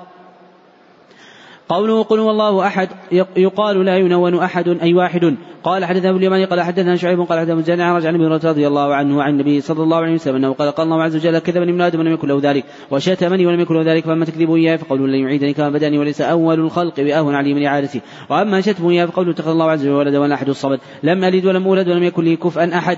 قوله الله الصمد والعرب تسمي اشرافها الصمد. قال أبو هو السيد الذي انتهى سودده قال حدثنا إسحاق بن منصور قال وحدثنا عبد الرزاق قال أخبرنا معمر بن عن أبي رضي الله عنه قال قال رسول الله صلى الله عليه وسلم كذبنا أدم لم يكن له ذلك وشتمني ولم يكن له ذلك. أما تكذب ان يقول إني لن اعيده كما بدأت وأما شتم فان يقول اتخذ الله ولدا وأنا الصمد الذي لم ألد ولم أولد ولم يكن لي كفوا أحد. لم يلد ولم يولد ولم يكن له كفوا أحد. كفءا وكفيئا وكفاء واحد. قل أعوذ برب الفلق. وقال مجاهد غاسق الليل. إذا وقب غاسق الليل إذا وقب غروب الشمس يقال أبين من فرق وفلق الصبح وقب إذا دخل في كل شيء وأظلم. قال أحد نقتل بن قال عبدنا بن عاصم وعبدة عن زيد بن حبيش قال سألته من كعب رضي الله عنه المعوذتين فقال سألت رسول الله صلى الله عليه وسلم فقال فقال قيل لي فقلت فنحن نقول كما قال رسول الله صلى الله عليه وسلم. قل أعوذ برب الناس ويذكر عن عباس وسواس إذا ولد خانسه الشيطان في ذكر الله عز وجل فإذا لم يذكر الله عز وجل ثبت على قلبه.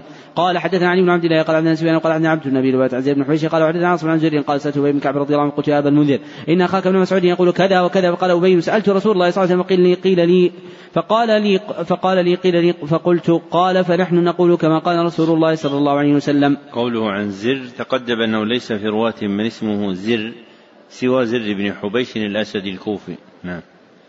أحسن الله إليكم. قال رحمه الله تعالى بسم الله الرحمن الرحيم. فضائل القرآن. كيف نزول الوحي وأول ما نزل؟ قال ابن عباس رضي الله عنه المهيمن الأمين القرآن وأمين على كل كتاب قبله. قال حدثنا قوله كيف تقدم أن هذه الترجمة من أمهات التراجم عند البخاري وأنه ذكرها في ثلاثين موضعا. نعم.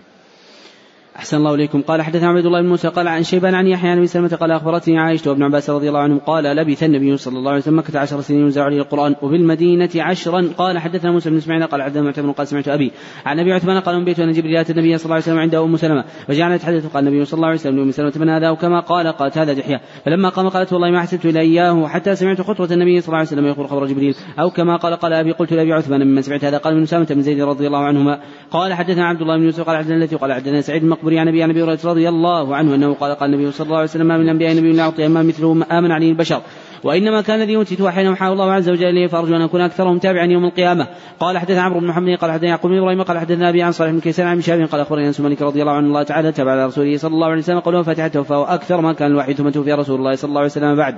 قال حدثنا ابن عيمين قال حدثنا سفيان عن أسود بن قيس قال سمعت جندبا رضي الله عنه يقول اشتكى النبي صلى الله عليه وسلم فلم يقم ليلته وليلتين فتر المراه وقالت يا محمد ما أرى شيطانك إلا قد تركك فأنزل الله عز وجل والضحى والليل إذا سجى ما ودعك ربك وما قلى. باب نزل قرآن بلسان قريش والعربي قرآن عربي بلسان عربي مبين. قوله باب نزل هذه الترجمة من أمهات التراجم عند البخاري. ذكرها بهذا اللفظ في ثلاثة مواضع وذكرها بلفظ باب نزول في أربعة مواضع وذكرها بلفظ باب النزول في موضعين وذكرها في موضع واحد بلفظ أنزل باب أنزل. نعم. أحسن الله إليكم. قال حدثنا اليمني قال عبد شعيب بن عزوري قال أخبرنا أنس مالك قال فأمر عثمان بن زيد ثابت بن سعيد بن العاص عبد الله بن زبير عبد الرحمن بن حارث بن هشام ينسخوا في المصاحف قال وقال لهم إذا اختلفتم أنتم وزيد ثابت في عربية من عربية القرآن فاكتبوا بلسان قريش فإن القرآن أنزل بلسانهم ففعلوا. قال حدثنا ابن عمي قال حدثنا امام قال حدثنا عطاء قال وقال مسدد حدثنا يحيى بن جريج قال أخبرني عطاء قال أخبرني صواب بن على بن أمية أن يعلى كان يقول ليتني أرى رسول الله صلى الله عليه وسلم حين ينزل عليه الوحي. فلما كان النبي صلى الله عليه وسلم جعرات وعليه ثوب قد قد اظل عليه ومع ناس من أصحابه إذ جاءه رجل متضمق بطيب وقال يا رسول الله كيف ترى برجل أحرم في جبه بعدما تضمق بطيب فنظر النبي صلى الله عليه وسلم ساعة وجاء الوحي فجاء عمر رضي الله عنه أن تعال. فجاء على فتخ رأسه فإذا هو محمر وجهه يغط كذلك ساعة ثم سري عنه. فقال إن الذي يسأل عن العمرة ألف فالتمس الرجل فجيء به إلى النبي صلى الله عليه وسلم وقال أما الطيب الذي بك فاغسله ثلاث مرات ومن جبة فانزعها ثم اصنع في عمرتك كما تصنع في حجك. باب جمع القرآن. قوله باب جمع هذه الترجمة من أمهات التراجم عند البخاري. ذكرها بهذا اللفظ باب جمع في موضعين. فذكرها مجموعة بلفظ باب الجمع في أربعة مواضع. نعم. أحسن الله إليكم. قال حدثنا موسى بن إسماعيل قال عن إبراهيم بن سعد قال حدثنا مشاب بن عبيد بن السباق أن زيد بن ثابت رضي الله عنه قال أرسل إلي أبو بكر مقتل أهل اليمامة. فإذا عن رضي الله عنه قال أبو بكر رضي الله عنه عمرتان فقال إن قد سحر يوم اليمامة بقرآن القرآن من يخشى أن يسحر القتل بقرآن بالمواطن فيذهب كثير من فيذهب كثير من القرآن من يرى أن تأمر بجمع القرآن. قلت لعمر كيف تفعل شيئا؟ لم يفعله رسول الله صلى الله عليه وسلم. قال عمر هذا والله خير. فلم يزع عمر رضي الله عنه يراجعني حتى شرح الله صدري لذلك ورأيت بذلك الذي رأى عمر. قال زين قال أبو بكر رضي الله عنه إنك رجل شاب عاقل أنت وقد كنت تكتب الوحي لرسول الله صلى الله عليه وسلم اتبع القرآن فاجمعه فوالله لا يكلفني نقل جبل من الجبال ما كان أثقل علي ما أمرني به. من جمع القرآن قلت كيف تفعلون شيئا؟ لم يفعله رسول الله صلى الله عليه وسلم. قال هو الله خير فلم يزل أبو بكر يراجعني حتى شرح الله صدري الذي شرع له صدر أبي بكر وعمر رضي الله عنهما. فاتبعت القرآن أجمع من عسب والإخاف وصدور الرجال حتى وجدت آخر سورة التوبة مع أبي خزيمة الأنصاري لم أجدها مع أحد غيره. ولقد جاءكم رسول من أنفسكم عز وجل ما عنتم حتى خاتمة براءة. فكانت الصحبة عند أبي بكر حتى وفى الله عز وجل. ثم عند عمر رضي الله عنه حياته. ثم عند حفصة بنت عمر رضي الله عنها ورضي عنه. قال حدثنا موسى قال حدثنا إبراهيم قال حدثنا شاب بن انس مالك رضي الله عنه حدثه عن حذيفة رضي الله عنه قريبا عن عثمان رضي الله عنه كان يغازي أهل الشام في فتح إرمين في فتح إرمينية واذربيجان مع أهل العراق فأفزع حذيفة اختلافهم في القراءة وقال حذيفة رضي الله عنه عثمان رضي الله عنه يا أمير المؤمنين أدرك هذه الأمة قبل أن يختلف الكتاب اختلاف اليهود والنصارى فأرسل عثمان إلى حفصة أن أرسل إلينا بالصحف ننسخها بالمصاحف ثم نردها إليك فأرسلت بها حفصة إلى عثمان فأمر زيد بن ثابت وعبد الله بن الزبير وسعيد بن عاصم وعبد الرحمن بن حاتم بن هشام فنسخها في المصاحف وقال عثمان يرات القرشيين ثلاثة اذا اختلفتم أنتم زيد ثابت بشيء من القرآن فاكتبوه بلسان قريش. فإنما نزل بلسانهم ففعلوا حتى إذا نسخوا الصحف في المصاحف رد عثمان الصحف إلى حفصة وأرسل إلى كل موفق بمصحف مما نسخوا وأمر بما سواه من القرآن في كل صحيفة ومصحف أن يحرق. قال ابن شهاب وأخبرني خالد بن زيد ثابت إنه سمع زيد ثابت قال فقدت آية من أحزاب حين نسخ المصحف. قد كنت أسمع رسول الله صلى الله عليه وسلم يقرأ بها فالتمسناها فوجدناها مع خزيمة بن ثابت الأنصاري من المؤمنين رجال صدقوا ما عاهدوا الله عليه فألحقنا في سورتها في المصحف. باب كاتب النبي صلى الله عليه وسلم. قال حدثني أحمد بن قال حدثني عن يوسف بن شهاب بن السباق قال إن زيد ثابت قال أرسل إلي أبو بكر رضي الله عنه قال إنك كنت تكتب الوحي لرسول الله صلى الله عليه وسلم فاتبع القرآن فاتبعته حتى وجدت آخر سورة التوبة آيتين مع أبي خزيمة الأنصاري. لم أجدهما مع عهد غيره لقد جاءكم رسول من أنفسكم عز وجل ما عنتم إلى آخره. قال حدثنا عبيد الله بن موسى عن عن إسحاق عن البراء قال لما نزلت يستوي القاعد من المؤمنين والمجاهدون في سبيل الله قال النبي صلى الله عليه وسلم ادعوا لي زيدا وليجي باللوح والدوات والكتف أو الكتف قال الكتف والدوات ثم قال اكتب لا يستوي القاعدون وخلف ظهر النبي صلى الله عليه وسلم عمرو بن أم مكتوم الأعمى. قال يا رسول الله فما تأمرني فاني رجل ضرير البصر فنزلت مكان لا يستوي القاعدون من المؤمنين في سبيل الله غير أولي الضرر. باب أنزل القرآن على سبعة أحرف. قال حدثنا سعيد بن قال حدثني ليث قال حدثني عقيل عن قال حدثني عبيد الله بن عبد الله. أن ابن عباس رضي الله عنه حدثه أن رسول الله صلى الله عليه وسلم قال أقرأني جبريل على حرف فراجعته. فلما نزل استزيد ويزيد حتى انتهى إلى سبعة أحرف. قال حدثنا سعيد بن عفير قال حدثني ليث قال حدثني عقيل عن شاب قال حدثني عروة بن زبير بن مسر مخرمة وعبد الرحمن بن عبد القاري حدث أنهما سمع عمر الخطاب رضي الله عنه يقول سمعت هشام بن حكيم رضي الله عنه يقرأ سورة الفقار في حياة رسول الله صلى الله عليه وسلم فسمعت قراءته فإذا هو يقرأ على حروف كثيرة لم يقرئنيها لم يقرئنيها رسول الله صلى الله عليه وسلم فكنت يساوره في الصلاة فتصبرت حتى سلم. فلببته بردائي فقلت من أقرأك هذه السورة التي سمعتك التي سمعتك تقرأ. قال أقرأنيها رسول الله صلى الله عليه وسلم فقلت كذبت. فإن رسول الله صلى الله عليه وسلم قد أقرأنيها على غير ما قرأت فانطلقت به أقود إلى رسول الله صلى الله عليه وسلم قلت إني سمعت هذا يقرأ بسورة الفرقان. على حروف لم تقرئنيها فقال رسول الله صلى الله عليه وسلم أرسله اقرأ يا هشام. فقرأ عليه القراءة التي سمعته يقرأ فقال رسول الله صلى الله عليه وسلم كذلك أنزلت. ثم قال اقرأ يا عمر فقرأت القراءة التي أقرأني أقرأني فقال رسول الله صلى الله عليه وسلم كذلك أنزلت. إن هذا القرآن أنزل على سبعة أحرف فاقرأوا ما تيسر منه. باب تأليف القرآن. قال حدثني إبراهيم موسى قال أخبرني هشام بن يوسف بن مجرد أخبرهم قال أخبرني يوسف ماهك قال إني عند عائشة أم المؤمنين رضي الله عنها جاء عراقي فقال أي الكفن خير؟ قالت ويحك وما يضرك؟ قال يوم المؤمنين أريني مصحفك. قالت لما قال لعلي لعلي أولف, أولف القرآن عليه فإنه يقرأ غير مؤلف. قالت وما يضرك؟ أي أيها قرأت قبل. إنما نزل أول ما نزل منه سورة بالفصل فيها ذكر الجنة والنار حتى وما قالت وما يضرك. قال لعلي أؤلف القرآن عليه فإنه يقرأ غير مؤلف. قالت وما يضرك أيه قالت وما يضرك أيه قرأت قبل. إنما نزل أول ما نزل منه سورة من المفصل فيها ذكر الجنة والنار حتى يذهب الناس إلى الإسلام. نزل الحلال والحرام ونزل أول شيء لا تشربوا الخمر لقالوا لا ندع الخمر أبدا. ولو نزل لا تزنون قالوا لا ندع الزنا أبدا. لقد نزل مكة على محمد صلى الله عليه وسلم وإن الجارية ألعب بل الساعة موعدهم الساعة أدهى وأمر. وما نزل سورة البقرة والنساء إلا وأنا عنده. قال فأخرجت له المصحف فأملت عليه آية السورة. قال حدثنا آدم قال حدثنا شعبة عن إسحاق قال سمعت عبد الرحمن يزيد قال سمعت ابن مسعود رضي الله عنه يقول في بني إسرائيل الكهف مريم وطه والأنبياء إنهن من عتاق الأول وهن من تلادي قال حدثنا ابن الوليد قال حدثنا شعبة قال بلى اسحاق قال سمع أنه سمع البراء رضي الله عنه قال تعلمت سبع اسم ربك قبل أن يقدم النبي صلى الله عليه وسلم. قال حدثنا عبد عن ابي حمزة عن شق قال قال عبد الله رضي الله عنه قد علمت نظائر التي كان النبي صلى الله عليه وسلم يقرأهن اثنين اثنين في كل ركعة. فقام عبد الله ودخل معه القمة وخرج عن القمة فسالناه فقال عشرون سورة من أول المفصل على تأليف المسعود رضي الله عنه اخرهن الحواميم. حاميم الدخان عما يتساءلون. باب كان جبريل يعرض القرآن على النبي صلى الله عليه وسلم. وقال مسروق عن عائشة عن فاطمة عليه السلام رضي الله عنها سر إلي النبي صلى الله عليه وسلم جبريل يعرض بالقرآن كل سنة وإنه عارضني عام مرة ولا أراه إلا حضر أجلي. قال حدثني حدثنا يحيى بن قزعة قال حدثنا إبراهيم بن سعد عن زهري عن عبد الله بن عبد الله بن عباس رضي الله عنه قال كان النبي صلى الله عليه وسلم الناس بالخير واجل ما يكون في شهر رمضان. لأن جبريل كان يلقاه في كل ليلة في شهر رمضان حتى ينسلخ. يعرض عليه رسول الله صلى الله عليه وسلم القرآن إذا لقي جود كان أجود بالخير من الريح المرسلة. قال حدثنا خالد بن يزيد قال حدثنا أبو بكر عن أبي حصين عن صالح عن أبي هريرة رضي الله عنه قال كان يعرض عن النبي صلى الله عليه وسلم القران كل عام مره فعرض عليه مره في العام الذي قبض في الذي قبض. وكان يعتكف كل عام عشرا فاعتكف عشرين في العام الذي قبض. باب القراء من أصحاب النبي صلى الله عليه وسلم. قال حدثنا حفص بن عمر قال حدثنا شعبة عن عمرو عن إبراهيم عن مسروق قال أنه ذكر عبد الله بن قال ذكر عبد الله بن عمرو عبد الله بن مسعود فقال لا أزال أحبه سمعت النبي صلى الله عليه وسلم يقول خذوا القرآن من أربعة من عبد الله بن مسعود وسالم ومعاذ وأبي بن كعب رضي الله عنهم قال حدثنا عمر بن حفص قال حدثنا أبي قال حدثنا الأعمش قال حدثنا شقيق بن سلمة قال خطبنا عبد الله فقال والله لقد أخذت من في رسول الله صلى الله عليه وسلم بضع وسبعين سورة. والله لقد علم أصحاب النبي صلى الله عليه وسلم أني من أعلم كتاب الله وأنا وما أنا بخيرهم. قال شقيق ومجلس في الحلق. أسمع ما يقولون فما سمعت رادا يقول غير ذلك. قال حدثني محمد بن كثير قال أخبرنا سفيان ولا مش عن إبراهيم عن قبته قال كنا بحمص. فقرأ ابن مسعود رضي الله عنه سورة يوسف. فقال رجل ما هكذا أنزلت؟ قال قرأت على رسول الله صلى الله عليه وسلم. فقال أحسنت وجد منه ريح الخمر. فقال أتجمع أن تكذب كتاب الله وتشرب الخمر؟ فضربه الحد. قال حدثنا عمرو بن حفص قال حدثنا أبي قال حدثنا عمش قال حدثنا مسلم عن مسروق قال قال عبد الله رضي الله عنه والله الذي لا إله غيره أنزلت ما أنزلت سورة من كتاب الله إلا أنا أعلم واين أنزلت ولا أنزلت آية من كتاب الله إلا أنا أعلم فيما أنزلت ولو أعلم واحدا يعلم مني من كتاب الله تبلغه الإبل الإبل لركبت إليه. قال حدثنا حفص بن عمر قال حدثنا ممنوع قال حدثنا قتادة قال سألت أنس مالك رضي الله عنه من جمع القرآن على عهد النبي صلى الله عليه وسلم قال أربعة كلهم من الأنصار وابن بن كعب ومعاذ بن جبل وزيد ثابت وأبو زيد. تابع الفضل عن حسين بن واقد عن ثمامة عن أنس رضي الله عنه. قال حدثنا معل بن أنس قال حدثنا عبد الله بن قال حدثني ثابت بن وثمامة عن أنس رضي الله عنه قال ما مات النبي صلى الله عليه وسلم ولو يجمع القرآن غير أربعة. قال مات النبي صلى الله عليه وسلم لم يجمع القرآن غير أربعة يوم الدرداء ومعاذ بن جبل وزيد ثابت وابو زيد رضي الله عنهم قال ونحن ورثناه. قال حدثنا صدق بن قال أخبرني يحيى عن سفيان عن ابن أبي ثابت عن سعيد جبير عن ابن عباس رضي الله عنهما قال قال عمر أبي اقرانا وإنا ندع من لحن وإنا لندع من لحن أبي وأبي يقول اخذته من في رسول الله صلى الله عليه وسلم لا أترك كل شيء. قال الله تعالى ما ننسخ من آية أو ننساها نأتي بخير منها ومثلها. باب فاتحة الكتاب. قال حدثنا علي بن عبد الله قال حدثني أحمد سعيد قال حدثنا شعبة قال حدثني خوي بن عبد الرحمن عن حفص بن عاصم بن أبي سعيد بن المعلى قال كنت أصلي في دعاء النبي صلى الله عليه وسلم لما جيبه قلت يا رسول الله إني كنت أصلي. قال لم يقل الله عز وجل استجيبوا الله ولرسوله إذا دعاكم ثم قال أنا أعلمك أعظم سورة في القرآن قبل أن تخرج من المسجد. فأخذ بيدي فلما أردنا أن نخرج قلت يا رسول الله إنك قلت لو علمنك أعظم سورة من القرآن. قال الحمد لله رب العالمين سبع المثاني والقرآن العظيم الذي أوتيته.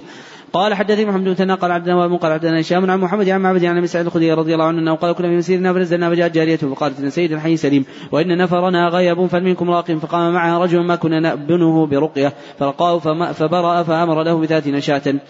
وسقانا لبنا فلما رجع قلنا له كنت تحسن رقية أو كنت ترقي؟ قال لا.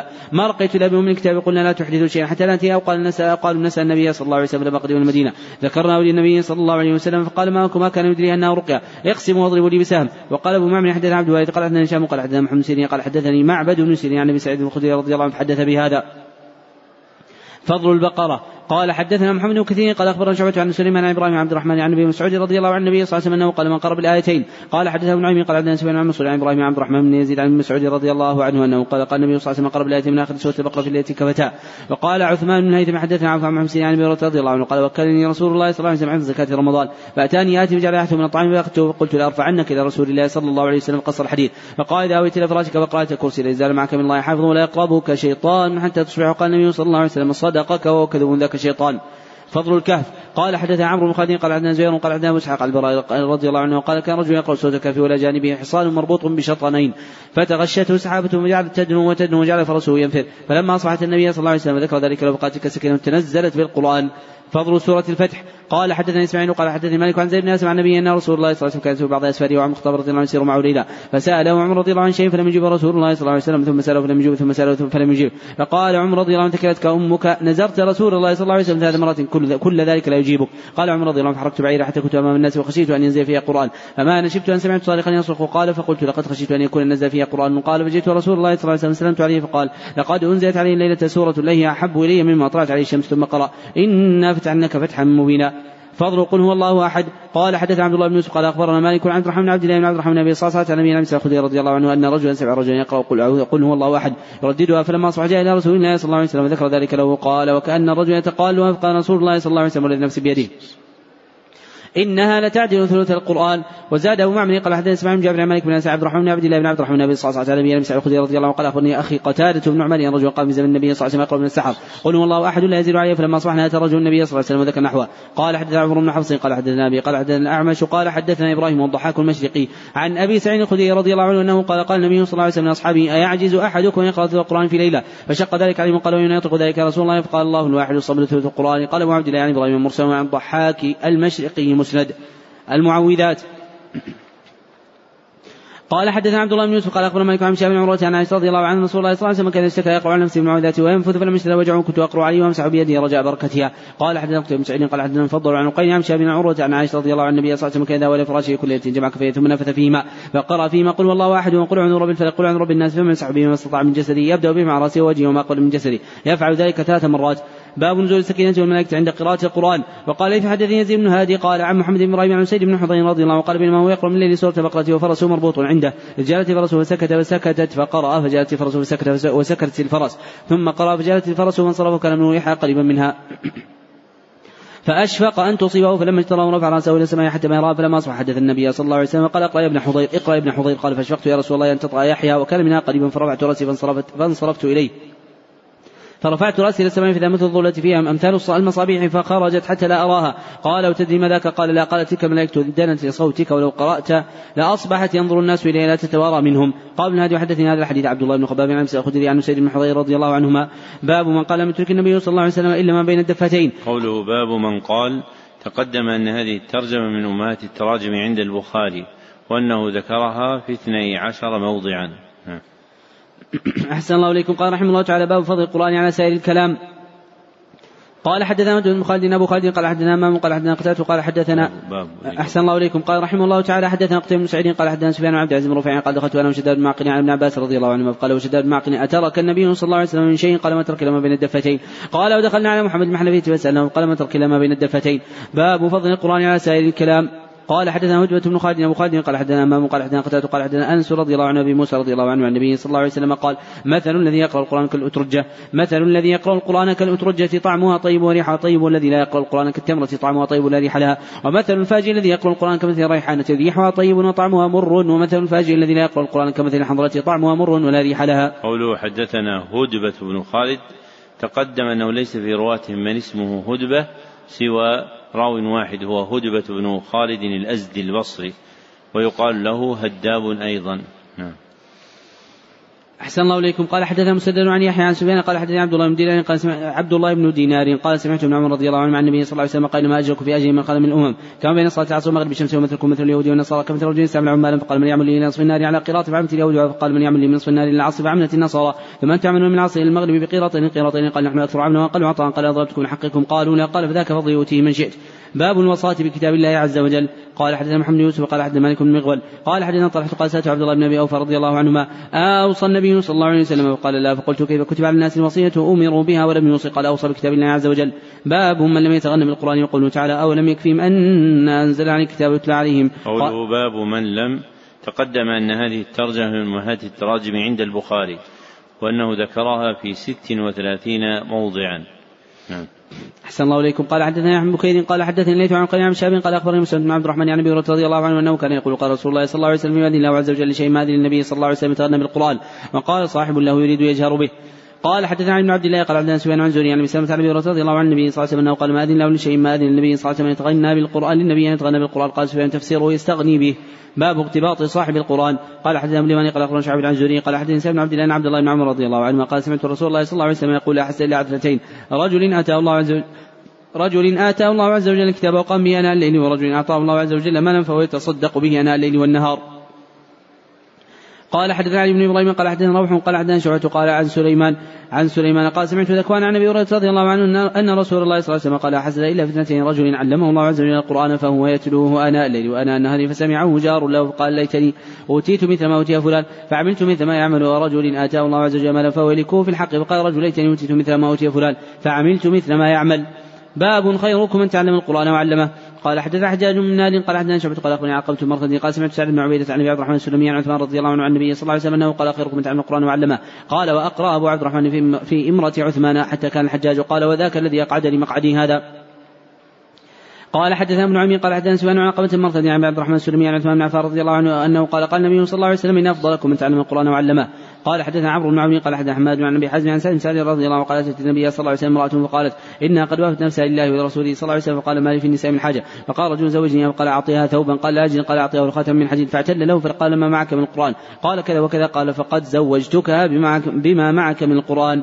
باب القراءة عن ظهر القلب. قوله باب القراءة هذه الترجمة من أمهات التراجم عند البخاري. ذكرها بهذا اللفظ باب القراءة في ثمانية مواضع. وذكرها بلفظ باب قراءة في أربعة مواضع. وذكرها بلفظ باب يقرأ في موضع واحد. وذكرها بلفظ باب ما يقرأ في موضعين.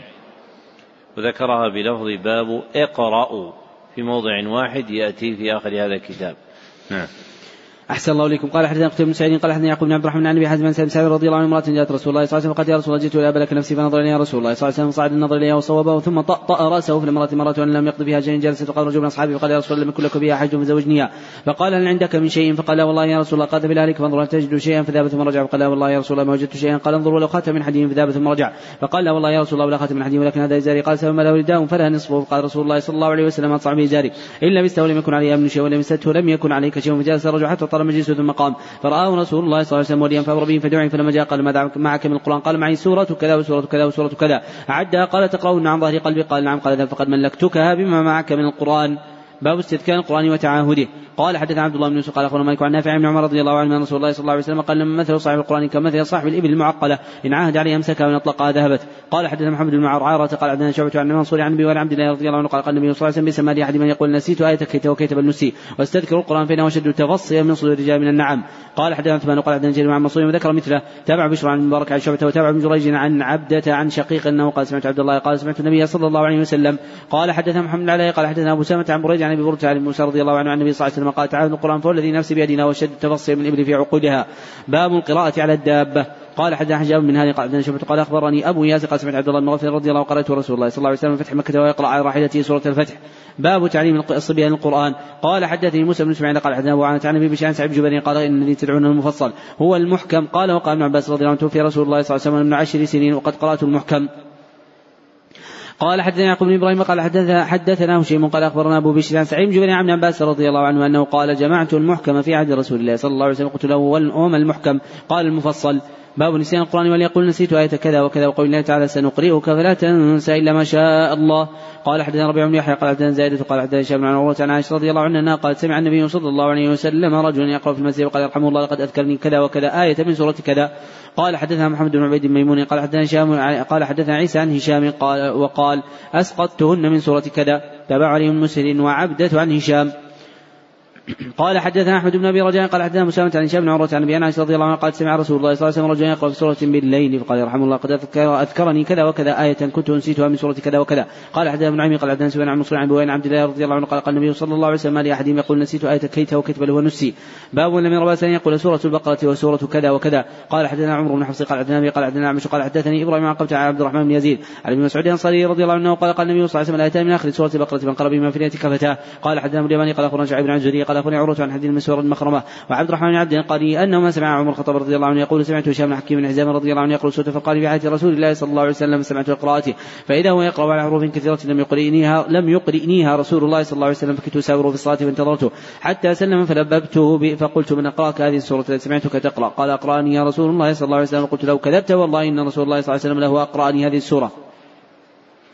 له أقرأني هذه السورة التي سمعتك فانطلقت به إلى رسول الله صلى الله عليه وسلم أقول أقلت يا رسول الله إني سمعت هذا يقرأ سورة فقال على حروف لم تقرئنيها وإنك أقرأتني سورة فقال فقال يا هشام اقرأها. فقرأ القراءة التي سمعته فقال رسول الله صلى الله عليه وسلم هكذا أنزلت. ثم قال اقرأ يا عمر فقرأتها التي أقرأنيها فقال رسول الله صلى الله عليه وسلم هكذا أنزلت. ثم قال رسول الله صلى الله عليه وسلم القرآن أنزل على سبعة أحرف فاقرأوا ما تيسر منه. قال حدثنا مصر بن آدم قال أخبرنا عن مسلم قال أخبرنا هشام عن النبي عن عائشة رضي الله عنها قد سمع النبي صلى الله عليه وسلم قال يقرأ من الليل في المسجد. فقال يرحمه الله لقد أذكرني كذا وكذا آية أسقطتها من سورة كذا وكذا. باب الترتيل في القراءة وقوله تعالى ورتل القرآن ترتيلا وقوله وقرآنا فرقناه لتقراه على الناس على مكث وما يكره أن يهذك هذه الشعر. يفرق ويفصل قال ابن عباس رضي الله عنه فرقناه وفصلناه. قال حدثنا ابن عمان قال حدثنا مهدي ميمون قال حدثنا واصل عن النبي وعن عبد الله رضي الله عنه قال غدونا عن عبد الله فقال رجل قرأت المفصل البارحة فقال هذنك هذه الشعر. إن قد سمعنا القراءة وإني لا أحفظ القراناء التي كان يقرأ بهن النبي صلى الله عليه وسلم. ثمانية عشرة سورة من فصل وسورتين من آل حميم. قال حدثنا قتيبة بن سعيد قال حدثنا جرير عن موسى بن أبي عائشه عن سعيد بن عن عباس رضي الله عنه في قول لا تحرك بلسانك تعجل به. قال كان رسول الله صلى الله عليه وسلم نزل جبريل بالوحي وكان مما يحرك به لسانه شفتيه فاشتدوا عليه وكان يعرف منه فأنزل الله عز وجل. الآية التي في لا أقسم بيوم القيامة لا تحرك به لسانك تعجل به إن علينا جمعه وقرانه فإذا قرأناه فاتبع قرآنه فإذا أنزلناه فاستمع ثم إن علينا بيانه قال إن علينا أن نبينه بلسانك. قال وكان إذا أتاه جبريل أطرق فإذا ذهب قرأه كما وعده الله عز وجل. باب مد القراءة. قال حدثنا مسلم بن إبراهيم قال حدثنا زيد بن حازم الأزدي وقال حدثنا قتادة قال سألت أنس مالك رضي الله عنه قراءة النبي صلى الله عليه وسلم قال كان يمد مدا قال حدثنا عمرو بن عاصم قال حدثنا امام قتادة قال سئل أنس رضي الله عنه كيف كانت قراءة النبي صلى الله عليه وسلم قال كانت مدا ثم قال بسم الله الرحمن الرحيم يمد بسم الله ويمد بالرحمن ويمد بالرحيم. باب الترجيع. قال حدثنا آدم بن أبي ياسر قال حدثنا شعبة قال حدثنا أبو ياسر قال سمعت عبد الله بن مغفر رضي الله عنه قال رأيت النبي صلى الله عليه وسلم يقرأ على ناقته أو جمله على ناقته أو جمله ويتسير به ويقرأ سورة الفتح أو قال من سورة الفتح قراءة لينة يقرأ وهو يرجع. قوله سمعت عبد الله بن مغفل تقدم أن رسم هذه الكلمة عندهم معقل إلا في هذا الراوي وأبنائه وهو عبد الله بن مغفل المزني رضي الله عنه. قوله حدثنا أبو إياس هذه الكنية عندهم عند الإطلاق هي لمعاوية بن قرة المزني. نعم. أحسن الله إليكم. قال رحمه الله تعالى باب حسن الصوت بالقراءة. قال حدثنا محمد خلف أبو بكر قال حدثنا أبو يحيى الحماني وقال حدثنا بريد بن عبد الله بن أبي بردة عن جده أبي بردة عن أبي موسى رضي الله عنه عن النبي صلى الله عليه وسلم أنه قال قال له أبو يا أبا موسى لقد أوتينا مزمارا من مزامير آل داود عليه الصلاة والسلام. باب من أحب أن يسمع القرآن من غيره. قال حدثنا عمرو بن حفص بن غياث قال حدثنا أبي عن عمشي قال حدثني إبراهيم عن عبيدة عن عبيدة عن عبد الله رضي الله عنه قال قال لي النبي صلى الله عليه وسلم اقرأ لي القرآن. قلت أقرأ عليك وعليك أنزل. قال إني أحب أن أسمعه من غيري باب قول المقرئ القارئ حسبك. قال حدث محمد بن يوسف قال حدثنا سفيان عن الأعمش عن إبراهيم عبيدة عن عبد الله بن مسعود رضي الله عنه قال قال النبي صلى الله عليه وسلم اقرأ علي. قلت يا رسول الله اقرأ عليك اقرأ عليك وعليك أنزل. قال نعم. فقرأت سورة النساء حتى اتيت إلى هذه الآية. فكيف إذا جئنا من كل أمة من شيء وجئنا بك على هؤلاء شهيدا قال حسبك الآن. فالتفت إليه فإذا عيناه تذرفان صلى الله عليه وسلم.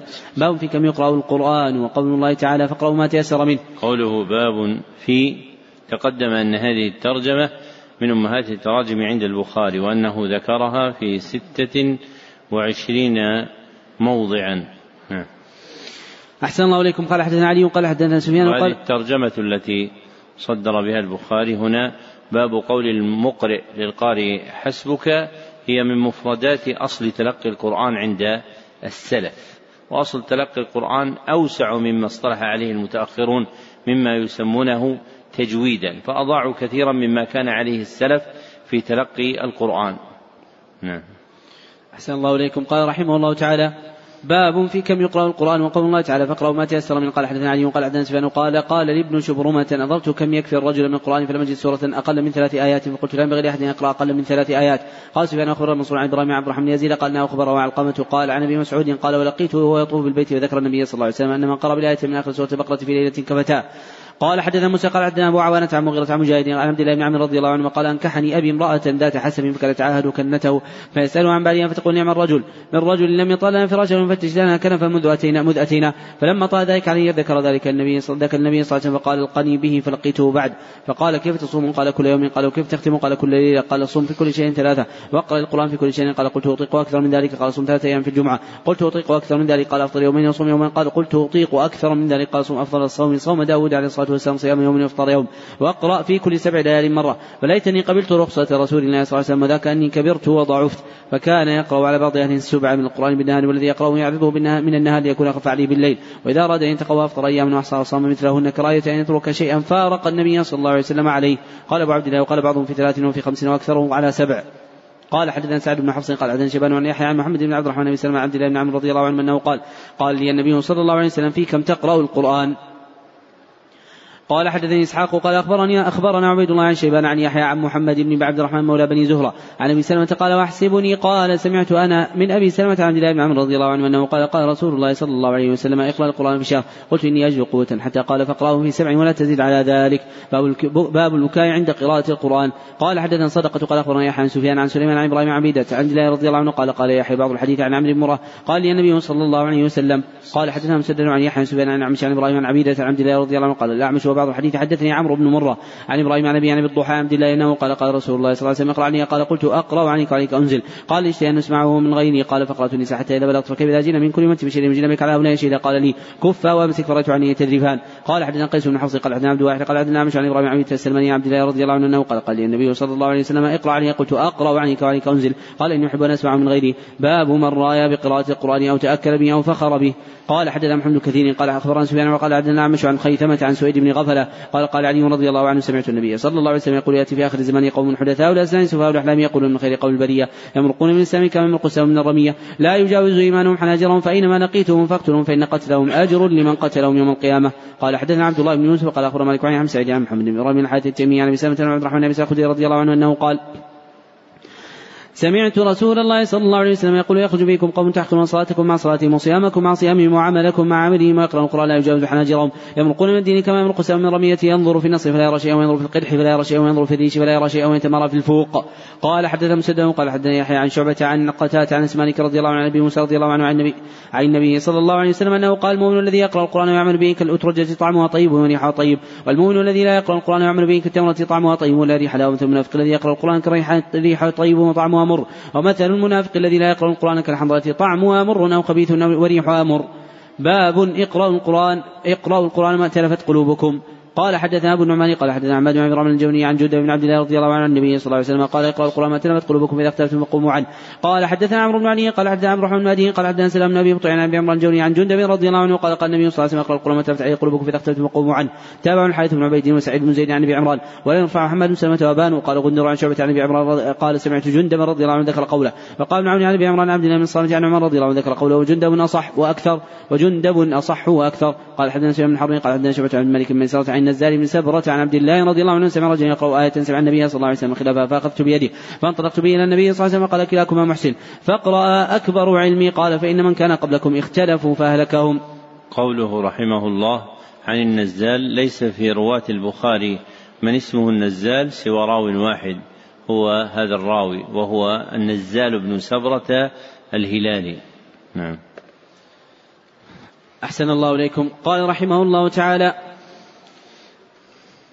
كتاب النكاح بسم الله الرحمن الرحيم. الترغيب في النكاح لقوله تعالى فانكحوا ما طاب لكم من النساء. قال حدثنا سعيد بن أبي مريم قال أخبرنا محمد بن جعفر قال أخبرنا أحمد بن أبي أحمد الطويل أنه سمع أنس بن مالك رضي الله عنه يقول جاء ثلاثة رهط إلى بيوت أزواج النبي صلى الله عليه وسلم يسألون عن عبادة النبي صلى الله عليه وسلم فلما فلما أخبروا كأنهم تقالوها. فقالوا أين نحن من النبي صلى الله عليه وسلم؟ قد غفر له ما تقدم من ذنبه وما تأخر. قال أحدهم أما أنا فإني أصلي الليل أبدا. وقال اخر أنا أصوم الدهر ولا أفطر؟ وقال اخر أنا أعتزل النساء ولا أتزوج أبدا. فجاء رسول الله صلى الله عليه وسلم وقال أنتم الذين قلتم كذا وكذا. أما والله إني لأخشاكم لا يتقاكم ولكني أصوم وأفطر وأصلي وأرقد وأتزوج النساء ومن عن سنتي فليس مني.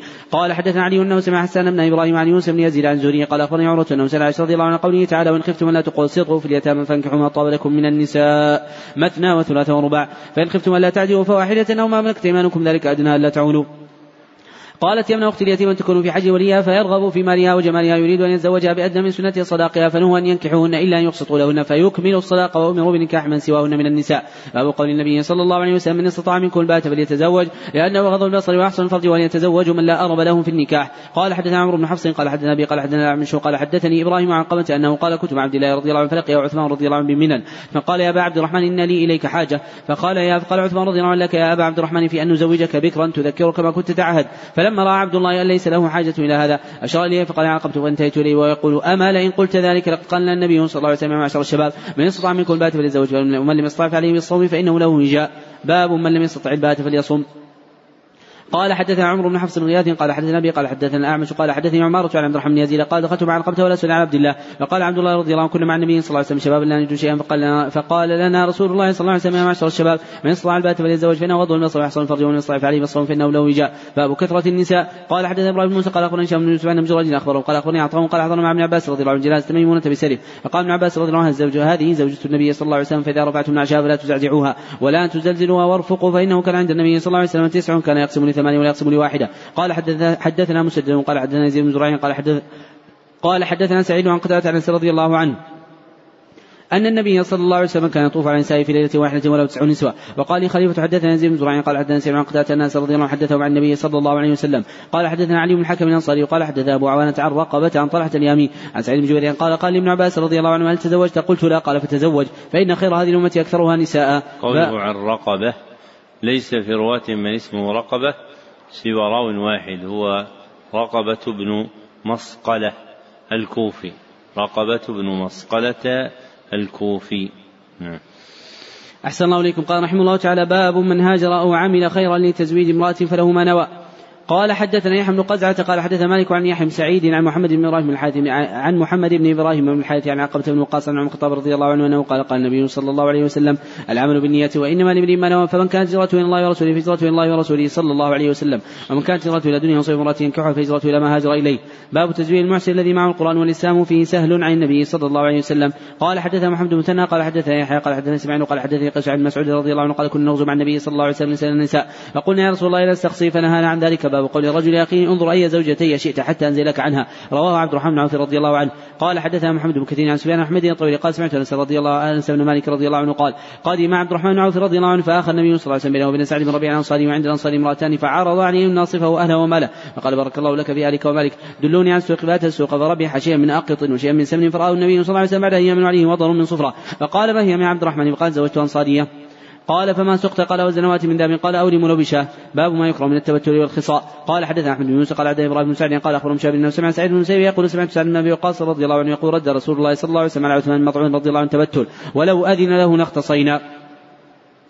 قال حدثنا ابو اليماني قال أخبرنا شعب بن الزهري قال أخبرني سعيد بن المسيب أنه سمع سعد بن أبي وقاص رضي الله عنه يقول لقد رد ذلك يعني النبي صلى الله عليه وسلم على عثمان ولو أجاز له التبتل لاختصينا. قال حدثنا قتيبة بن سعيد قال حدثنا جرير عن إسماعيل عن قيس قال قال عبد الله كنا نغزو مع رسول الله صلى الله عليه وسلم وليس لنا شيء فقلنا ألا نستقصي. فنهانا عن ذلك ثم رخص لنا أن ننكح المرأة بالثوب ثم قرأ علينا.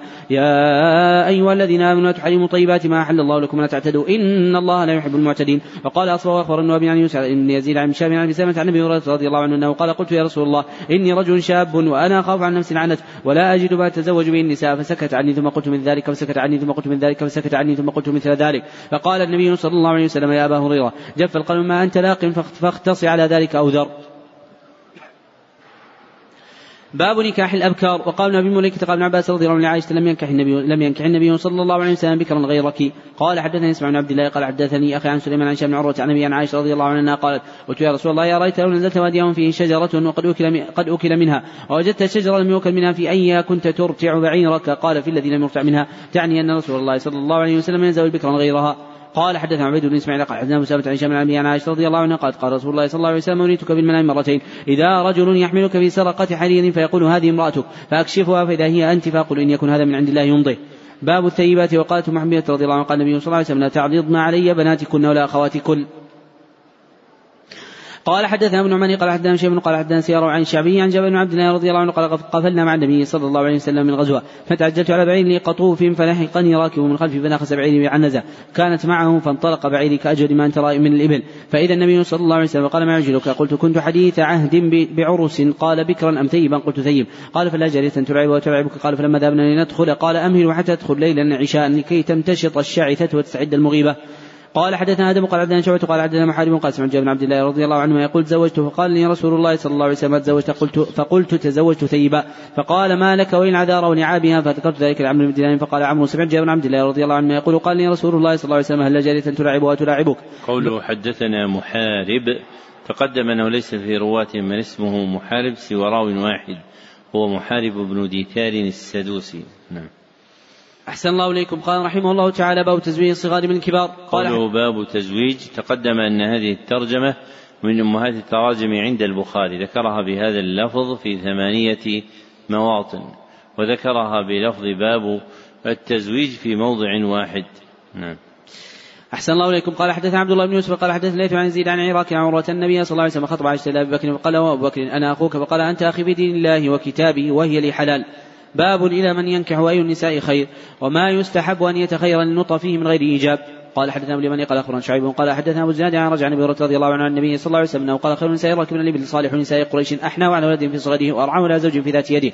باب اتخاذ السراري ومن أعتق جاريته ثم تزوجها. قال حدثنا موسى بن إسماعيل قال حدثنا عبد واحد قال حدثنا صالح بن صالح الهمداني وقال حدثنا الشعبي وقال حدثني أبو بردة عن النبي أنه قال قال رسول الله صلى الله عليه وسلم أيما رجل كانت عنده وليدة فعلم فأحسن تعليمها وأدبها فأحسن تأديبها ثم اعتقها زوجها فله أجران. وأيما رجل من الكتاب آمن بالنبي وآمن به فله أجران. وأيما وأيما مملوك أدى حق موليه وحق ربه فله اجران قال الشعبي خذها بغير شيء قد كان الرجل يرحل فيما دونه إلى المدينة. وقال أبو بكر عن أبي حصين عن أبي بردة عن النبي رضي الله عنه عن النبي صلى الله عليه وسلم قال أعتقها ثم أصدقها. قال حدثنا سعيد بن تريد قال أخبرني ابن أبي قال أخبرني زيد بن حازم عن ايوب محمد عن أبي رضي الله عنه أنه قال قال النبي صلى الله عليه وسلم قال حدثنا سليمان عن حماد بن زيد عن ايوب محمد عن أبي رضي الله عنه قال لم يكذب إبراهيم إلا ثلاث كذبات بينما إبراهيم مر بجبار ومعه سارة فذكر الحديث فأعطاها هاجر قالت كف الله عز وجل هذا كافر وأخدمني آجر قال أبو رضي الله عنه تلك أمكم يا بني ماء السماء قال حدثنا قتيبة قال حدثنا إسماعيل عن جابر عن انس رضي الله عنه قال قام النبي صلى الله عليه وسلم بين خيبر والمدينة ثلاثا يمنع عن صبية بنت حيي فدعوت للمسلمين إلى وليمتي فما كان فيها من خبز ولا لحم وأمر بالانطع فألقى فيها من التمر والأقط والسمن فكانت وليمته فقال المسلمون إحدى امهات المؤمنين أو مم أو مما ملكت يمينهم فقالوا إن حجبها فهي من امهات المؤمنين وإن لم يحجبها فهي مما ملكت يمينه فلما ارتحل وطى لها خلفه ومد الحجاب بينها وبين الناس باب من جعل عتق الأمة صداقها. قال حدثنا قتيبة بن سعيد قال حدثنا حماد عن ثابت وشعيب بن الحبحابي عن أنس مالك رضي الله عنه رسول الله صلى الله عليه وسلم اعتق صبية وجعل عتقها صداقها باب تزويج المعسر. لقوله تعالى إن يكونوا فقراء يغنيهم الله من فضله. قال حدثنا قتيبة قال حدثنا عبد العزيز بن أبي حزم عن أبي سعد بن سعد السعدي رضي الله عنه قال جاءت امرأة إلى رسول الله صلى الله عليه وسلم قلت فقالت يا رسول الله جئت أهب لك نفسي. قال نظر إليها رسول الله صلى الله عليه وسلم صعد النظر فيها وصوبه. ثم طاطا رسول الله صلى الله عليه وسلم رأسه فلما رأت المرأة أنه لم يقض فيها شيء جلست. فقام رجل من أصحابه فقال يا رسول الله إن لم يكن لك بها حاجة فزوجنيها فقال ولعند عندك من شيء؟ قال لا والله يا رسول الله فقال اذهب إلى اهلك فانظر هل تجد شيئا؟ فذهب ثم رجع. فقال لا والله ما وجدت شيئا. فقال رسول الله صلى الله عليه وسلم انظر وخاتم من حديد فذهب ثم رجع. فقال لا والله يا رسول الله ولا خاتم من حديد ولكن هذا إزاري. قال سأل الملا ولدهم فلا نصفه. فقال رسول الله صلى الله عليه وسلم اصنع به ذلك ان لبسته ولم يكن عليه منه شيء وإن لبسته لم يكن عليك شيء. فجلس الرجل حتى إذا طلب مجلسه قام فرآه رسول الله صلى الله عليه وسلم فأمر به فدعي. فلما جاء قال ماذا معك من القرآن؟ قال معي سورة كذا وسورة كذا عددها. فقال تقرؤون عن ظهر قلبك. قال نعم. قال فقد ملكتكها بما معك من القرآن. باب باب الأكفاء في الدين وقوله هو الذي خلق من الماء بشرا فجعله نسبا وصيرا وكان ربك قديرا قال حدثنا أبو اليماني قال أخبرنا شعب بن الزهري قال أخبرنا عمرة بن الزبير عن عائشة رضي الله عنها أن أبا حذيفة بن عتبة بن ربيعة بن عبد الشمس وكان من شهد بدر مع النبي صلى الله عليه وسلم تبنى سالما وكعه بنت أخيه هند بنت الوليد بن عتبة ابن ربيعة ومولى لامراه من انصار كما تبنى النبي صلى الله عليه وسلم زيدا وكان من تبنى رجل جارية دعاه الناس إليه وورث من ميراثه حتى أنزل الله عز وجل ادعوهم لآبائهم من قوله ومواليكم فردوا إلى آبائهم فردوا إلى آبائهم فمن لم يعلم له أب كان مولا واخا في الدين فجاءت سالة بنت سهل سهيل بن عمرو القرشي ثم العامري وامراه ابي أبي حذيفة النبي صلى الله عليه وسلم فقالت يا رسول الله إنا كنا نرى سالما ولدا وقد أنزل الله عز وجل فيما قد علمت فذكر الحديث. قال حدثنا عبيد بن إسماعيل قال حدثنا مسامة عن أبي عن عائشه رضي الله عنها قال دخل رسول الله صلى الله عليه وسلم على ضواعه بنت الزبير فقال لعلك يا اردت الحج؟ قالت والله لا أجدني إلا وجعه. فقال حج واشترطي قولي اللهم محلني حيث حبستني وكانت تحت المقدار بن الأسود. قال حدثنا مسدد قال حدثني عن عبد الله قال حدثني سعيد بن أبي سعيد عن أبي رضي الله عنه عن النبي صلى الله عليه وسلم قال تنكح المرأة لأربع لمالها ولحسبها وجمالها ولدينها فضل ذات الدين تربت يداك. قال حدثنا إبراهيم بن حمزة قال حدثنا ابن أبي حازم عن أبي سعد رضي الله عنه قال مر رجل على رسول الله صلى الله عليه وسلم قال ما تقولون في هذا؟ قالوا حري إن خطب أن ينكح وإن شفع أن يشفع. وإن قال أن يستمع قال ثم سكت من رجل من فقراء المسلمين وقال ما تقولون في هذا؟ قالوا حري إن خطب أن لا ينكح وإن شفع لا يشفع. وإن قال لا يستمع قال رسول الله صلى الله عليه وسلم هذا خير من الأرض مثل هذا. باب الأكفاء في المال وتزويج المقل المثرية. قال حدثنا يحيى بن بكير قال حدثنا ليث عن عن قال أخبرني عروة أنه سأل عائشة رضي الله عنها في قوله تعالى وإن خفتم ألا تقسطوا في اليتامى قالت يا ابن أختي هذه اليتيمة تكون في حجر ونيا فأغرب في جمالها ومالها ويريد أن ينتقص الصدقة فنهوا عن نكاحهن إلا أن يقسطوا في إكمال الصدق وأمروا بنكاح من سواهن قالت وسفت الناس ورسول الله صلى الله عليه وسلم على ذلك وأنزل الله عز وجل ويستفتونك في النساء إلى قوله ترغبون أن تنكحون فأنزل الله عز وجل لهم اليتيمة إذا كان ذات جمال ومال رغبوا في نكاحها ونسبها في إكمال الصدق وإذا كان في إكمال الصدق وإذا كانت مرغوبة عنها في قلة مال وجب أن يتركوها وأخذوا غيرها من النساء قالت فكما يتركونها حين يرغبون عنها فليس لهم أن ينكحوها إذا رغبوا فيها إلا أن يقسطوا لها ويعطوا حقها ويعطوها حقها الأوفى في الصداق. باب ما يتقى من شؤم المرأة وقوله تعالى إن من أزواجكم وأولادكم عدوا لكم. قال حدثني إسماعيل وقال حدثني مالك عن شاب بن حمزة وسالم ابني عبد الله بن عمر عن عبد الله بن عمر رضي الله عنهما أن رسول الله صلى الله عليه وسلم قال شؤم المرأة والدار والفرس. قال حدثنا محمد بن هاني قال حدثنا يزيد بن زرعين قال حدثنا عمر بن محمد عسقل عن بن عمر رضي الله عنه قال ذكروا الشؤم عند النبي صلى الله عليه وسلم قال النبي صلى الله عليه وسلم كان شؤم في شيء ففي المر ففي الدار والمرأة والفرس. قال حدثنا عبد الله بن يوسف قال أخبرنا مالك عن أبي حازم عن سعد رضي الله عنه رسول الله صلى الله عليه وسلم قال إن كان في شيء ففي, ففي الفرس والمرأة والمسكن. قال حدثنا آدم قال حدثنا شعبة عن سليمان التيمي قال سمعت أبا عثمان النهدي عن أسامة بن زيد رضي الله عنهما عن النبي صلى الله عليه وسلم أنه قال ما تركت بعدي فتنة أضر على الرجال من النساء. باب الحرة تحت العبد. قال حدث عبد الله بن يوسف قال أخبرنا مالك عن أبي عبد الرحمن عن قاسم بن محمد عن عائشة رضي الله عنها أنها قالت كان في بريرة ثلاث سنن عتقت فخيرت. وقال رسول الله صلى الله عليه وسلم الولاء لمن اعتق. ودخل رسول الله صلى الله عليه وسلم برمة على النار فقرب إليه خبز وأدم من أدم البيت فقال لم أرى البرمة فقيل لحم. تصدق على بريرة وأنت لا تأكل الصدقة. قال هو عليها صدقة ولنا هدية. باب لا يتزوج أكثر من أربع. لقوله تعالى مثنى وثلاثة ورباع. وقال علي بن الحسين علي والسلام رضي الله عنهما يعني مثنى أو ثلاثة أو رباع. وقالوا جل ذكره. ولي أجنحة مثنى وثلاثة ورباع يعني مثنى أو ثلاثة أو رباع. قال حدثنا محمد قال اخبر عبد الله بن عن النبي عائشة رضي الله عنها في قوله تعالى خفتم ولا تقسطوا في اليتامى قال اليتيمة تكون عند الرجل ووليها فتتزوجوا على مالها ويسيء صحبتها ولا يعدل في مالها فليتزوج ما طاب له من النساء سواها مثنى وثلاثة ورباع. باب وامهاتكم اللاتي يرضعنكم ويحرم من الرضاعة ما يحرم من النسب. قال حدثني إسماعيل وقال حدثني مالك عن عبد الله بن أبي بكر عن عمرة بنت عبد الرحمن عائشة زوج النبي صلى الله عليه وسلم أخبرتها أن رسول الله صلى الله عليه وسلم كان عنده وانها سمعت صوت رجل في بيت حفصة قالت فقلت يا رسول الله هذا رجل يستأذن في بيتك. فقال النبي صلى الله عليه وسلم وراه فلان لعم حفصة من رضاعة. قالت عائشة رضي الله عنها كان فلان حيا لعمه من رضاعة دخل علي. فقال نعم الرضاعة تحرم ما تحرم الولادة. قال حدثنا مسدد قال حدثنا يحيى عن شعبة قتادة عن جابر بن زيد عن ابن عباس رضي الله عنه قال قيل النبي صلى الله عليه وسلم ألا تزوج ابنة حمزة؟ قال إنها ابنة أخي من رضاعة. وقال بشر بن عمر حدثنا شعبة قال سمعت قتادة قال سمعت جابر بن زيد وذكر مثله. قال حدثنا حكم نافع قال أخبرنا شعبة بن الزهري قال أخبرنا عروة بن زبير زينب ابنة أبي سلمة أخبرته أنه محبية بنت أبي سفيان اخبرتها انها قالت يا رسول الله انكح أختي بنت أبي سفيان فقال أو تحبين ذلك؟ فقلت نعم لست لك مخليا. وأحب من شاركني في خير أختي وقال النبي صلى الله عليه وسلم إن ذلك لا يحل لي. قلت فإنا نحدث أنك تريد أن تكح بنت أبي سلمة. قال بنت أم سلمة قلت نعم. فقال لو انها لم تكن ربيبتي في حجي ما حلت انها لابنة أخي من رضاعة. أرضعتني وأبا سلمة ثويبة فلا تعرضن علي بناتكن ولا أخواتكن. قال عروة وثويبة مولاة لأبي لهب. كان أبو لهب تعتقى فارضعت النبي صلى الله عليه وسلم لما مات أبو لهب أريه بعض أهله بشر حبة. فقال له ماذا لقيت؟ قال أبو لهب لم الق بعدكم غير أني سقيت في هذه بعتاقته ثويبه باب من قال لا رضع بعد حولين قوله تعالى حولين كامل لمن أراد أن يتم الرضاع وما يحرم من قليل الرضاع وكثيره قوله باب من قال تقدم أن هذه الترجمة من أمهات التراجم عند البخاري وأنه ذكرها في اثني عشر موضعا. نعم. أحسن الله إليكم. قال حدثنا أبو الوليد قال حدثنا شعبة عن أشعث عن النبي مسروق عن عائشة رضي الله عنها النبي صلى الله عليه وسلم دخل عليها وعندها رجل فكان يتغير وجهه كان وكره ذلك وقاتنا وأخي فقال انظرن من إخوانكن فإنما رضعت من المجاعة. انظرن, انظرن من إخوانكن فإنما رضعت من المجاعة. باب لبن الفحل. قال حدثنا عبد الله بن يوسف قال أخبرنا مالك عن شاب بن عمرة بن زبير عن عائشة رضي الله عنها أن أفلح أخا أبي القعيس جاء يستأذن عليه وعمه من رضاع بعد ما بعد أن نزل الحجاب. فأبيت أن أذن له فلما جاء رسول الله صلى الله عليه وسلم أخبرته بالذي صنعته أخبرته بالذي صنع أو أخبرته بالذي فأمرني أن أذن له.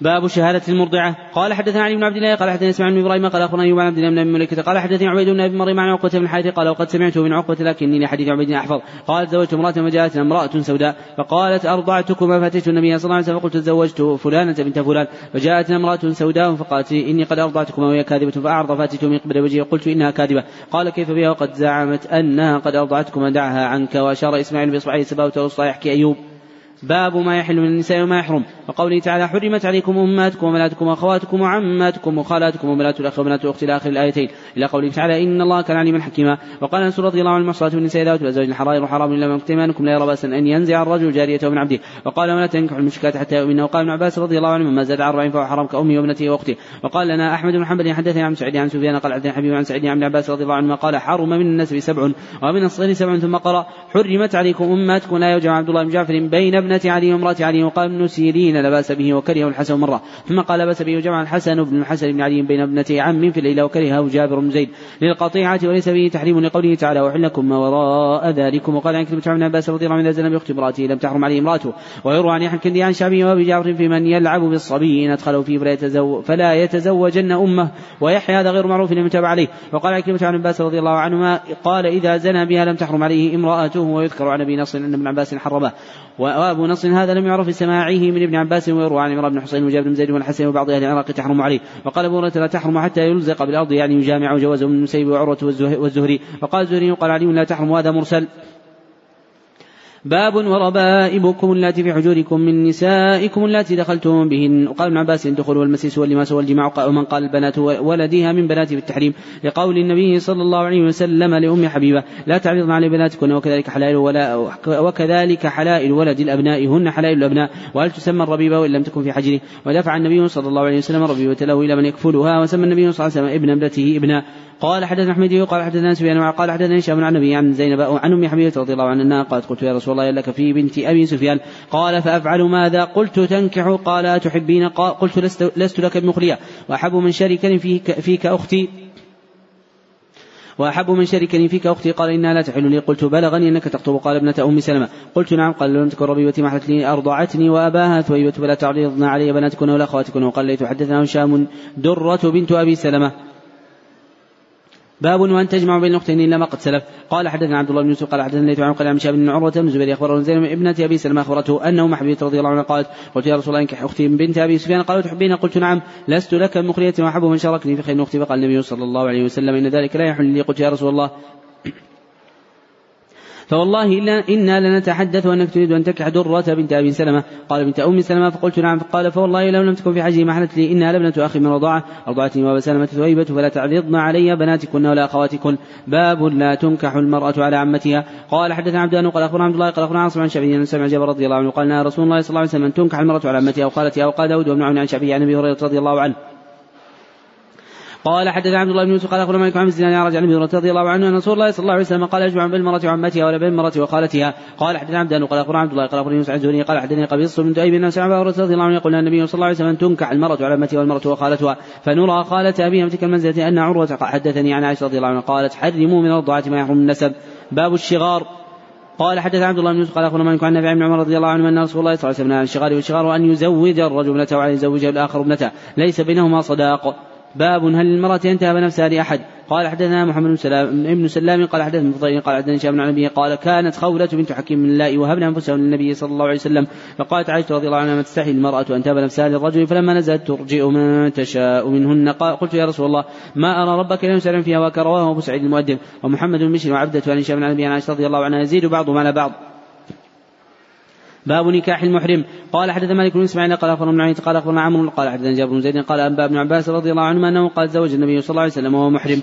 باب نهي رسول الله صلى الله عليه وسلم نكاح المتعة اخرا قال حدث مالك بن إسماعيل قال حدثنا معينة أنه سمع زهريا يقول أخبرني الحسن بن محمد بن علي واخوه عبد الله عن أبيهما عن علي رضي الله عنه قال لابن عباس رضي الله عنه النبي صلى الله عليه وسلم عن المتعة وعن لحوم الحمر الاهليه زمن خيبر. قوله باب نهي هذه الترجمة من أمهات التراجم عند البخاري. ذكرها بلفظ باب نهي في ترجمتين وذكرها بلفظ باب النهي في خمس تراجم وذكرها بلفظ باب ما ينهى في ثلاثة عشر ترجمة. نعم. أحسن الله إليكم. قال رحمه الله تعالى حدثنا مالك بن اسماعيل قال حدثنا ابن عيينة أنه سمع زوري يقول أخبرنا الحسن محمد بن علي وأخوه عبد الله عن ابي من علي رضي الله عنه قال ابن عباس النبي صلى الله عليه وسلم عن المتعه وعن لحم الحمل الأهلية زمن خيبر. قال حدثنا محمد بن بشير قال حدثنا غدار قال حدثنا شعبة عن أبي جمرة قال سمعت ابن عباس رضي الله عنه عن متعة النساء فرقص فقال له مولى له إنما ذلك في الحال الشديد وفي النساء قلة أو نحوه. وقال ابن عباس رضي الله عنهما نعم. قال حدثنا علي قال حدثنا سفيان وقال عمرو عن الحسن بن محمد عن جابر بن عبد الله وسلم اكوع رضي الله عنهما قال كنا في جيش فاتنا رسول الله صلى الله عليه وسلم فقال إنه قد أذن لكم أن تستمتعوا فاستمتعوا. وقال النبي حدثني ياس بن سلمة الاكوع عن النبي رضي الله عنه عن رسول الله صلى الله عليه وسلم قال أيما رجل وامراه توافقا فعشرة ما بينهما ثلاث ليال فإن أحب أن يتزايدا ويتتاركا تتاركا فما أدري شيء كان لنا خاصة من الناس عام قال ابو عبيد أبو عبد الله وبينه وعلي عن النبي صلى الله عليه وسلم أنه منسوخ. باب عرض المرأة نفسها على الرجل الصالح. قال حدثنا علي بن عبد الله قال حدثنا مرحوم قال سمعت ثابت البنانية قال كنت عند أنس رضي الله عنه عنده ابنة له. قال أنس رضي الله عنه جاءت امرأة إلى رسول الله صلى الله عليه وسلم تعرض عليه نفسها قالت يا رسول الله لك بي حاجة؟ فقالت بنت أنس ما قل حياءها وسوأتها. وسوأتها قال هي خير منك. رغبت في النبي صلى الله عليه وسلم فعرضت عليه نفسها. قال حدثنا حدثنا مرحوم ليس في رواة الستة من اسمه مرحوم سوى راو واحد هو مرحوم بن عبد العزيز العطار البصري. نعم. أحسن الله إليكم. قال حدثنا سعيد بن مريم قال حدثنا أبو غسان قال حدثني أبو حازم عن سالم رضي الله عنه امرأة عرضت نفسها على النبي صلى الله عليه وسلم فقال رجل يا رسول الله زوجني فقال ما عندك؟ قال ما عندي شيء. قال اذهب فالتمس ولا خاتم من حديد فذهب ثم رجع فقال لا والله ولا ما وجدته شيئا ولا خاتم من حديد ولكن هذا إزاري ولا نصفه. قال سأله ما له وما له رداء فقال النبي صلى الله عليه وسلم ما تصنع بإزارك إن لبسته ولم يكن عليها منه شيء وإن لبسته لم يكن عليك منه شيء فجلس الرجل حتى إذا طال مجلسه قام فرآه النبي صلى الله عليه وسلم فدعاه قال دعي له فقال له ماذا معك من القرآن؟ فقال معي سورة كذا وسورة كذا لسور نعددها فقال النبي صلى الله عليه وسلم أملكناكها بما معك من القرآن وهو عبد الإنسان ابنته أو أخته على أهل الخير. قال حدثنا عبد العزيز بن عبد الله قال حدثنا إبراهيم بن سعد عن صاحب بن كسع بن شهاب قال أخبرنا سالم بن عبد الله سمع عبد الله بن عمر رضي الله عنه حدثنا عمر بن الخطاب رضي الله عنه حين تأيمت حفصة بنت عمر من خليس بن حذافة السامي وكان من أصحاب رسول الله صلى الله عليه وسلم توفي بالمدينة وقال عمر الخطاب رضي الله عنه اتيت عثمان بن عفان رضي الله عنه فعرضت عليه حفصة فقال سأنظر في أمري فلبثت ليالي ثم لقيني فقال قد بدأ لي ألا زوج يومي هذا. قال عمر رضي الله عنه فلقيت ابا بكر الصديق قلت إن شئت زوجتك إن شئت زوجتك حفصة بنت عمر. فصمت أبو بكر فلم يرجع إلي شيئا وكنت أوجد عليه مني على عثمان فلبثت ليالي ثم خطب رسول الله صلى الله عليه وسلم فكعت إياه فلقني أبو بكر رضي الله عنه قال عليك وجدت علي حين عرضت على علي حفصة ولم يرجع إليك شيئا قال عمر قلت نعم قال أبو بكر رضي الله عنه فإنه لم يمنعني أن أرجع إليك مما عرضت علي إلا أني كنت علمت أن رسول الله صلى الله عليه وسلم قد ذكرها فلم أكن لأفشي سر رسول الله صلى الله عليه وسلم ترك رسول الله صلى الله عليه وسلم قبلتها. قال حدثنا قتيبة قال حدثنا ليث عن زيد بن أبي حبيب عن عراك بن مالك عن زينب ابنة أبي سلمة أخبرته أنه حبيبة رضي الله عنه قالت رسول الله صلى الله عليه وسلم إنا قد تحدثنا أنك ناكح دورة بنت أبي سلمة. فقال رسول الله صلى الله عليه وسلم أعلى أم سلمة؟ لو لم أنكح أم سلمة ما حلت لي إنها إن أباها أخي من الرضاعة. باب قول الله جل وعز ولا جناح عليكم فيما عرضتم به من خطبة النساء. أو أكننتم في أنفسكم. باب قول الله جل وعز ولا جناح عليكم فيما عرضتم به من خطبة النساء أو أكننتم في أنفسكم. علم الله الآية إلى قوله غفور حليم أكننتم أضمرتم وكل شيء صنته فهو مكنون. وقال طرق حدثنا زائدة عن منصور عن مجاهد عن عباس رضي الله عنهما فيما عرضتم يقول إني أريد التزويج لوددت أنه تيسر لي امرأة صالحة. وقال القاسم يقول إنك علي كريمة وإني فيك لراغب وإن الله عز وجل سيقول إليك, إليك خيرا. أو نحو هذا وقال عطاء يعرض ولا يبوح يقول إن لي حاجة وأبشري وأنت بحمد الله نافقة وتقول هي قد أسمع ما تقول لا تعد شيئا ولا يواعد وليها بغير علمها. وإن واعدت رجلا في عدتها ثم نكع بعد لم يفرق بينهما وقال حسن لا تواعدهن سرا الزنا. ويذكر عن عباس رضي الله عنه كتاب أجل وتنقضي العدة. باب النظر للمرأة قبل التزويج. قال حدثنا مسدد قال حدثنا أحمد بن زيد عن عن أبي عائشة رضي الله عنها أنها قالت قال لي رسول الله صلى الله عليه وسلم رأيتك في المنام يجيء بك الملك في سرقة من حرير. فقال لي هذه امرأتك. فكشفت عن وجهك الثوب. فإذا أنت هي فقلت إن يكن هذا من عند الله يمضي. قال حدثنا قتيبة قال حدثنا يعقوب عن أبي حازم عن سعد بن سعد رضي الله عنه امرأة جاءت رسول الله صلى الله عليه وسلم فقالت يا رسول الله جئت لأب لك نفسي من نظر اليها رسول الله صلى الله عليه وسلم. صعد النظر إليها وصوبه ثم طاطا راسه فلما رأت المرأة أنه لم يقض فيها شيء جلست فقام رجل من أصحابه فقال يا رسول الله إن لم تكن لك بها حاجة فزوجنيها فقال عندك من شيء. قال لا والله يا رسول الله قال بذلك فانظر هل تجد شيئا؟ فذهب ثم رجع فقال لا والله يا رسول الله ما وجدت شيئا. قال انظر خاتم من حديد. فذهب ثم رجع فقال لا والله يا رسول الله خاتم من حديد ولكن هذا يزاري قال سلم ما له ولدان فلا نصفه. فقال رسول الله صلى الله عليه وسلم ما تصنع به ذلك إن لم يستوى لم يكن عليها منه شيء ولبسته لم يكن عليك شيء فجلس الرجل حتى طال مجلسه ثم قام فرآه رسول الله صلى الله عليه وسلم وليا فأمر به فدعي فلما جاء قال ماذا معك من القرآن؟ قال معي سورة كذا وسورة كذا وسورة كذا عددها. قال تقرأهن عن ظهر قلبي قال نعم قال فقد ملكتكها بما معك من القرآن. باب من قال لا نكاح إلا بولي لقول الله تعالى فلا تعذروهن فدخل فيه الثيب وكذلك البكر. وقال لا ولا تنكحوا المشركين حتى يؤمنوا. وقال وانكحوا الأيام منكم. قال يحيى بن سليمان حدثنا ابن وابن عن يونس. قال حدثنا أحمد بن صالح قال حدثنا عن بس قال حدثنا يوسف بن شامي قال أخبرني عروة بن زبير عائشة زوج النبي صلى الله عليه وسلم. أخبرته النكاح بالجاهليه كان على أربعة أنحاء. فنكاح من نكاح الناس اليوم يخطب الرجل إلى الرجل وليته وابنته فيصدقها ثم ثم ينكحها. ونكاح آخر كان الرجل يقول امراته إذا طهر إذا طهرت من طمثها أرسل اذا فلان استرضعي منه. ويعتزلها زوجها لا يمسها أبدا حتى يتبين حملها. من ذلك الرجل يسترضع منه فإذا تبين حملها اصابها زوجها إذا أحب انما يفعل ذلك رغبة في نجابة الولد. فكان هذا نكاح نكاح الاستبضاع. ونكاح آخر يجتمع الرطب دون العشرة فيدخلون على المرأة كلهم يصيبها فإذا حملت ووضعت ومر عليها ليالي. بعد أن تضع حملها أرسلت إليهم فلم يستطع رجل منهم أن يمتنع حتى يجتمعوا عندها. تقول لهم قد عرفتم الذي كان من أمركم وقد ولدت فهو ابنك. يا فلان تسمي من أحبت باسمه فيلحق به ولدها ولا لا يستطيع أن يمتنع به الرجل. ونكاح الرابع يجتمع الناس الكثير فيدخل على المرأة لا تمتنع ممن جاءها. وهن البغايا. كن ينصبن على أبوابهن رايات. تكون تكون علي تكون علما فمن ارادهن دخل عليهن فاذا حملت إحداهن ووضعت حملها جمعوا لها ودعوا له ملقافه ثم ألحقوا ولدها بالذي يرون فالتاط به ودعي ابنه ولا لا يمتنع من ذلك فلما بعث محمد صلى الله عليه وسلم الحق هدم نكاح الجاهلية كله إلا نكاح الناس اليوم. قال حدثني يحيى قال حدثنا وكيع بن هشام بن عروة عن أبي عائشة رضي الله عنها في قوله تعالى عليكم في كتاب يتامى النساء اللاتي لا تؤتونهن ما كتب لهن ترغبون أن تنكحون قالت هذا في اليتيمة التي هذا في اليتيمة التي تكون عند الرجل لعل أن تكون شريكته في ماله وهو أولى بها فيرغب في أن ينكحها فيعضونها لمالها ولا ينكحها غيره كراهية أن يشركه أحد في مالها. قال حدثنا عبد الله بن محمد قال حدثنا هشام قال أخبرنا عمر قال حدثنا الزهري قال أخبرني سالم بن عمر رضي الله عنه أخبره أن عمر رضي الله عنه حين تأيمت حفصة بنت عمر من ابن حذافة السامي وكان من أصحاب النبي صلى الله عليه وسلم من أهل بدر توفي من المدينة رضي الله عنه فقال عمر رضي الله عنه لقيت عثمان بن عفان رضي الله عنه فعرضت عليه فقلت إن شئت أنكحتك حفصة فقال سأنظر في أمري فلبثت ليالي ثم لقيني فقال بدأ لي ألا أتزوج يومي هذا قال عمر رضي الله عنه فلقيت ابا بكر فقلت إن شئت إن شئت أنكحتك حفصة قال حدثنا أحمد بن أبي عمرو قال حدثني أبي قال حدثني إبراهيم عن يوسف عن الحسن بقوله تعالى فلا تعذروهن قال حدثني معكم بن يسار انها نزلت فيه. قال زوجت اختا لي من رجل فطلقها حتى انقضت عدتها وجاء يخطبها. فقلت له زوجتك وفرشتك وأكرمتك فطلقتها فطلقتها ثم جئت تخطبها. لا والله لا تعود إليك ابدا وكان رجلا لا بأس به وكانت امرأة تريد أن ترجع إليه. فأنزل الله عز وجل هذه الآية فلا تعذروهن فقلت الآن أفعل يا رسول الله. قال فزوجها إياه. باب إذا كان الولي هو الخاطب وخطب المغيرة شعبة امرأة وهو أولى الناس بها فأمر رجلا فزوجها وقال عبد الرحمن عوف اليوم حكيم قارضا أجعلني أمرك إلي. قالت نعم فقال قد تزوجتك وقال عطاء ليشهد أني قد نكحتك وقال عطاء ليشهد أني قد نكحتك. أو ليأمر رجلا من عشيرته. أو قال سهل قالت امرأة النبي صلى الله عليه وسلم أهب لك نفسي. فقال رجل يا رسول الله لم تكن لك بها حاجة فزوجنيها. قال حدثنا ابن سلام قال أخبرنا معاوية قال حدثنا هشام عن النبي عائشة رضي الله عنها في قوله تعالى ويستفتونك في النساء. قل لا أفتيكم فيهن إلى آخر الآية. قالت هي اليتيمة تكون في حج الرجل قد شركته في ماله فيرغب عنها يتزوجها ويكره أن يزوجها غيره فيدخل عليه في ماله فيحبسها. فنهاهم الله عز وجل عن ذلك. قال حدثنا أحمد بن مقدام قال حدثنا فضل بن سليمان قال حدثنا أبو حازم قال حدثنا سالم بن سعد رضي الله عنه قال كنا عند النبي صلى الله عليه وسلم جلوسا فجاءت امرأة تعرض نفسها عليه فخفض فيها النظر ورفعه فلم يجد فقال رجل من اصحابه زوجني يا رسول الله قال عندك شيء عندك من شيء؟ قال ما عندي من شيء قال ولا خاتم من حديد قال ولا خاتم من حديد ولكن أشق بردتي هذه فأعطيها النصف وآخذ النصف. قال لا هل معك من القرآن شيء؟ قال نعم. قال فقد زوجتك ما معك من القرآن. باب إنكاح الرجل ولده الصغار لقوله تعالى ولا لم يحضر رجال عدتها ثلاثة أشهر قبل البلوغ. قال حدثنا محمد يوسف قال حدثنا سفيان عن شام عن أبي عائشة رضي الله عن النبي صلى الله عليه وسلم زوجها بنت ست سنين وأدخلت عليه بنت تسع ومكثت عنده تسعة. باب تزويج الأب ابنته من الإمام وقال عمر رضي الله عنه خطب النبي صلى الله عليه وسلم الي حفصة فانكحته. قال حدثنا معل بن ناصر قال حدثنا من هشام بن عروة عن أبي عائشة رضي الله النبي صلى الله عليه وسلم زوجها بنت ست سنين وبنى بها وهي بنت تسع سنين. قال هشام وانبئت أنها كانت عنده تسع سنين. باب السلطان ولي بقول النبي صلى الله عليه وسلم زوجناك بما معك من القرآن.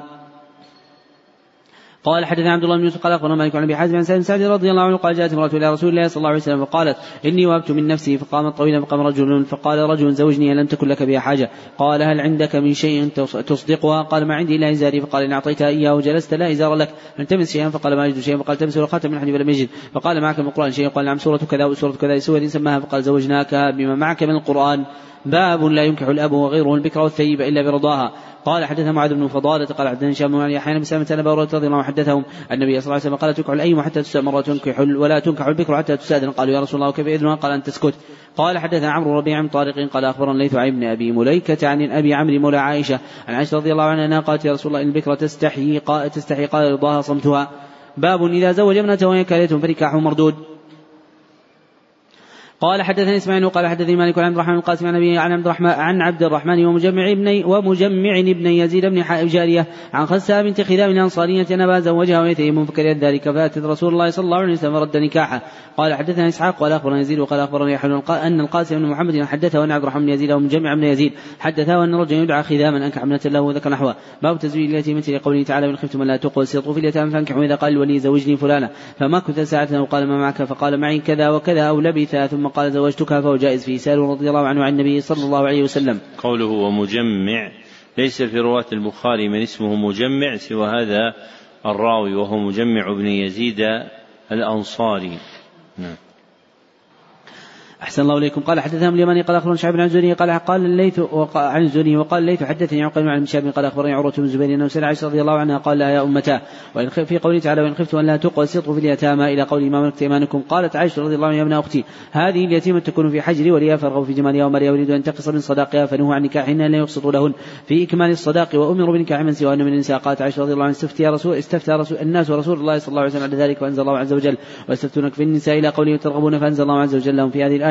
التي اليتيمة إذا كانت ذات مال وجمال رغبوا في نكاح ونسبها والصداق وإذا كانت مرغوبة عنها في قلة مال وجمال تركوها وأخذوا غيرها من النساء قالت فكما يتركونها حين يرغبون عنها فليس لهم أن ينكحوا إذا رغبوا فيها إلا يسقطوا لها ويعطوها حقها الأوفى من الصداق.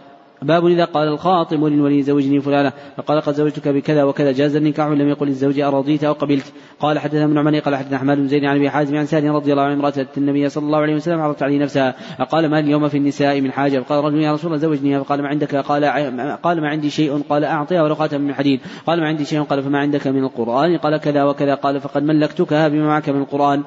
باب لا يخطب على خطوة أخيه حتى ينكح أو يدع. قال حدثنا مكي بن إبراهيم قال عن جريج قال سمعت النبي حديث ابن عمر رضي الله عنهما كان يقول نهى النبي صلى الله عليه وسلم يبيع بعضكم على بيع بعض ولا يخطب الرجل على خطبة أخيه حتى يترك الخاطب وقبله ويأذن له الخاطب قال حدثني أحمد بن قال حدثني عن جابر بن ربيعة عن الأعرج أنه قال قال أبو هريرة رضي الله عنه يأثر عن النبي صلى الله عليه وسلم قال إياكم الظن فإن الظن أكثر من الحديث ولا تجسوا ولا تحسوا ولا تباغضوا وكونوا إخوانا ولا يخطب الرجل على خطبة أخيه حتى ينكح ويترك.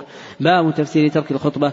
باب تفسير ترك الخطبة. قال حدثنا ابن قال أخبرنا شعيب بن قال أخبرنا سالم بن عبد الله أنه عبد الله بن عمر رضي الله عنه حدثنا عن الخطاب رضي الله عنه حين تأيمت حفصة. قال عمر رضي الله عنه لقيت أبا بكر فقلت إن شئت أنكحتك حفصة بنت عمر. فلبثت ليالي ثم خطب رسول الله صلى الله عليه وسلم فلقيني أبو بكر فقال إنه لم يمنعني أن أرجع إليك فيما عرضت إلا أني قد علمت أن رسول الله صلى الله عليه وسلم قد ذكر فلما كل يفشي سير رسول الله صلى الله عليه وسلم لو ترك لقبلتها تابع يونس وموسى بن عقبة وابن أبي عتيق عن الزهري. باب الخطبة قال حدثنا قبيصة قال عبدنا سفيان عن زيد بن أسلم قال سمعت من عمر رضي الله عنه يقول جاء رجل من المشرق فخطب فقال النبي صلى الله عليه وسلم إن من البيان سحرا. باب ضرب الدف في النكاح والوليمة. قال حدثنا مسدد قال حدثنا بشر المفضل قال حدثنا خالد بن ذكوان قال قالت ربيع بنت معوذ بن عفراء. جاء النبي صلى الله عليه وسلم دخل حين بني علي فجلس على فراشي كمجلسك مني فجعل فجعل فجعلت جويريات لنا. يضربن بالدف ويندبن من قتل من آباء يوم بدر إذ قالت إحداهن وفينا نبي يعلم ما في غد فقال دعي هذه وقولي بالذي كنت تقولين باب قول الله تعالى وآتوا النساء صدقاتهن نحلة وكثرة المهر وأدنى ما يجوز وأدنى ما يجوز من الصداق. وقوله تعالى وآتيتم إحداهن قيما فلا تأخذ من شيئا وقوله جل ذكره أو تفرض له قال سهل قال النبي صلى الله عليه وسلم له خاتم من حديد قال حدثنا سليمان بن حرب قال حدثنا شعبة عن عبد العزيز بن صهيب عن رضي الله عنه عبد الرحمن عوف زوج امرأة على وزن نواة فراى النبي صلى الله عليه وسلم جالسا عرس فسأله فقال إن زوجت امرأة على وزن نواة وعن قتادة عن رضي الله عنه عبد الرحمن عوف زوج امرأة على وزن نواة من ذهب. باب التزويج على القرآن بغير صداق. قال حدثنا علي بن عبد الله قال حدثنا سفيان قال سمعت أبا حزم يقول سمعت سالم سعد السعدي رضي الله عنه يقول إنا لفي قوم عند رسول الله صلى الله عليه وسلم قالت امرأة فقالت يا رسول الله إنها قد وفت نفسها لك فرأى فرى, فرى فيها رأيك فلم يجبها شيئا ثم قامت قالت يا رسول الله إنها قد وهبت نفسها لك فرى فيها رأيك فلم يجبها شيئا ثم قالت ثلاثة فقالت إنها قد وهبت نفسها لك فرى فيها رأيك فقام رجل فقال يا رسول الله أنكحنيها. قال هل عندك من شيء؟ قال لا قال فاطلب ولو خاتم من حديد فذهب فطلب ثم جاء. فقال ما وجدت شيئا ولو خاتم من حديد؟ فقال هل معك من القرآن شيء قال معي سورة كذا وسورة كذا. قال اذهب فقد أنكحتك بما معك من القرآن؟ باب المهر بالعروض وخاتم من حديد. قال حدثنا يحيى قال حدثنا وكيع عن سفيان بن حازم عن سالم سعد رضي الله عنه النبي صلى الله عليه وسلم قال رجل تزوج وله بخاتم من حديد. باب الشروط في النكاح. وقال عمر رضي الله عنه مقاطع الحقوق عند الشروط. قال مسر سمعت النبي صلى الله عليه وسلم ذكر صهرا له فأثنى عليه بمصارته وأحسن. قال حدثني فصدقني ووعدني فوفى لي قال حدثنا مريد هشام بن عبد الملك قال حدثنا ليث عن زيد بن ابي حبيب عن أبي الخير عن عقبة رضي الله عنه عن النبي صلى الله عليه وسلم أنه قال حق ما أوفيتم من الشروط أن توفوا به ما استحلتم به الفروج باب الشروط التي باب الشروط التي لا تحل في النكاح. وقال مسعود رضي الله عنه لا تشترط المرأة طلاق أختها. قال حدثنا عبد الله بن موسى عن زكريا أو أبي زائدة عن سعد بن إبراهيم عن سلمة عن أبي رضي الله عنه عن النبي صلى الله عليه وسلم أنه قال امرأة تسأل طلاق أختها تفريغ صحفتها فإنما لها ما قدر لها. وهذا آخر هذا المجلس. الحمد لله رب العالمين.